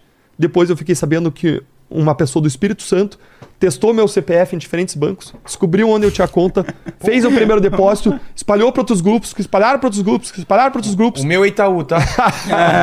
é, só para saber. E de repente a gente tinha milhares de pessoas fazendo Pix na minha conta. Milhares. E cada hora que eu saía, entrava numa reunião naquela viagem, era mais 15 mil reais, 20 mil reais. E foram 5 mil Pix, 10 mil Pix, 12 mil Pix chegou a 300 mil reais, eu fui ao público e disse, pessoal, pode parar de depositar, não para de entrar dinheiro na conta, já passou do valor, tudo que exceder a gente vai destinar para instituições de caridade. E sabe o que as pessoas fizeram? Em vez de parar, elas seguiram depositando. 400 mil reais, 500 mil reais, 500, perto de 550 mil reais, 12 mil PIX depositados em menos de 36 horas, sem eu pedir algo que eu nunca vi na história acontecer. E aquele momento foi um momento em que eu vi que as pessoas estavam conosco naquela luta, que as pessoas não iam nos abandonar, que as pessoas nos vendo lá na frente, na trincheira, Kim, as pessoas estavam dizendo: se você estiver lá lutando pelas nossas causas, nós vamos estar com vocês. A gente não vai abandonar vocês. E o versículo, o texto bíblico que me veio à mente naquele momento foi de que a tristeza pode durar uma noite, mas a alegria vem de manhã, e de que as pessoas iam estar conosco. E enquanto essas pessoas estiverem comigo, eu sou capaz de atravessar paredes. Eu sou capaz de enfrentar leões. Eu sou capaz de ir adiante porque não é o Deltan sozinho, mas é o Deltan representando um universo de pessoas que acreditam na justiça, que acreditam na liberdade, que acreditam na democracia e que estão dispostas a fazer sacrifícios de uns 5, 10, 20 reais, 50 reais, pessoas depositaram 100 reais para lutar pelo que acreditam, para lutar pelo nosso país. Eu recebi mensagens de pedreiros dizendo: Olha, Deltan, eu achei injusta essa condenação, estou fazendo aqui um Pix 10 reais para vocês, de funcionária doméstica. Pessoas que muitas vezes têm o dinheiro contado, mas as pessoas fizeram questão de expressar sua indignação por meio desse depósito. Mais recentemente, quando eu fui condenado a indenizar Renan Calheiros, houve um movimento espontâneo também. Eu não fiz a conta ainda para ver quanto chegou, eu fui condenado a indenizar em 40 mil reais, mas eu tinha visto estava em cerca de 17 mil reais, espontâneo, sem eu pedir de várias pessoas que foram depositando é, e eu vejo as pessoas querendo nos apoiar. Mais uma vez, a gente estava numa reunião agora, depois da minha cassação, e um deputado virou para mim e falou: Deltão, o que você precisa? Porque a gente agora, você, o teu caso é um símbolo. Não importa o que você fala, importa o que aconteceu com você. E se você tiver dificuldade, a gente, a gente quer estar tá te amparando. Eu vejo, como eu nunca vi, um movimento de união em favor de causas. E eu sei que o presidente Bolsonaro ele tem uma força política infinitamente maior do que eu tem votos muito maiores do que eu. Agora, eu sei que várias dessas causas são causas dele. Ele é um dos principais protagonistas do, do movimento em torno da palavra liberdade. E é a nossa causa também. E eu vejo como um grande momento propício para a união. Não, é, não tem disputa de protagonismo nisso. Cada um sabe quem são as lideranças, as diferentes lideranças, diferentes movimentos, mas é um momento da gente servir. E eu quero estar tá fazendo o que eu sempre entendi que eu devo fazer: lavar pés e servir o nosso país, servir as causas pelas quais a gente luta. Segunda pergunta é o seguinte: não sei se te avisaram aí, Deltan, a gente vai morrer um dia aí, espero que demore muito tempo, né? O Kim talvez vá antes, tá tomando remédio pra caramba, que tá fraco, lá, tossindo aqui, sai do meu lado. O E- Kim- O Kim tem 15 anos de idade aí. É, é um moleque. Mas esse vídeo vai ficar pra sempre aqui, Deltan, na, na internet. O pessoal que voltar daqui 392 anos no futuro pra querer saber quais seriam suas últimas palavras, seu epitáfio. Deixa aí pro pessoal do futuro aí. Olha, eu tinha que ter visto alguns podcasts de vocês no final pra captar, capturar essas perguntas a tua antes. assessora que não passou, hein? Passou? Não. Aí, ó. Ah, porque a gente passa essas perguntas. Mas é bom vou porque falar agora vai ser de improviso. Vamos Olha lá. só, meu epitáfio vai ser Corrupção. corrupção. Por essa você não esperava, hein? Combata a corrupção. Combata a corrupção. É. Meu epitáfio vai ser: Foi um discípulo de Jesus, disposto a servir, um marido e um pai apaixonado, alguém que amava o seu país e que esteve disposto a dar passos de fé, a enfrentar riscos para servir o seu país, para amar as pessoas e usar todos os seus talentos, tudo aquilo que Deus tinha colocado nas suas mãos para buscar fazer o seu melhor, servir com excelência em amor a Deus e amor às pessoas. Bonito. Amém. E a terceira pergunta é se você tem uma dúvida, algum questionamento que você se faz. Acho que você levantou vários aqui. Uma dúvida, várias um. dúvidas. É, levanta, deixa um para o pessoal responder nos comentários aí. Tenho que fazer uma pergunta para as pessoas? Não, uma pergunta que você se faz. Se tem algum questionamento, divide com o pessoal, é. Ah, eu tenho vários. Deixa eu escolher um. Pequeno ou grande, algum, alguma dúvida. Enquanto você pensa, Lene, palavra, Boa. é contigo. É isso aí, galera. Se inscreva no canal, torne-se membro, dá like no vídeo que é muito importante e ative os sininhos para receber as notificações de quando as lives começam. E Calma. Agora deixa ele Agora falar. deixa ele falar. Eu tenho uma pergunta. Eu tenho uma pergunta assim. Eu vejo muitos jornalistas é, criticando a expressão da fé no ambiente político. Sim. É o medo da, da, da, da, da da- do- de ter um Estado que misture religião e política, né? Que é o que a gente luta contra. Então, a, a, a separação entre, entre igreja e Estado ela foi feita a partir da reforma Sim. e foi defendida pelos próprios cristãos. Claro. A principal bandeira naquela época era evitar que o Estado se intrometesse na religião. E é, se entendeu que, as- que é saudável você separar Estado e igreja, mas existem diferentes modelos de laicidade. O nosso modelo é de laicidade colaborativa.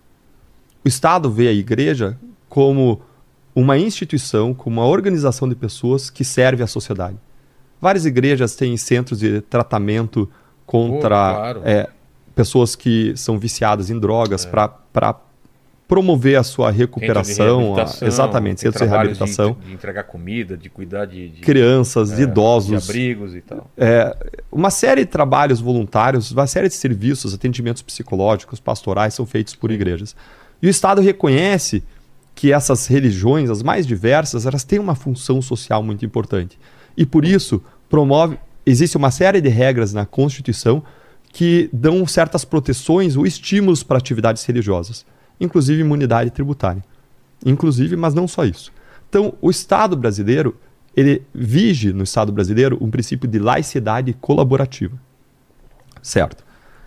Além disso, é, a expressão, todas as grandes ideologias, elas têm na sua base uma expressão de fé. O capitalismo tem uma expressão de fé na sua base. O liberalismo tem uma expressão de fé. O socialismo tem uma expressão de fé. O comunismo tem uma expressão de fé. Eu posso discordar daquela fé naqueles princípios mais básicos daquela ideologia, mas eu respeito. Na minha percepção, é um preconceito de natureza religiosa você querer impedir que as pessoas expressem a sua fé na política. Porque a sua fé religiosa na política. Porque ela diz respeito aos últimos compromissos da alma humana. Assim como outras crenças que a pessoa tem em outros sistemas, em liberalismo, em capitalismo, em socialismo. E a questão que eu tenho, é, que eu vou deixar para as pessoas é: se a religião promove coesão social, Se a religião promove um fortalecimento do capital moral social, se nós não vemos o Estado como a panaceia que deve se intrometer em todas as áreas da vida humana, mas como uma instituição com papel limitado, que não deve invadir espaços essenciais da família, das universidades, das igrejas, por que é que nós ainda temos pessoas que impedem ou que querem impedir a fé como base do discurso político?